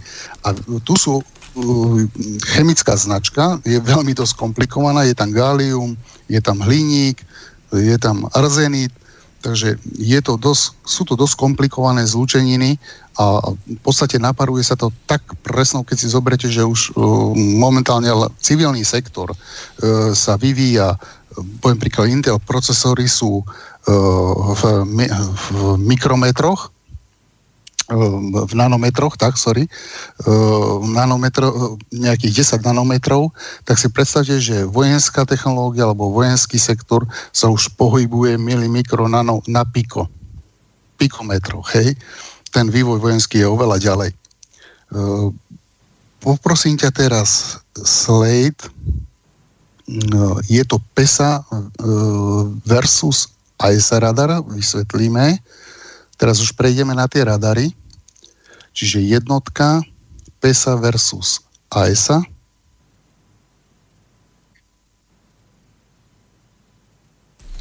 No, môžeš začať vysvetľovať, ja to musím nájsť, vieš? Takže, jasné. Je to v pé vé nula radar je, jednotka PESA versus á es á radar. A hneď nultý obrázok. Tu sa teraz e, dostaneme do rozdelenia jednotlivých no, novších typov radarov. Od, hovorím o tých starých lopároch, to je zbytočné rozoberať, pretože tam perspektíva žiadna nie je. Moderné radary poslednej generácie sa delia na dve kategórie. Prvá kategória sú radary PESA a radary á es á. Rozdiel. Na obrázku môžete vidieť, na ľavej strane máme PESA, na pravej á es á. V čom je rozdiel? PESA je, je tzv. Pasívny radar, preto začína písmenom P, pasívny fázový radar, alebo pasívne fázové pole. á es á je aktívne fázové pole. PESA vychádza ešte z tých starých, to je taký hybrid, kde vidíte v tom malom v tej malej, v malom obrázku transmiter, je to veľká kasňa, pomaly to vyzerá jak diesel agregát, čiže je to taký hybrid medzi PESA, je prechod od tých úplne starých radarov k tým á es á novým radarom, novým typom radarov, kde tento PESA radar má veľký transmiter, je energeticky náročnejší, ale menej náročný ako ešte tie staršie, tie lopáre veľké. Princíp je taký, že ideme do duplexeru. Tu v PESA radare máme tzv. Fázové pole a moduly, anténne moduly. Toto pole je, je sítené alebo je napájané z tohto vysokovýkonného transmiteru a vychyluje sa, tie, tie radary už majú ten nový, taký novší ten vzhľad, že sú ploché. Hej, vyzerajú jak, jak obdĺžnik alebo kocka, alebo, ale nemajú parabolu, nemajú parabolický tvar. Z toho transmitra high power cez duplexor napájame tieto subarray, čiže pod, pod polia, ktoré sú ale digitálne fázovo posúvané. Fázový posúv. Tým fázovým posúvom sa dosahuje to, že ten radar sa netočí a predsa vie skenovať.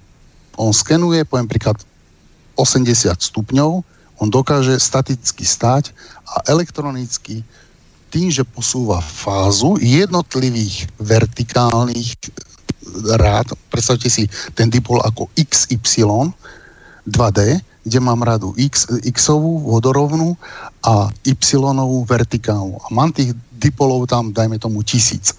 Tak, to ja sú tie takzvané klystrony? Nie, nie, nie, nie. To už nemá nič s klystronami toto.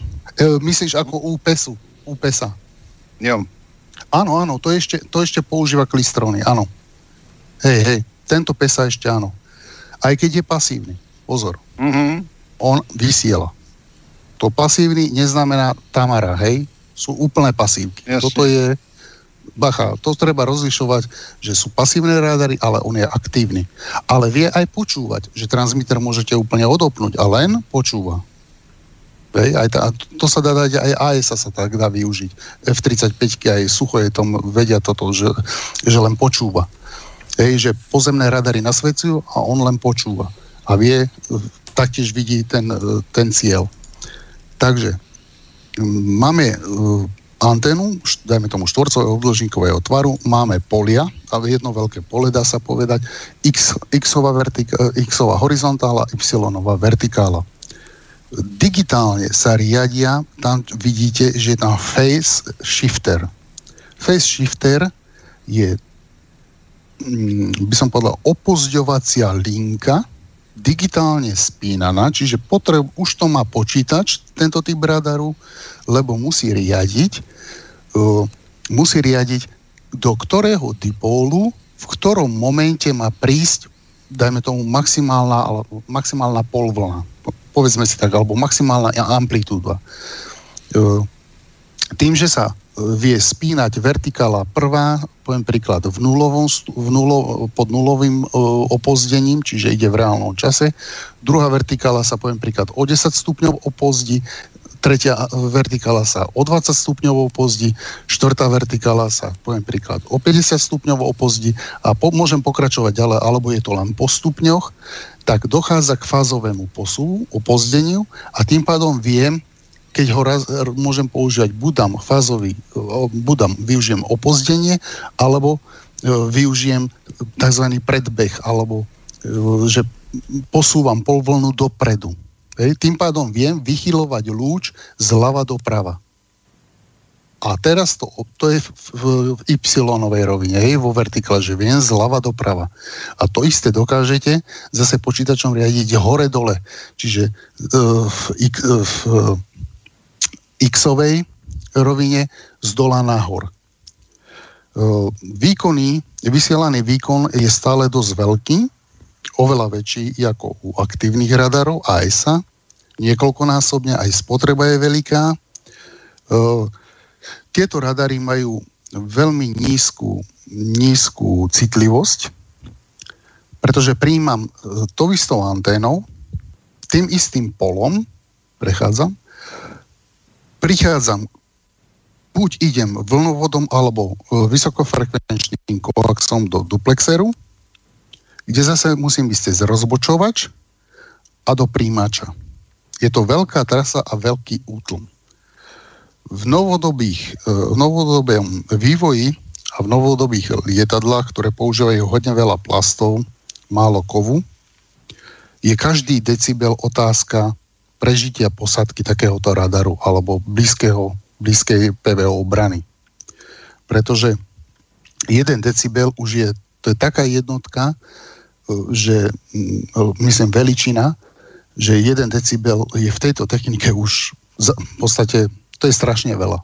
To, to je v podstate už taká, ako keby ste išli rozdiel, poviem príklad, dve autá a sto kilometrov za hodinu je medzi nimi rozdiel. Takže jeden decibel, to bude ďalší sled, vám ukážem, že v tých decibeloch e, tie radary, jak sa posúvajú dopredu a m, proste tento pé es á radar má oveľa horšiu príjmanú citlivú senzitivitu ako aktívny radar. Čiže z, k pé es á už len dodám, mám jeden transmitter s veľkým výkonom, áno, používajú sa tam klistróny, môžu sa používať aj polovodiče, ale musia byť tandem, tandemovo zapojené, čiže niekoľko desiatok uh, alebo stoviek tranzistorov, závisí od toho, aký výkon chceme. Hej. A v podstate využívam, tlačím tento výkon cez uh, vlnovod alebo koaxiály do týchto malých polí alebo t- do tých subpolí a cez shifter posúvam fázu zľava doprava, sprava doľava. Z hora nadol, z dola nahor.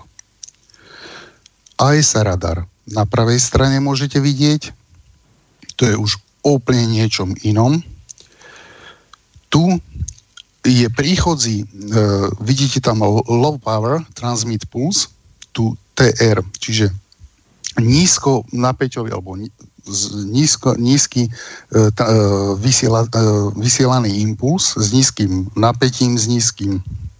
Nie je to akože vysoká, vysoký výkon, nízkopríkonový vstup, je zase privedený cez obyčajné, ukážeme si to aj na videu, cez malé koaxiáliky do, na medzifrekvencii, samozrejme, táto medzifrekvencia je privádzaná na nejakom jednom gigaherci do toho sub-array, do toho subpola, na rozdiel od pesa, pesa už tlačí finálnu, finálnu frekvenciu. Čiže keď je rada, poviem príklad, dvanásť gigahertz, tak z toho, na ľavej strane z toho veľkého transmitra, z tej veľkej škatule, už sa tlačí dvanásť gigahertz do antény. Tu u á es a vôbec netlačím výslednú frekvenciu do uh, antény. Tu tlačím do, sub, do, do toho subpola len medzifrekvenciu. Čiže tá medzifrekvencia je nejaká nízka frekvencia, väčšinou to býva jeden giga. Na, na tomto jednom gigahertzi je namodulovaný signál z digitálneho signálneho procesoru. Označuje sa to ešte dé es pé, Digital, digital signal pro, procesor. Tento signál, m, výhoda týchto, týchto dé es pé procesorov je to, že on vám vie meniť v pikosekundách priebeh signálu, frekvencií, kompresie signálu. Vie úplne vyskočiť, poviem príklad, z jedného gigahertzu, nafúka, naprska, dajme tomu tri impulzy, potom preletí na päť gigahertz, tam naprská impulzy, potom ide na jedenásť gigahertz, tam naprská impulzy a náhodne vyberá aj random systéma, že náhodne vyberá impulzy. Hej? Ich tvár, myslím. Hej? Táto medzifrekvencia prichádza do toho, do toho fázového polia, ktoré sa delí na tie subpolia. A prichádzame do modulov, také maličké moduly té er, Transmit Receive.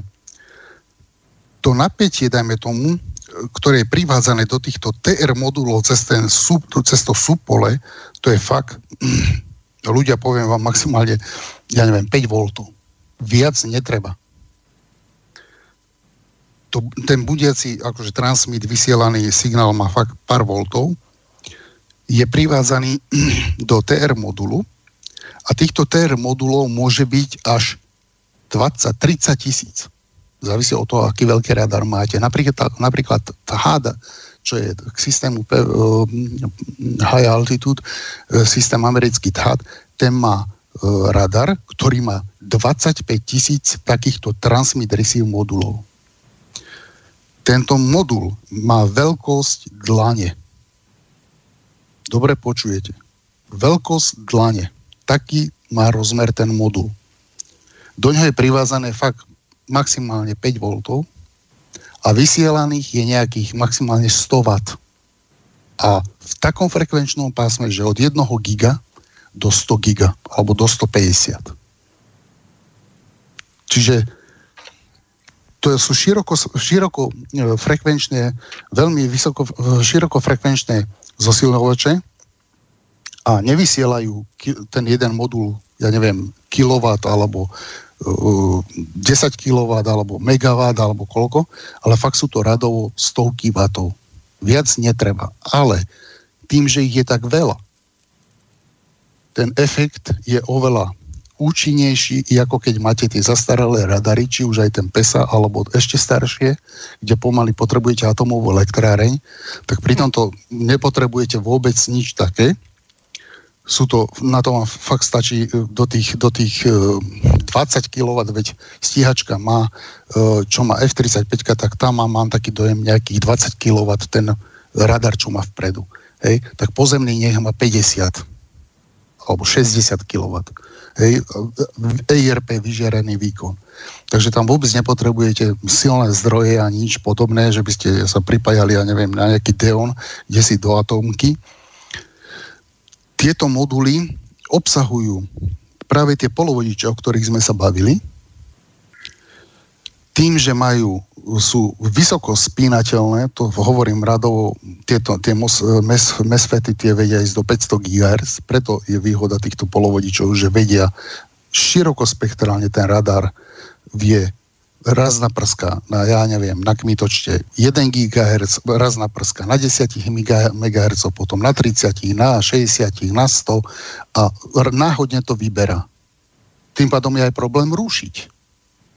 Hej, keď je náhodný systém. To už je potom problém aj rušiť, ale dá sa to, keď je ten e, radar v nejakom móde, kde sa vie prísť na to, ako to vyberá, že máte nejakú tajnú informáciu, jak to mali na I G C Rusi, že pokiaľ išli v autom, aj, e, Donald Cook išiel na automatickom odeskenovacom, tak vedeli, v akom, akom poradí bude prepínať tie frekvencie, tak ho vedeli tým pádom chybiny rušiť. Hej, zblbnúť ho, na, nafrcať mu tam ciele. Ehm. Potom tam máme zväčšený, na tom, na tom obrázku môžete vidieť zväčšený jeden ten modul, kde máme H P A, to je vstup, to je prijímaný signál, a L N A je vyžiarený signál. A medzi tým vidíme, je elektronický spínač, že raz vysielam, prepnem, počúvam, čakám na odraz. Hej. To subarray, to podpole z toho veľkého fazového pola zase robí to isté, čo u pesa, že e, prerozdeľuje signál do jednotlivých modulov u á esa a prerozdiel, u pesa to prerozdeľoval do jednotlivých fázových shifterov. U tohto á esa, v tom subpoli, máte už aj shifter, alebo lepšie povedané elektronický spínač, ktorý povie tomu T R modulu, v ktorom momente a v akej polvlne, v tých, rado, v tých gigahercoch, hej, páni, či má pod, ja neviem, pri deväťdesiat stupňoch polvlne zapnúť, alebo pri deväťdesiatpäť, alebo pri sto, stodvadsať, proste v ktorej, v ktorej, v akej amplitúde. A podľa toho vie vychylovať ten lúč, či vodorovne, tak horizontálne. A vie skenovať potom oblohu. Tieto á esa ešte majú takú vec, že oni neskenujú oblohu e, tak ako pé es á radary, že má to nejaký rytmus, hej, že ja neviem, idem zľava doprava, potom zbehnem dolu, zase sprava doľava, má to nejaký algoritmus. Hej. U á esa on prská v rádovo v pikosekundách, úplne náhodne pod náhodným uhlom vychyluje celú oblohu, oskenuje tak, že v kuse, predstavte si, e, ako keď iskry iskrište rôznym smerom, že na nejakú plochu, tak proste na, v, tie lúče idú fakt úplne náhodným systémom, hej, a e, žiadnymi kilovatmi alebo stovkami kilovat, alebo megawatom. To ide fakt rádovo, každý ten modul vysiela maximálne sto, sto, stopäťdesiat wattov. E, nevýhodou týchto modulových systémov je, že sa dosť zahrievajú a musia byť chladené. E, bývajú často chladené e, e, niečím takým ako mm, s mesami, čo aj v stiačkách glykol e, používajú, či metylalkohol alebo niečo také. Sú to takéto zmesy. Musia byť chladené, ale stále je to menšie, menšie stratové teplo ako pri veľkých há pé á, tých klasických klystronových, kde som, to by Martin vedel povedať, že tam aj voda teče, mám takýto nejak z vodovodu, takže u týchto je to fakt, u týchto radarov je väčšia účinnosť, oveľa väčšia účinnosť ako u, u starších rád. Lebo no, hovorím, ten malý té er modul e, má radovo sto wattov, stopäťdesiat wattov, takže tam dajme tomu tridsať percent sa mení na teplo. Hej. No, môžem ťa, Pepku, teraz poprosiť. E, ďalší obrázok, je to jednotka pé es á versus é es á Trace. Tam to uvidíme detailne. No, a toto je veľmi podstatné. To, toto som hovoril, že prežitie radaru v novodobej vojne je fakt o jednom decibeli. Jeden decibel vám urobí, útlom jeden decibel vám vie urobiť dvesto, stopäťdesiat, dvesto kilometrov. Čiže mám starší radar, mám novší radar, s aktívnym fázovacím polom, aj pé es á radar má fázovacie pole. Rozdiel je v, tr- v trasovaní, útlmovom, útlm na trase. Vy, keď budete mať dva zhodné výkony pé es á radar aj á es á radar, tak tým pé es á radarom s rovnakým výkonom, obidva budú žiariť rovnaký výkon, á es á radarom dosvietíte rovnako ako s tým pasív radarom, ale príjmaná úroveň je rapidne u pesa menšia, pretože tam máte o dva decibely o dva decibely na vrch. Teraz si vysvetlíme, v čom je, kde to narastá.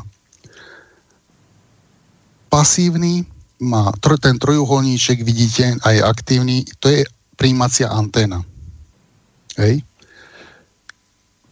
Elementy. Prvý element, u pasívnej antény vchádzam do fázového pola. To je mínus nula celá sedem decibelu.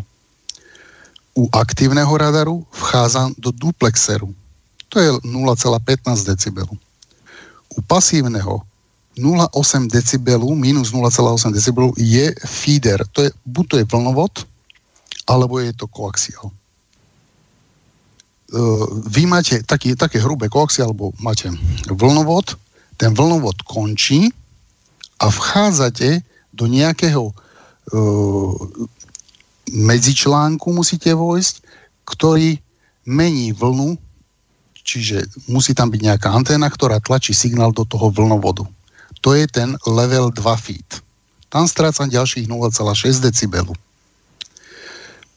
Teraz vchádzam u pasívneho do central duplexer, ale u aktívneho vchádzam do duplexeru hneď z antény. Keď si pozriete, kde je duplexer u pasívneho a u aktívneho, tak u aktívneho vlastne vchádzam hneď do duplexeru, ale u pasívneho už strácam nula celá sedem, nula celá osem, nula celá šesť, nula celá dvadsaťpäť. To už mám jeden decibel. jeden, dva decibela. Idem ďalej. U pasívneho z, z duplexerov vchádzam do waveguide. To je zase rozhranie. To je rozhranie medzi e, klystrónom alebo tým, tým e, jak by som to povedal, interfejsom medzi klystrónom a vlnovodom. Medzi tým ešte je vsunutý u pasívneho centrálna prijímacia ochrana. To znamená, aj keď blesky, ale hlavne proti prebudeniu. Hej? Alebo proti vysokým, vysokým statickým výbojom. Tak to je ochrana. Tam má ďalších nula celá päť decibelu. Čiže v súčte pasívka, dole si môžete pozrieť, hej, je tri celé nula päť decibelu strácam z prijímanej úrovne. A to už môže byť aj dvesto kilometrov. U Active esa to mám len nula celá dvadsaťpäť decibelu, po el en á to je, to je vlastne ten modul Transmit Receive. To je strašne maličký, maličký útlm. V tom sú tie rozdiely. Preto na to armáda už, čo sa týka počtu, či Francúzi, Nemci, Američania, už všetci prechádzajú na tieto á es á, alebo už majú tieto á es á radary, aj Izrael. Uh, Rusi majú taktiež, máme aj príklady, mám, sú, sú tu screenshoty. Výhodou zase, už, ešte sa spomeniem takúto vec, pasív esa, pasívne esa, pasívne radary nie sú úplne na zahodenie. Rusi to fantasticky využili, keďže oni troška zaostávajú v tej mikroelektronike, tak oni vedia, z týchto radarov už majú urobené aj tri dé radary. Hej. Vývoj, celý vývoj sa uberá fakt do tých polovodičov, do, hlavne do tej citlivosti tých polovodičov. A tým, že sa to takto komplikuje, že potrebujete radar, v podstate sú to dosť obťažné veci, pretože montáž takého radara sa nevykonáva ručne. Rob, ukážeme si aj to. E, robia to roboty, lebo tisíce tých modulov nedokážete s takou presnosťou osadiť, lebo to, musí, to sú fakt... E, keď si zoberete, že máte, ja neviem, radar dvanásť gigahertzov, tak to už milimeter je vlastne veľký fail. nula celá jedna milimetra už je veľký, veľká chyba. Čiže tam tá presnosť musí byť veľmi vysoká pri osádzaní a montáži. Prenesieme sa ďalej. Pepku, poprosím ťa, je tam jeden link, trojka, pesa versus á es á. Kde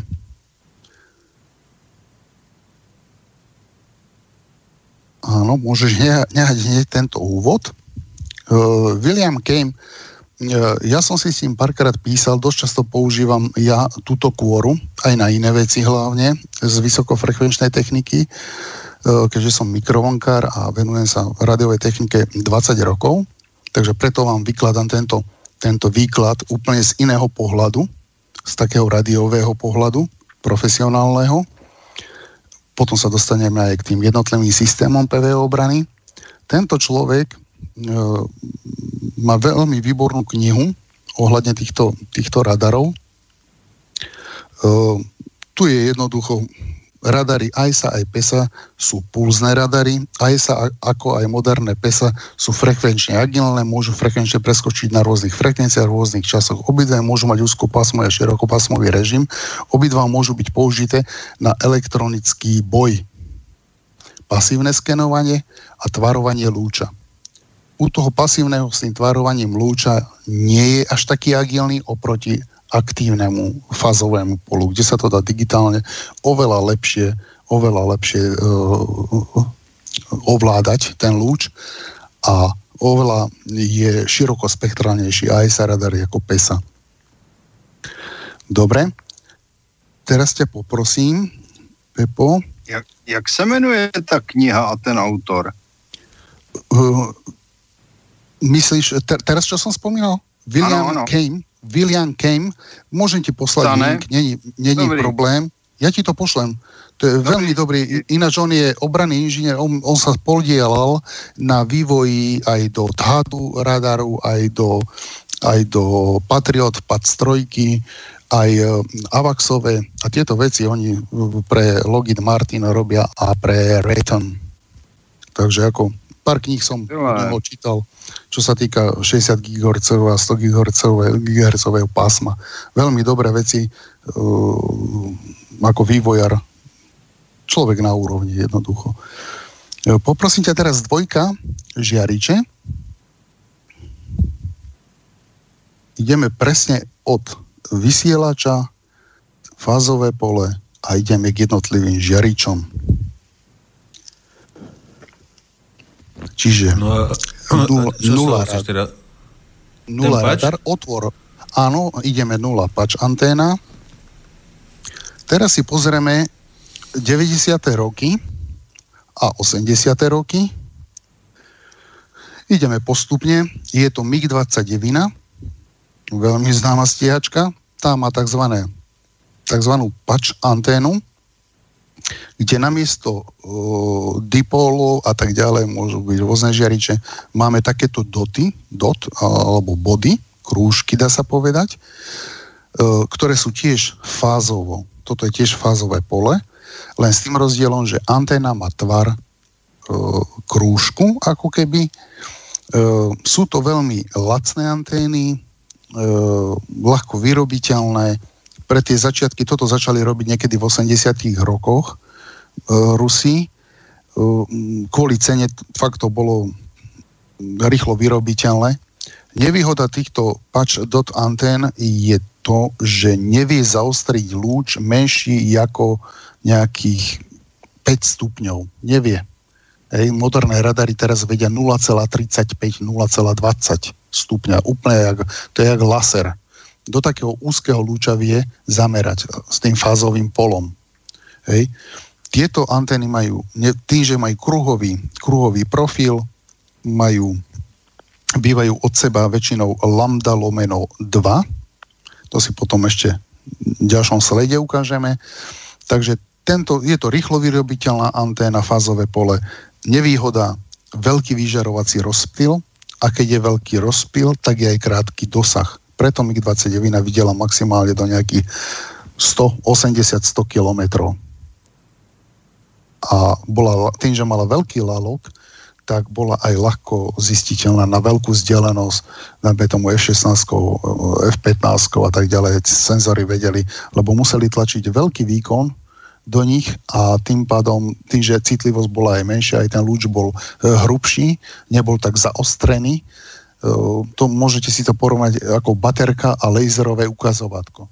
Tak Koncentrovaný lúč ako laser dosvieti ďalej, je úzky, ale o vysokej intenzite a baterka je rozptýlená do kúželu a kratšie dosvieti.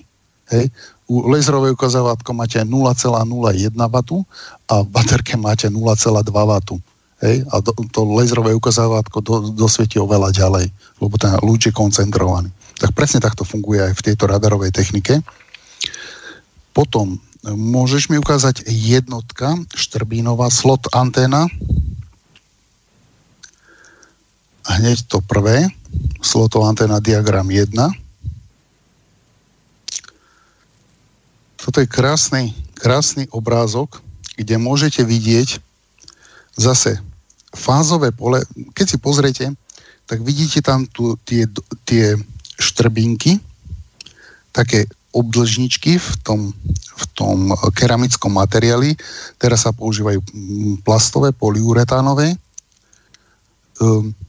Je tam nádherne vidieť tepelným infrakamerou infrakamerou tých, tých jednotlivých te, transmit receive modulov. Oni sú v podstate vnútri ako keby a vidíte uh, tepelné alebo energetické, frekvenčne energetické úrovne. A vidíte, že toto je typický vertikálny radar, kde, kde vidím z dola nahor najväčší výkon presne v strede. Čiže mám nulovú fázu, idem presne v strede a koncentrujem lúč. Má, ten tvar toho lúču je presne na tej ľavej, na pravej strane, to môžete vidieť. Hej. Je viac menej, toto je taký ideálny stav, ale on je skôr taký rozčapatený, vertikálne je taký predĺžený, obdl, dá sa povedať obdĺžnikový, z hora nadol a vychyluje sa zľava doprava. A vychyluje sa zľava doprava. E, túto na, na tej pravej strane môžete vidieť tzv. tri dé simulácia. E, tieto radary ináč pri vývoji sa dosť často využíva informačná technológia alebo simulačné e, softvéry, ktoré dosť presne vedia nasimulovať, aké charakteristiky bude mať ten radar a ešte ani nie je vyrobený. Hej. Dobre, môžeme ísť ďalej. Druhá, e, druhý, druhý obrázok, slotová anténa. Toto je štrbina, zase klasika, keramický materiál. Vidíte, aké to je tenké. Má to iba možno centimeter, centimeter a pol. A za tým sú jednotlivé desiatky, stovky tých modulov, kde sú za tým antény a cez štrbinu vyžarujú, vyžarujú uh, faz, je fazové pole, ktoré sa vychýluje zľava doprava. Hej. Môžeme ísť ďalší obrázok, slotová anténa. To je ďalší príklad, kde je to isté, len vo väčšom, je to najväčší priemer. Toto pravdepodobne bude pre civilnú, civilné letectvo niekde do nejakého Boeingu alebo Airbusu. Je to taktiež štrbínová anténa. No, a teraz sa poprosím, Pepu, blížime sa k tomu, čo, čo by som chcel v podstate podotknúť. Je tu dvojka plat strip anténa. A teraz prechádzame k tým modulom. Dobre si všimnite, tieto moduly, ako som spomínal, tie u í es á radarov, som hovoril, že prichádza, prichádza zo, z digital signál procesoru rádovo dva až päť voltov. Keď si všimnite na tejto fotke, hore pri tom kolese, hej, čo tam je, na vrchu vidíte štyri malé koaxiálne konektory. Tieto štyri tenké malé koaxiálne konektory neznesú kilowaty ani megawaty. To je fakt o dvoch a päť voltoch. To, týmito konektormi, to sú vstupné konektory, sa privádza z digitálneho signálneho procesoru, ktorý vytvára dan, dané, daný impuls, má nejaký tvar, má nejakú kompresiu, e, má nejaké, nejakú obálku alebo nejakú viz, viz, na osciloskope by sme to videli, sa privádza týmito štyrmi konektormi sa privádza do týchto všetkých modulov, čo tu vidíte. Oni sú veľké, jak ruka. To sú tie moduly z toho fázového pola. Je to veľké, fakt, ja mám tam aj video, uvidíme ho, pustím vám ho. Toto je jedna rada, horizontálna, vodorovná, z, zo stíhačkového radaru. A tieto moduly, každý tento modul napája dve antény a vidíte tam tie, to, tieto také zárezy, jak zúbky to vyzerá. Tak, toto je, toto je strip anténa, tá sa najčastejšie, najčastejšie používa, áno, zväčšené to vidíme, je to čisté zlato. Vývoj sa posunul tak, že v týchto anténach sa nepoužíva nič iné, len dva kovy. Striebro a zlato. Tam hliník, meď, to má útlm pre také frekvencie radov v desiatkách gigahertzov je meď a hliník nepoužiteľné. Preto sa tieto stripové antény robia len zo striebra alebo len zo zlata. Preto je to finančne náročné, ale oveľa menej náročné, že počiatočná cena je vysoká, ale prevádzkové sú oveľa nižšie. To sa to tak dá povedať jednoduchosti. Takže každý tento jeden modul, ktorý tam vidíte, napája dva tie zúbky, alebo dva tie obdĺžničky zarezané a celé to je jedna, jedna vodorovná, alebo jedna riadka z toho fázového radaru. A keď si všimnete fakt tie koaxiály vstupné hore, te, v tej vrchnej časti, môžeš to ešte zväčšiť tam troška na vrchoť, kde sú tie konektoríky. Tu, presne. Pozrite sa. Tu nemá žiadny vlnovod, tam ide pár voltov. Vy nepotrebujete žiadne megawaty, nič. To fakt sú záležitosti toto radovo jeden až päť voltov. Hej. A, ale stovky takýchto modulov vám vytvorí jeden silný, gigantický, veľký radar, ako má té há dé napríklad, to je pé té í dva, hej, ktorý, to je unikát vo svete. Zatiaľ klobúk dole, ako čo sa týka radaru od té há dé, to je fakt klobúk dole výrobcovi. A tam môžeme má sa pre... taký anténu ze zlata ten té há dé? Ale jasné. Všetky. No já totiž, když si představím, jak je ta anténa velká, to musí ano. Být strašný balík. Hej, dvadsaťpäť tisíc týchto modulov tam je a každý modul má štyri antény napája. To, to je šílený. Áno. A jeden ten modul, alebo tá, do tej jednej antény sa tlačí nejakých stodvadsať wattov alebo stotridsať. Je šialené, ale taký je vývoj. Ja viem, ale tá ty... cena, že jo, to je, to, ano, to je fantazie. Však ho, hovorím, hovorím, že keď máš Když veľký radar... Predpokladám, predpokladám, že to teda pokovujú chemicky nebo elektro, nejakým elektrotechnicky, že to je slabonká vrstva, že jo? Áno, fotovolta, foto, naparovaním sa to robí, alebo sú to jo. fakt me, zlaté, zlaté pásiky. Vyrezané, robí to laser, ktoré, že, lebo to musí mať, keď to zväčšíš pepek, ešte pepku to zväčší, tie zúbky majú presne, musia mať presný tvar. A tá antenka, táto, vie fakt vo veľkom frekvenčnom rozsahu pracovať. Pozri sa, jak ten laser to pekne vybodáva, tie antény, počkaj, poď dole, keď sa pozriete detailne, tak vidíte, to, to je pre, presne taký tvar to má, aby to bolo aj impedančne prispôsobenie, maximálne vysiela, vy, vyžerená energia, aby sa to nevracalo naspäť do zosilovača, lebo to, to potom sa prehrieva, to znižuje účinnosť. Čiže to musí byť aj impedančne prispôsobené, frekvenčne prispôsobené, vo veľkom frekvenčnom pásme.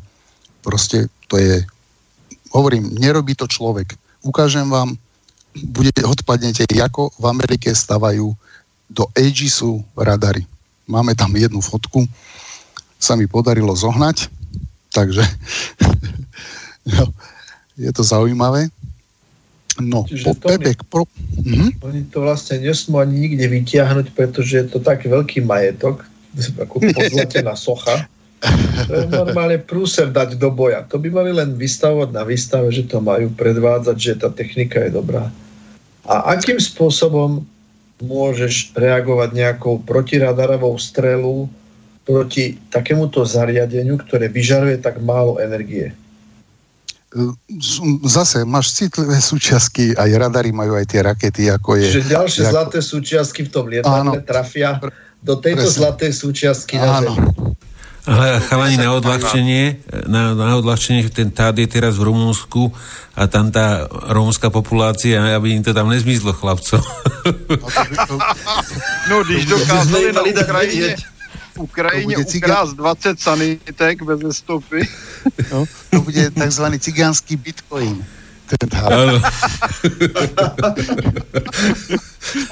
Rozfaklia tam sekerou tú anténu na desať kusov a vybavenie. No. Je to, je to drahá záležitosť, ale hovorím zase z hľadiska ekonomického, vám poviem, náročnosť a prevádzka je zase oveľa, oveľa lacnejšia ako prevádzka toho veľkého lopáru a tej energie, ktoré musí štát obrana, ministerstvo obrany e, platiť za energiu. To sú neskutočné rozdiely ľudia. Elektrika ako nie je zadarmo. To sú rozdiely ročne v megawatoch.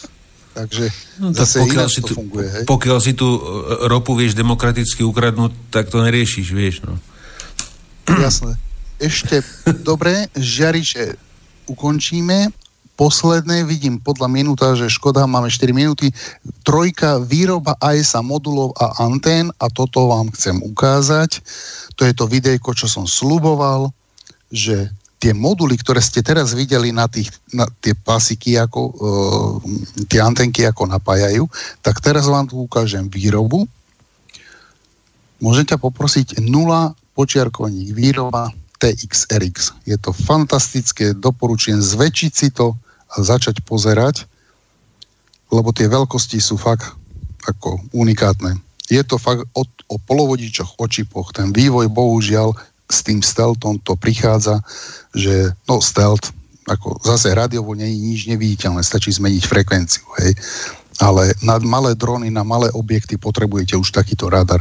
Keď chcete aj tomahawky chytať na nízkych úrovniach, tak už potrebujete... No pozrite sa, aké to je veľké. To sú malé krabičky a toto napája jeden ten žiarič. A takýchto tam je v tom hade dvadsaťpäť až tridsať tisíc. Takže poprosím ťa teraz druhé, pod týmto videjkom. To je jedna počiarkovník á es á štyri krát té iks er iks per doska. Tiež poprosím, pozrite si to, stojí to za to. To je človek, z, je to z, mám taký dojem, z Lockheed Martin, kde je X-bandový radar, takzvaný Quad-Trine. Je to veľmi zaujímavé. To sú vývojové laboratória priamo od výrobcu. Pozrite sa, aké to je malé. On to drží v ruke. A toto, štyri výstupy to má. Tuto to stopni. Tuto to stopni. Ja ťa poprosím, Pepek. A ešte naspäť.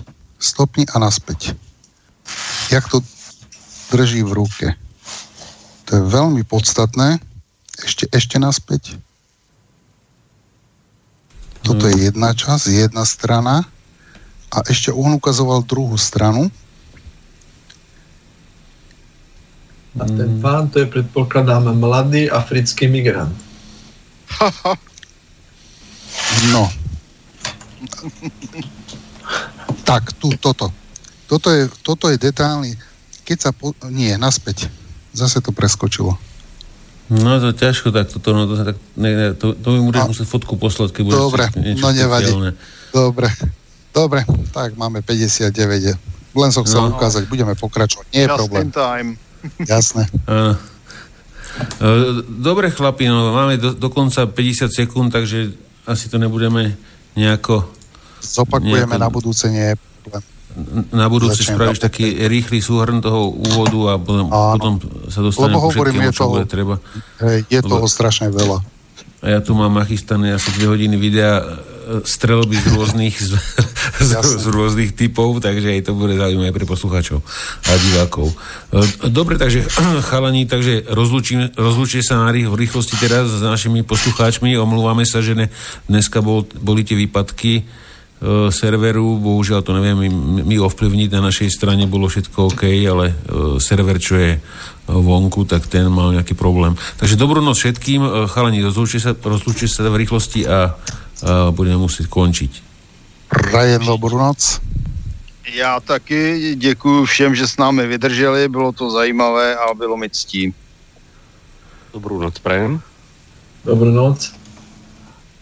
Takže budeme sa počuť za dva týždne, určite budeme pokračovať s radarovou technikou a taktiež teraz s protizdušnou obranou a uvidíme, čo nám čo nám nové tak, správy tak. a udalosti prinesú, ale veľa vecí sme ani dnes nestihli, takže určite bude o čom. Takže dobrú noc všetkým a, a počujeme sa o dva týždne.